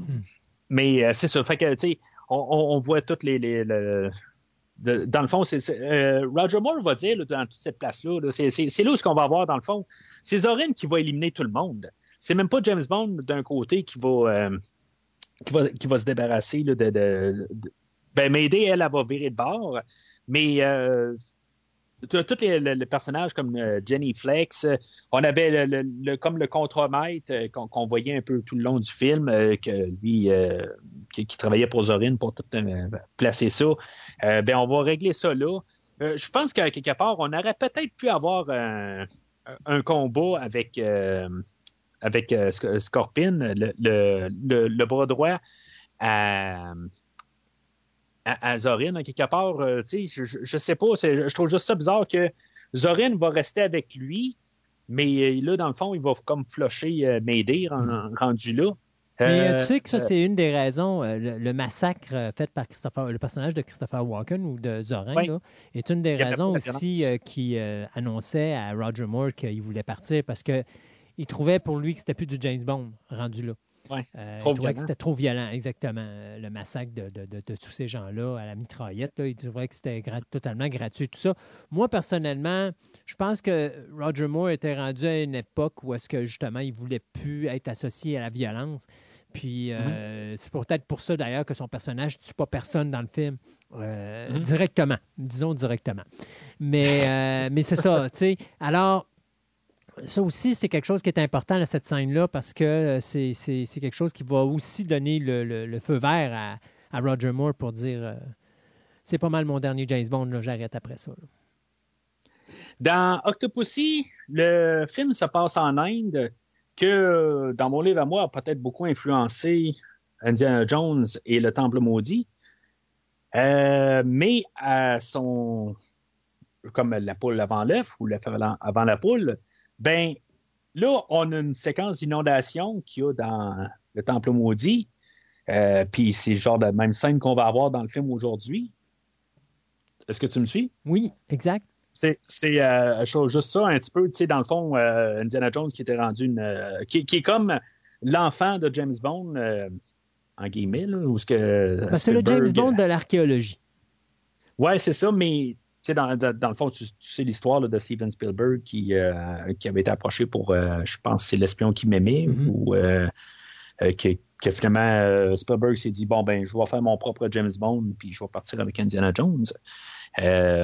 Puis donc pourquoi que spirituellement, on- pourquoi qu'on a Sean Connery aussi qui, a- qui, qui vient faire un, ben, qui, vient prendre un, rôle dans le troisième film. C'est comme pour amener le papa d'Indiana Jones, qui est James Bond. C'est un peu tout ça ensemble. Mais en tout cas, tout ça pour dire que je- je- on voit l'influence euh, qu'un a envers l'autre. Peut-être euh, on se dit, bon, ben, si on est pour emprunter de quelqu'un, ben, aussi bien emprunter des meilleurs, là, rendu là. Euh, fait que, en tout cas, on a toute cette séquence-là. Puis là, ben, euh, qui vire de bord. Euh, puis que finalement, ben, c'est, Bond qui va descendre là, dans, dans le fond là, de, de la mine pour euh, ramasser le détonateur. Puis euh, que Mayday, de, manière non convaincante, va réussir à remonter Bond.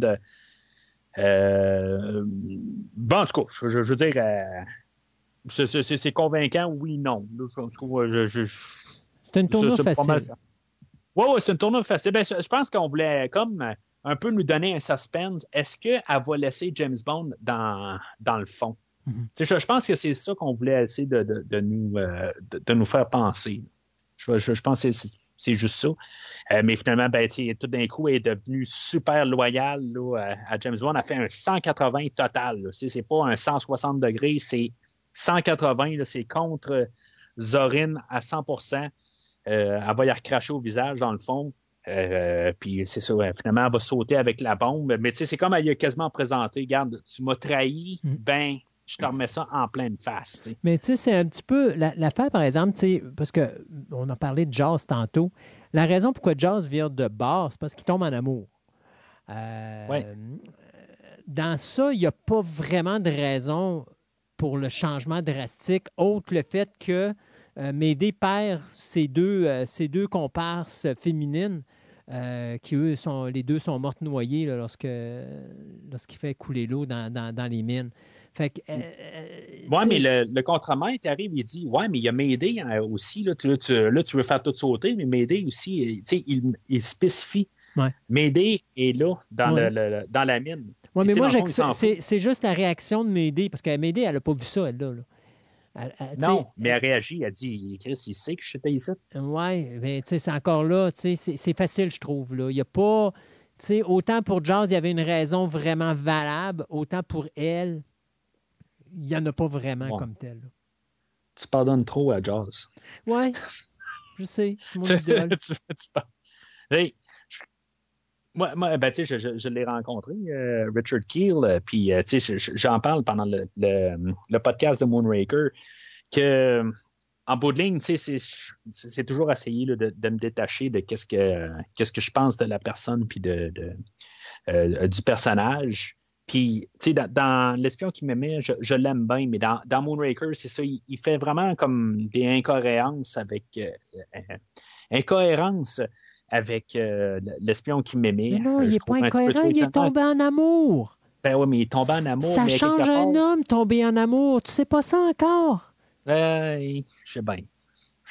Je, je, je ferais plus à acheter la tournure de, de Mayday que la tournure de, de Requin. Tu sais, euh, dans le fond, la tournure de Requin, c'est pas une tournure à 180 en, en tant que telle, c'est un- une tournure de circonstances, parce que s'il veut survivre, si Requin veut survivre, il faut qu'il s'allie avec James Bond. Oui. Oui, le puis- film elle, elle a le encore- choix. C'est encore ce que je te disais, dans le sens que, tu sais, il n'y a pas juste ça, il y a aussi le fait que quand le, le vilain du, de Moonraker dit il veut juste garder les personnes qui sont normales, Oui. il n'y a pas Ben, juste lui, il y a aussi son nouvel amour parce qu'elle est trop petite. Donc, Oui, oui, c'est ça. Mais c'est pas une question de survivalisme à oui, lui, exact. pas. euh, à lui et Il est elle. possible que Bond et euh, ouais, ouais, mais il est possible que Bond et, et Jazz continuent à se battre après ça une fois qu'ils retournent sur Mais Terre. Jazz aurait jamais viré s'il n'était pas tombé en amour. Non, c'est sûr. Parce que dans, dans, euh, dans le film de The Spy Who Loved Me, lui, il n'y a, pas- il a rien dans sa vie. Alors lui, sa job, c'est d'exterminer. S'il meurt, il va mourir en faisant sa job. Là, dans Ouais. ce cas-ci, il y a quelqu'un dans sa vie. Là, ça change tout, la donne.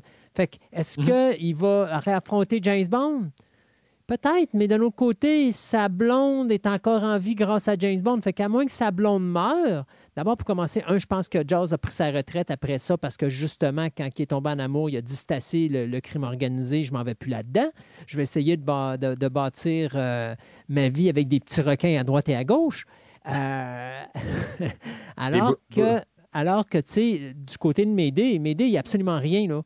Puis en plus, c'est. c'est tu sais, elle n'a pas de relation amoureuse avec James Bond, mais elle a une relation amoureuse avec, euh, avec Zorin. Fait que, je, je sais pas, moi, je, trouve que le changement est trop, euh, est trop rapide avec Médée. Je pense que ça aurait, il aurait fallu avoir un autre élément déclencheur pour faire en sorte qu'elle vire de même. Je pense qu'elle a viré de chapeau de bord trop facilement. Veux-tu vraiment une affaire pour lier notre conversation, vraiment pour, pour, euh, trouver le trou entre requin puis le film d'aujourd'hui? Tu vas me parler d'un océan? Non, je vais te parler de, de je pense que c'est 2002-2003, où ce qu'on avait le jeu Everything or Nothing, qu'on va ramener le personnage de requin dans ce jeu-là, euh, avec les allures de Richard Kill, tout ça. Euh, puis on a Pierce Brosnan qu'on avait engagé pour faire la voix de, de James Bond. Uh-huh. Euh, puis dans ce jeu-là, ben, le, le grand méchant, c'est Willem Dafoe qui le fait. Euh, puis lui, c'est euh, c'est c'est quelqu'un, je ne sais pas s'il a été dans la même opération que Zorin, mais il y, a- il y a un lien avec, je ne me rappelle plus exactement le lien, mais euh, c'est- genre son disciple ou je ne sais pas trop quoi exactement, c'est un, un personnage d'affaires, je ne sais pas trop quoi, mais il y a, euh, c'est un personnage qui, qui, dé- qui sort directement de Zorin, fait que tu as un lien dans notre conversation puis le, le film d'aujourd'hui avec ce jeu-là. Ah bon. Mais c'est c'est Pierce Brosnan, par contre, qui fait James Bond. là. Puis, euh, les choses que je peux juste me rappeler, c'est que quand M, à la James Bond, qui tombe assez à plat comme ligne, là, elle parle que c'est bon, ben, qui, qui travaillé avec euh, Zorin. Ben, la réponse à Pierce là-dedans, c'est We played bridge together and he lost.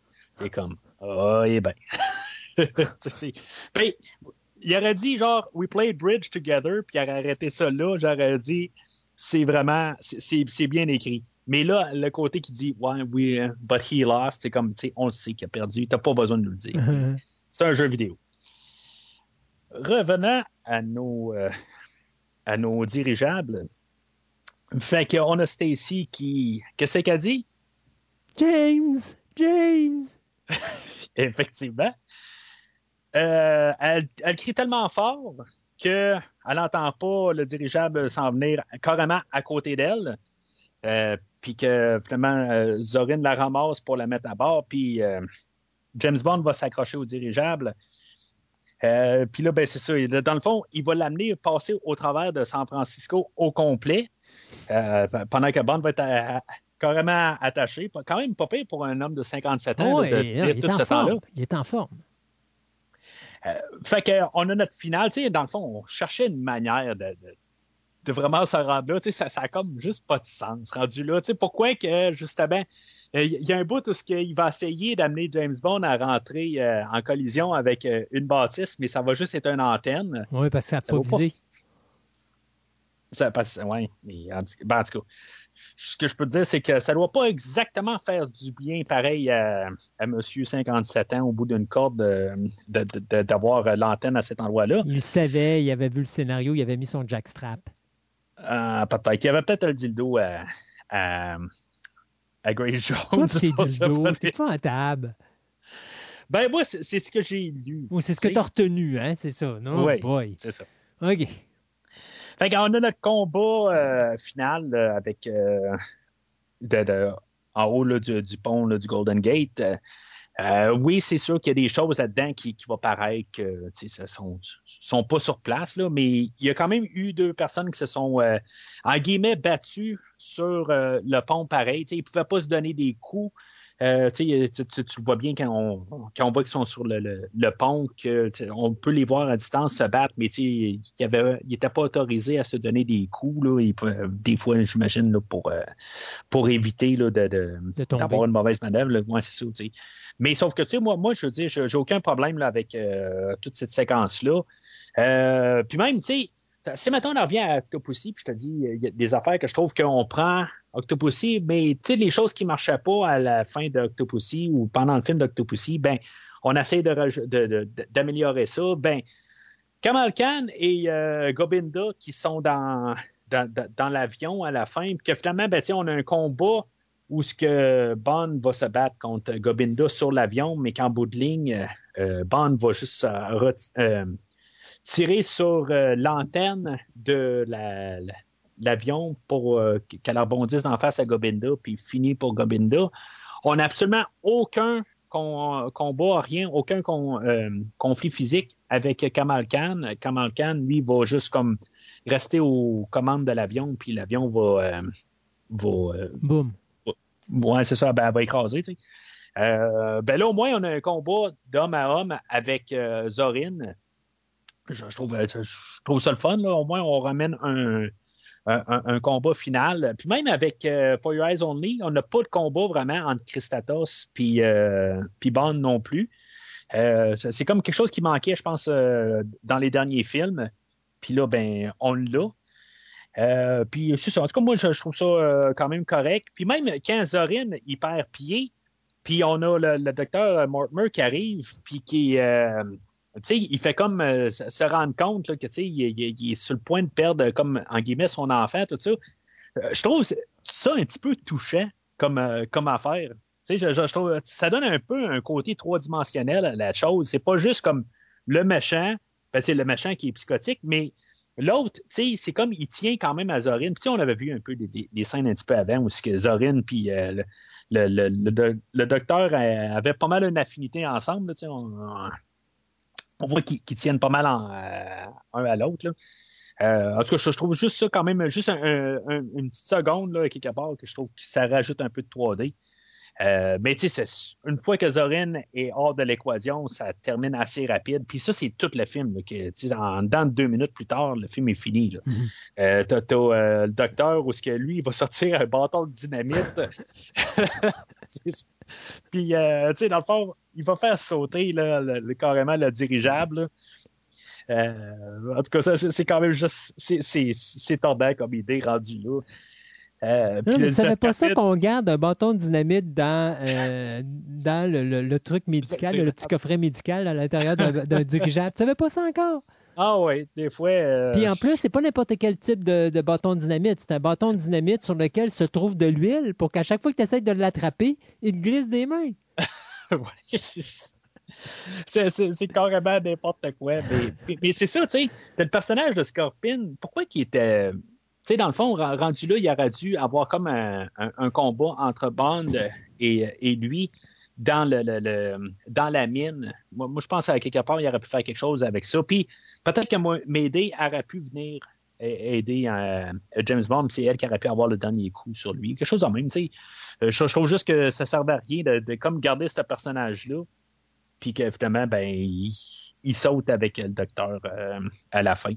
Mais, comme je dis, tout finit en deux minutes. Mm. Dernier, on, va juste euh, clarifier les choses avec euh, Gogol pour euh, montrer que il, il- veut présenter une médaille de Lénine. C'est genre la, la- euh, ils veulent présenter ça à James Bond pour, pour avoir aidé la Russie. Genre, on n'a jamais présenté ça à, à- un nom euh, soviétique. Là, euh, on veut juste comme euh, être sûr qu'on, est certain que les, les, les, les Russes sont pas des méchants. là. C'est juste vraiment quelqu'un qui, qui, qui est le produit des Russes, mais qu'on veut être sûr et certain qu'on ne vire pas dans le, dans le politique. Puis, on va voir aussi, on avait, on avait vu que Q avait fait un, un, genre de chien robot. Puis que, dans le fond, il cherche James Bond, comme toujours. À, la fin, on sait bien où ce qu'il est. Euh, il était un peu voyeur, hein, Q? Quelque part rendu là, euh, il voit le linge à terre, puis là, ben, il suit la piste. Tu sais, c'est comme. Mais il faut sais, qu'il y ait une auto- il faut qu'il y ait une confirmation visuelle de la survie de Bond. Oui, c'est pour ça qu'il rentre dans la toilette. là, Ben voilà, là. dans la salle de bain, puis qu'il regarde dans la douche, puis tout, puis... Ouais. Mais tu sais, on parlait de Rocky 4 aussi tantôt. Tu sais, il y a un robot, justement, là, dans Ro- Rocky 4. Euh, puis euh, c'est ça, je pense qu'on voulait essayer là, de tout embarquer là, dans cette gamique-là là, de, de- du temps. Là. Mais tu sais, c'est- le, le film finit euh, comme ça. Puis euh, finalement, ben, tu sais, il est un petit peu moins gentleman euh, avec euh, Stacy. Puis c'est ça qu'on sait tout à fait. Puis encore une fois, ben, tu sais, ça termine. Puis euh, Tanya Roberts, c'est qu'est-ce qu'elle dit? James... Juste pour rajouter, tu sais, quand des fois tu dis Ah, c'est fini. Là, tu sais, tout d'un coup, oups, on en rajoute un autre. Puis euh, c'est ça, ça saute au générique, là, où euh, on, on va voir toutes des images là, du Golden Gate Bridge. Tu sais, on voulait vendre ça pas mal là, dans- à cette Ben, époque-là. tu sais là, pourquoi? Non, vas-y. Euh, quand on a fait euh, la signature pour tourner des séquences à San Francisco, la maire de la ville, euh, dont le nom m'échappe, mais était une femme ardue de Roger Moore. C'était son favori dans tous les James Bond. Et donc, lorsqu'elle sait que euh, Eon Production veulent avoir les droits pour pouvoir filmer à San Francisco, elle va donner toutes les autorisations possibles et inimaginables, incluant celle de mettre le feu sur le toit de la mairie, pour permettre au- à la production de bien aller. Et ça a tellement bien allé que euh, Broccoli, lorsqu'il a décidé de faire la première du film, ben, c'est la raison pour laquelle James Bond, A View to a Kill, est le premier James Bond de la saga à ne pas avoir eu son avant-première en Angleterre, mais aux États-Unis, plus précisément à San Francisco. Donc, San Francisco a été mis Oui. en avant-première euh, ou en avant-plan à cause de cette relation-là avec la mairesse de la ville de San Francisco. Ou, plus précisément, à l'endroit où est-ce qu'on va construire Starfleet plus tard. Ah, OK, mais ça, tu vois, j'étais pas au courant. Ou plus tard, où ce que c'est pas la première fois qu'on parle de, de San Francisco et le Golden Gate Bridge. On a parlé là en début d'année quand on a parlé de Godzilla euh, 2014, où ce qu'on s'était ramassé à San Francisco aussi, là, mais il se passe des choses à San Francisco. Oui. Dans le générique de fin, ben, je, je pense que c'est la, ben, la première fois où est-ce qu'on va écrire euh, James Bond will return, euh, mais seulement, tu sais, on dit pas in. euh, non, c'est ça. Ben, je pense qu'à quelque part, ça fait une couple de fois aussi, tu sais, on dit euh, à la fin là, de, le- de, l'espion qui m'aimait, on a dit euh, James Bond will return in For Your Eyes Only, puis finalement on a fait Moonraker. Euh, je pense qu'à la fin de Goldfinger, on avait prédit un autre, puis finalement, je pense qu'on avait prédit euh, au service secret de Sa Majesté, puis on a fait Opération Tonnerre. Euh, puis là, ben, encore, vraiment encore plus scandaleux. Ben, à la fin de Octopussy, on avait dit From James Bond will return Kill. in from A View to a Kill. Puis c'est ça. Ben là, on est arrivé avec A View to a Kill. Fait que, scandale. Écoute, au moins, on aura un prochain James Bond. Ouais. Ben, je pense que c'est- plus simple rendu là de dire James Bond will return.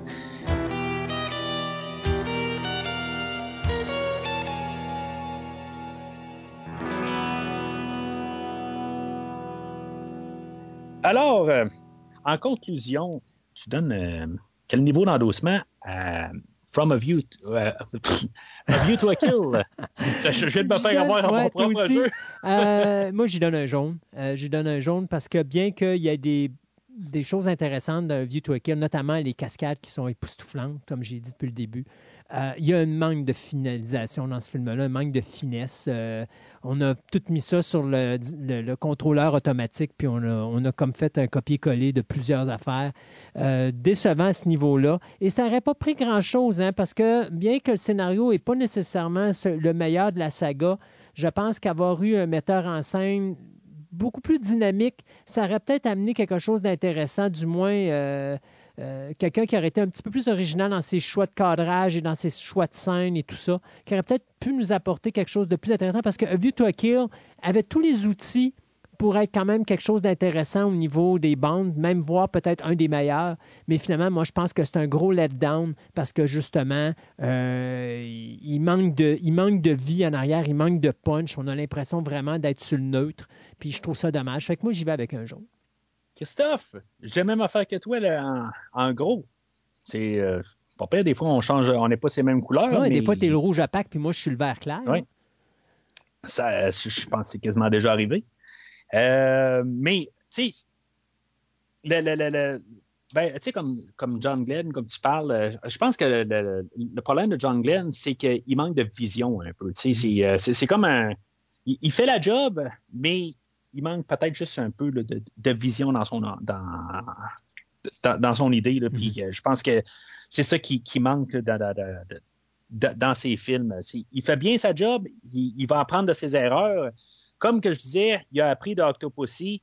Euh, il, y a, euh, il, il toutes des petites choses à quelque part que je trouve que il a, il a- il a amélioré le, le- le produit d'Octopussy. Je, je veux dire, je, je préférer écouter le film aujourd'hui euh, comp- com- comparativement à Octopussy, que j'ai donné un jaune. Je vais donner un jaune à,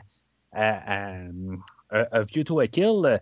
Mais tu il y, a- des choses là, euh, que je trouve que, comme euh, la, musique de John Barry, qu'il est pas mal sur le même niveau. pe- peut-être que je vais donner un, dans- Octopussy est peut-être un petit peu plus agréable à écouter pendant le film que, que le film d'aujourd'hui, mais tu sais, c'est similaire. Euh, mais aujourd'hui, tu sais, on a Grace Jones, euh, on a Christopher Walken qui, euh, qui est déjà là, ils, ils vont rehausser là, le, le côté là, des machins de, qui, qui sont contre Bond. franchise, ouais. Ouais, ben, ben, tu sais, comparativement, qu'est-ce qu'on avait avec Louis Jourdain, puis euh, je me rappelle pas le, le- le nom à, à Gobinda. Euh, moi, je n'étais pas un gros fan de Louis Jourdain. Euh, après ça, ben, oui, on a Roger Moore qui a 57 ans, mais comparativement à Sean Connery, qu'on a parlé, euh, toi puis moi, sur Les Diamants sont éternels, je sens plus que Roger Moore a plus envie d'être là que Sean Connery avait Ouais. envie d'être là en, en 71. Tu sais, c'est- c'est- on, dira, on mettra ça dans tous les sens qu'on veut. Roger Moore est égal à lui-même quand même. Oui, il paraît d'avoir fait un- avoir pris un coup de vieux. Oui, les doubleurs paraissent, mais même les séquences d'action, même s'il paraît que c'est une doublure, les séquences d'action sont, sont quand même assez époustouflantes euh, pour sa globalité. Euh, il y a les travails de miniatures aussi. Il y a beaucoup de miniatures, comme euh, la fameuse hélicoptère au début, la mine, je pense, qui se fait toute une fois qu'elle se fait inonder. il y a beaucoup de, travail de, de, miniatures qu'il paraît pas tant que ça. Il faut vraiment que tu regardes très bien puis que tu peux voir qu'il y a des miniatures. Puis je trouve que c'est c'est vraiment bien fait. Là, je veux dire, l'équipe a fait bien sa job euh, pour ces faits-là, à part juste les doubleurs, mais pour, euh, pour la générale, on a travaillé assez fort, je pense, pour s'arranger euh, de, de, de, bien, de bien faire ça. mais c'est sûr que le côté, ben, c'est comme les, les, les, doubleurs. Puis c'est sûr que Roger Moore, 57 ans, c'est peut-être le temps de, de, raccrocher son, son Walter PPK. Euh, c'est pas mal les, les, euh, les, choses là, qui sont les, plus flagrants, puis qui, qui fait que le, le, film, là, il passe, il, il, il, aurait pu quasiment monter un peu un verre pâle, mais Roger Moore, c'est malheureux, c'est lui qui tient le film. Puis, euh, il est peut-être juste un petit peu trop vieux, tout simplement. Oui, il aurait pu avoir un peu de, de, de, de, retravail sur le, scénario euh, pour faire ça coller un petit peu plus, là, mais ultimement, là, euh, son temps était fini.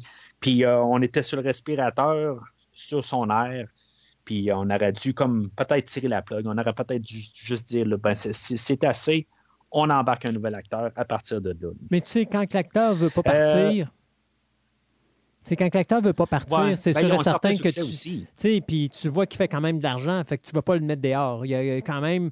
James Bond est là où il est à cause de Roger Moore. Euh, il, a, mhm. poussé, beaucoup plus que ce que Sean Connery pouvait pousser. Je pense pas que James Bond aurait été aussi mhm. populaire qu'il était là si euh, Connery avait été resté, parce que Connery n'avait pas l'humour de Roger Moore. je pense que c'est l'humour de Roger Moore qui a amené James Bond à devenir la franchise qu'elle est devenue à long terme. Euh, fait que, tu sais, je me dis, tu sais, chaque génération a son comédien. Je pense que les années 70, on avait besoin d'aération. Roger Moore est arrivé au bon moment. Euh, je pense qu'après ça, ben, ça, ça a quand même duré. Puis même si on est revenu avec Daniel Craig ou avec quelque chose de plus sérieux, encore une fois, on est dans cette génération-là où on est habitué d'avoir quelque chose de plus sérieux. Mais je pense qu'on est en train de commencer peut-être à s'effriter parce que je pense que là, les gens ont besoin de avoir du bonheur un petit peu dans leur vie. Fait que euh, je pense qu'à un moment donné, on, devrait revenir à quelque chose d'un peu plus léger dans les prochains James Bond après Daniel Craig parce que après la COVID, puis après plein d'autres affaires de même, je pense que là, les gens, là, ils ont besoin d'entertainment au cinéma. Les films sérieux, il va falloir donner ça à quelqu'un d'autre. Je pense que oui, je suis d'accord avec toi. Hmm. Point de vue littéraire, l'histoire de From A View to a Kill, ben, c'est ce que c'est en bout de ligne. C'est juste euh, James Bond sur une mission, puis euh, c'est pas trop long à lire. Si, mettons, vous avez embarqué là, dans, dans, les longs livres, ben, vous pouvez l'écouter, ça vous fera pas de mal, mais il n'y a rien de spectaculaire dans, cette histoire-là. Fait que un jaune, dans le fond, pour euh, l'histoire littéraire. Si maintenant je serais pas comme classé les sept films de Roger Moore, euh, ça serait à peu près ça. Mais c'est ça, ça peut comme les, les, deux, trois premiers peuvent s'interchanger, puis les deux, trois au milieu peuvent s'interchanger, puis les deux, trois derniers à la fin peuvent s'interchanger un peu. Euh, ben, les deux derniers, je suis pas mal sûr qu'ils restent là. Les, euh, les, deux, trois premiers, là, euh, je suis jamais trop certain. Ça dépend de mon humeur. For Your Eyes Only, Live and Let Die et the, the, Spy Who Loved Me, c'est vraiment les tops de Roger Moore. A View to a Kill, Octopussy, pas mal sur le même pied, pareil. Puis Moonraker, The Man with the Golden Gun, ça reste les bas-fonds pour Roger Moore, à mon avis. Euh, pour moi, c'est sûr et certain que euh, tu vas avoir euh, The Spy Who Loved Me en premier. Après ça, j'irai avec From Russia, pas From Russia, mais For Your Eyes Only. Et après Moonraker, avec To Live and Let Die, que je mets pas mal égal. The Man with Golden Gun. Et moi, je finis avec Octopussy et A View to a Kill en, fin de ligne. Parce que même si A View to a Kill a beaucoup d'action puis des cascades qui sont époustouflantes, dans The Man with the Golden Gun, il y a quand même des séquences qui sont vraiment le fun. Christopher Lee est un des bons baddies dans, dans l'univers de, de, James Bond. Puis, tu sais, c'est dur. Ah, il y a des longueurs. Oui, des mais je dis pas que je, dis pas le contraire. Puis Bonne nuit, tant qu'à moi, est pas mal équivalente, sinon un peu mieux que Tanya Roberts. Mais, tu sais, je sais pas, il y, a- il y a le manque de finesse, il y a un manque de, de, de, de, de- manque de goût de vivre dans A View to a Kill qu'il n'y a pas dans The, Spy, The, The Man with the Golden Gun. Je pense que The Man with the Golden Gun, il y a quand même quelque chose qui est amusant, il y a quand même quelque chose qui est le fun à regarder. Euh, je pense qu'on a eu plus de plaisir à faire The Man with the Golden Gun qu'on a eu à faire euh, A View to a Kill. Fait que c'est pour ça que moi, c'est dur de le mettre après. Mais je pense que les deux derniers films, Octopussy et A View to a Kill, là, on était sur le mode euh, automatique, ce qu'on n'était pas dans les autres films avant. Alors, je- c'est difficile pour moi de mettre ces films-là en haut d'autres films où est-ce que là, tu vois vraiment que l'équipe avait le goût de les faire et qu'ils ont travaillé pour faire de quoi d'intéressant. Fait que, je sais pas. Moi, c'est je- moi, c'est sûr et certain que toi et moi, on va s'entendre là-dessus. Là, To Live and Let Die, euh, avec euh, The Spy Loved Me, ça demeure dans les tops. Euh, For, You Eyes Only également. Mais Moonraker n'est pas craché dessus. C'est sûr que c'est un remake de The Spy Loved Me, mais c'est quand même intéressant à regarder. Puis moi, ben, dès qu'il y a requin, c'est sûr que je suis vendu. Puis après ça, ben, tu as les autres. C'est ben, c'est ça. Au moins, on, on- on est d'accord pour les hauts, puis c'est là, c'est après ça. euh, Ben, tu sais, rendu là, Roger Moore, c'était assez haut, bas, haut, bas, Ouais. haut, bas. Tu sais, c'est- c'est comme. euh, on on s'est dit, on dirait qu'on s'ajuste avec le film avant. C'est- C'est c'est- c'est tout le temps ça. Tu sais, c'est le- le- le- le- ben, on s'a- on- on s'ajuste. euh, euh, on se dit, bon, ben, on a eu un bon film avec Live and Let Die. Man with the Golden Gun, ben, on l'échappe. Là, on se dit, ben là, on l'échappait avec le Man with the Golden Gun. Il faut aller, euh, faut améliorer ça avec euh, The Spy Who Loved Me. Puis là, ben, on l'échappe à un certain niveau sur Moonraker. Puis, tu sais, en tout cas, ainsi de suite, là. euh, mais, ça reste que, comme on disait au début, je pense que la- la- toute l'ère Roger Moore est quand même sur une genre de constance pareille. Tu sais, je ne sais pas comment expliquer ça. Même s'il y a des hauts et des bas. C'est de l'entertainment. C'est le ouais, but. C'est- la, la- la- la source idé- la source identique entre chacun des films, c'est toujours la même affaire. Tu vas voir un James Bond pour t'amuser pendant deux heures.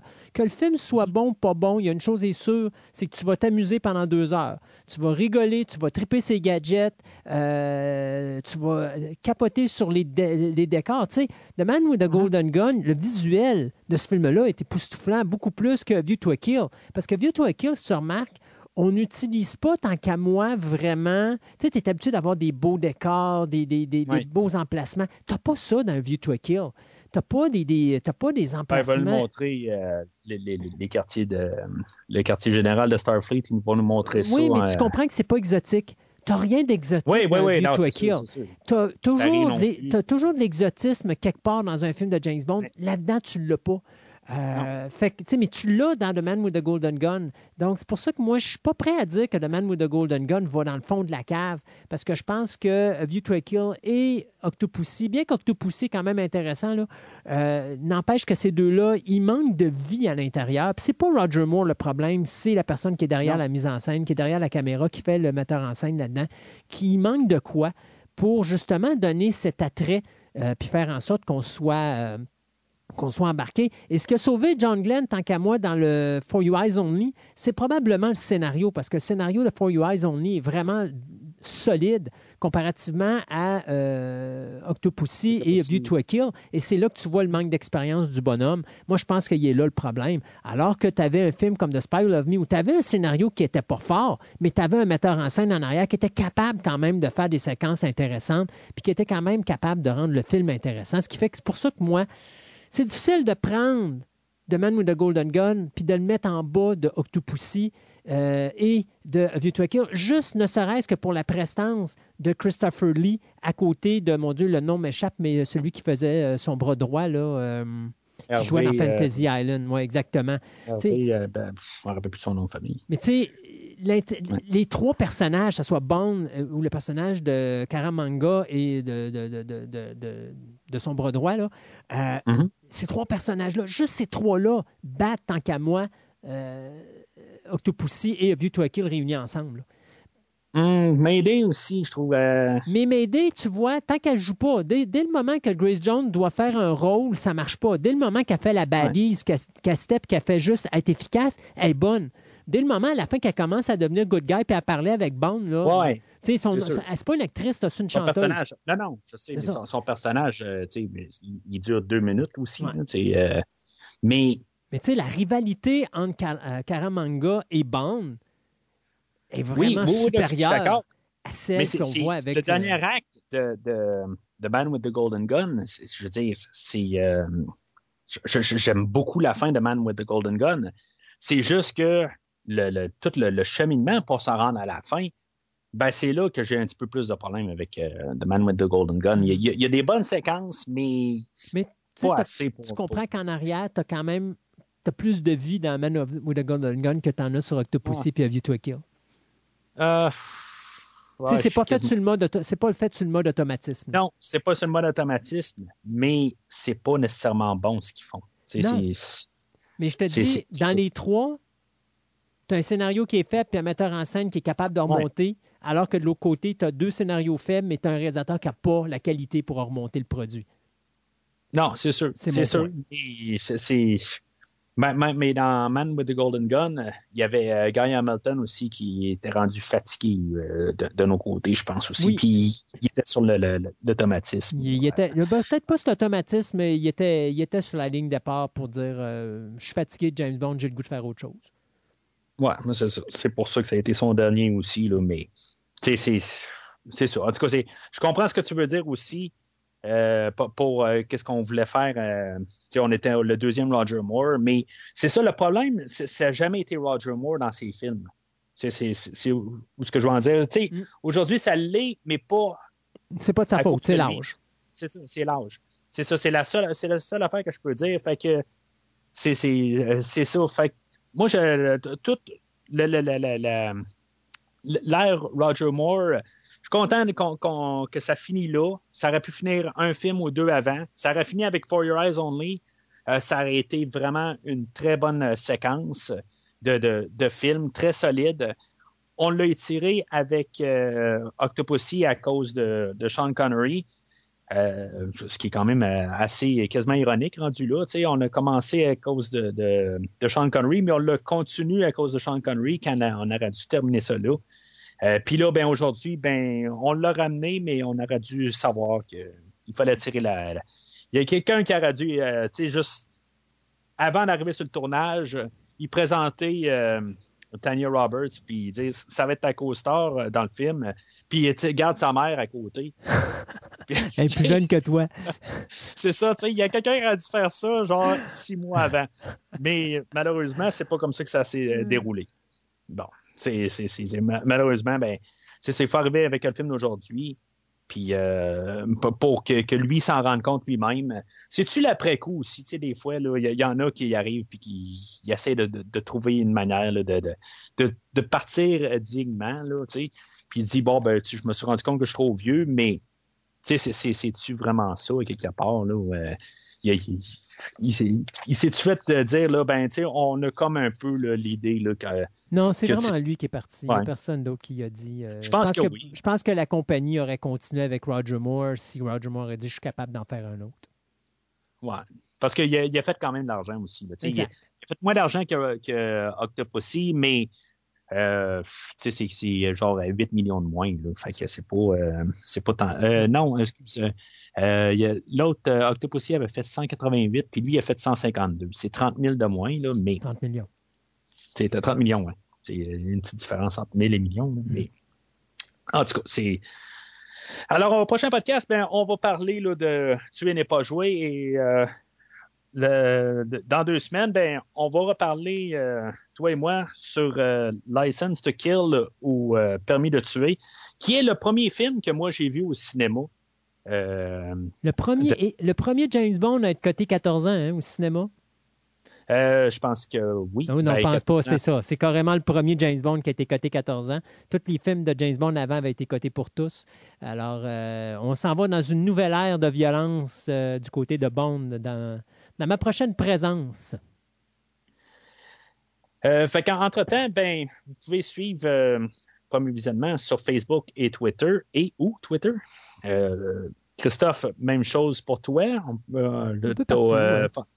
un peu partout, dans la rue. Oui, oui, tant que vous avez un cellulaire qui est capable de lire les MP3, vous êtes correct.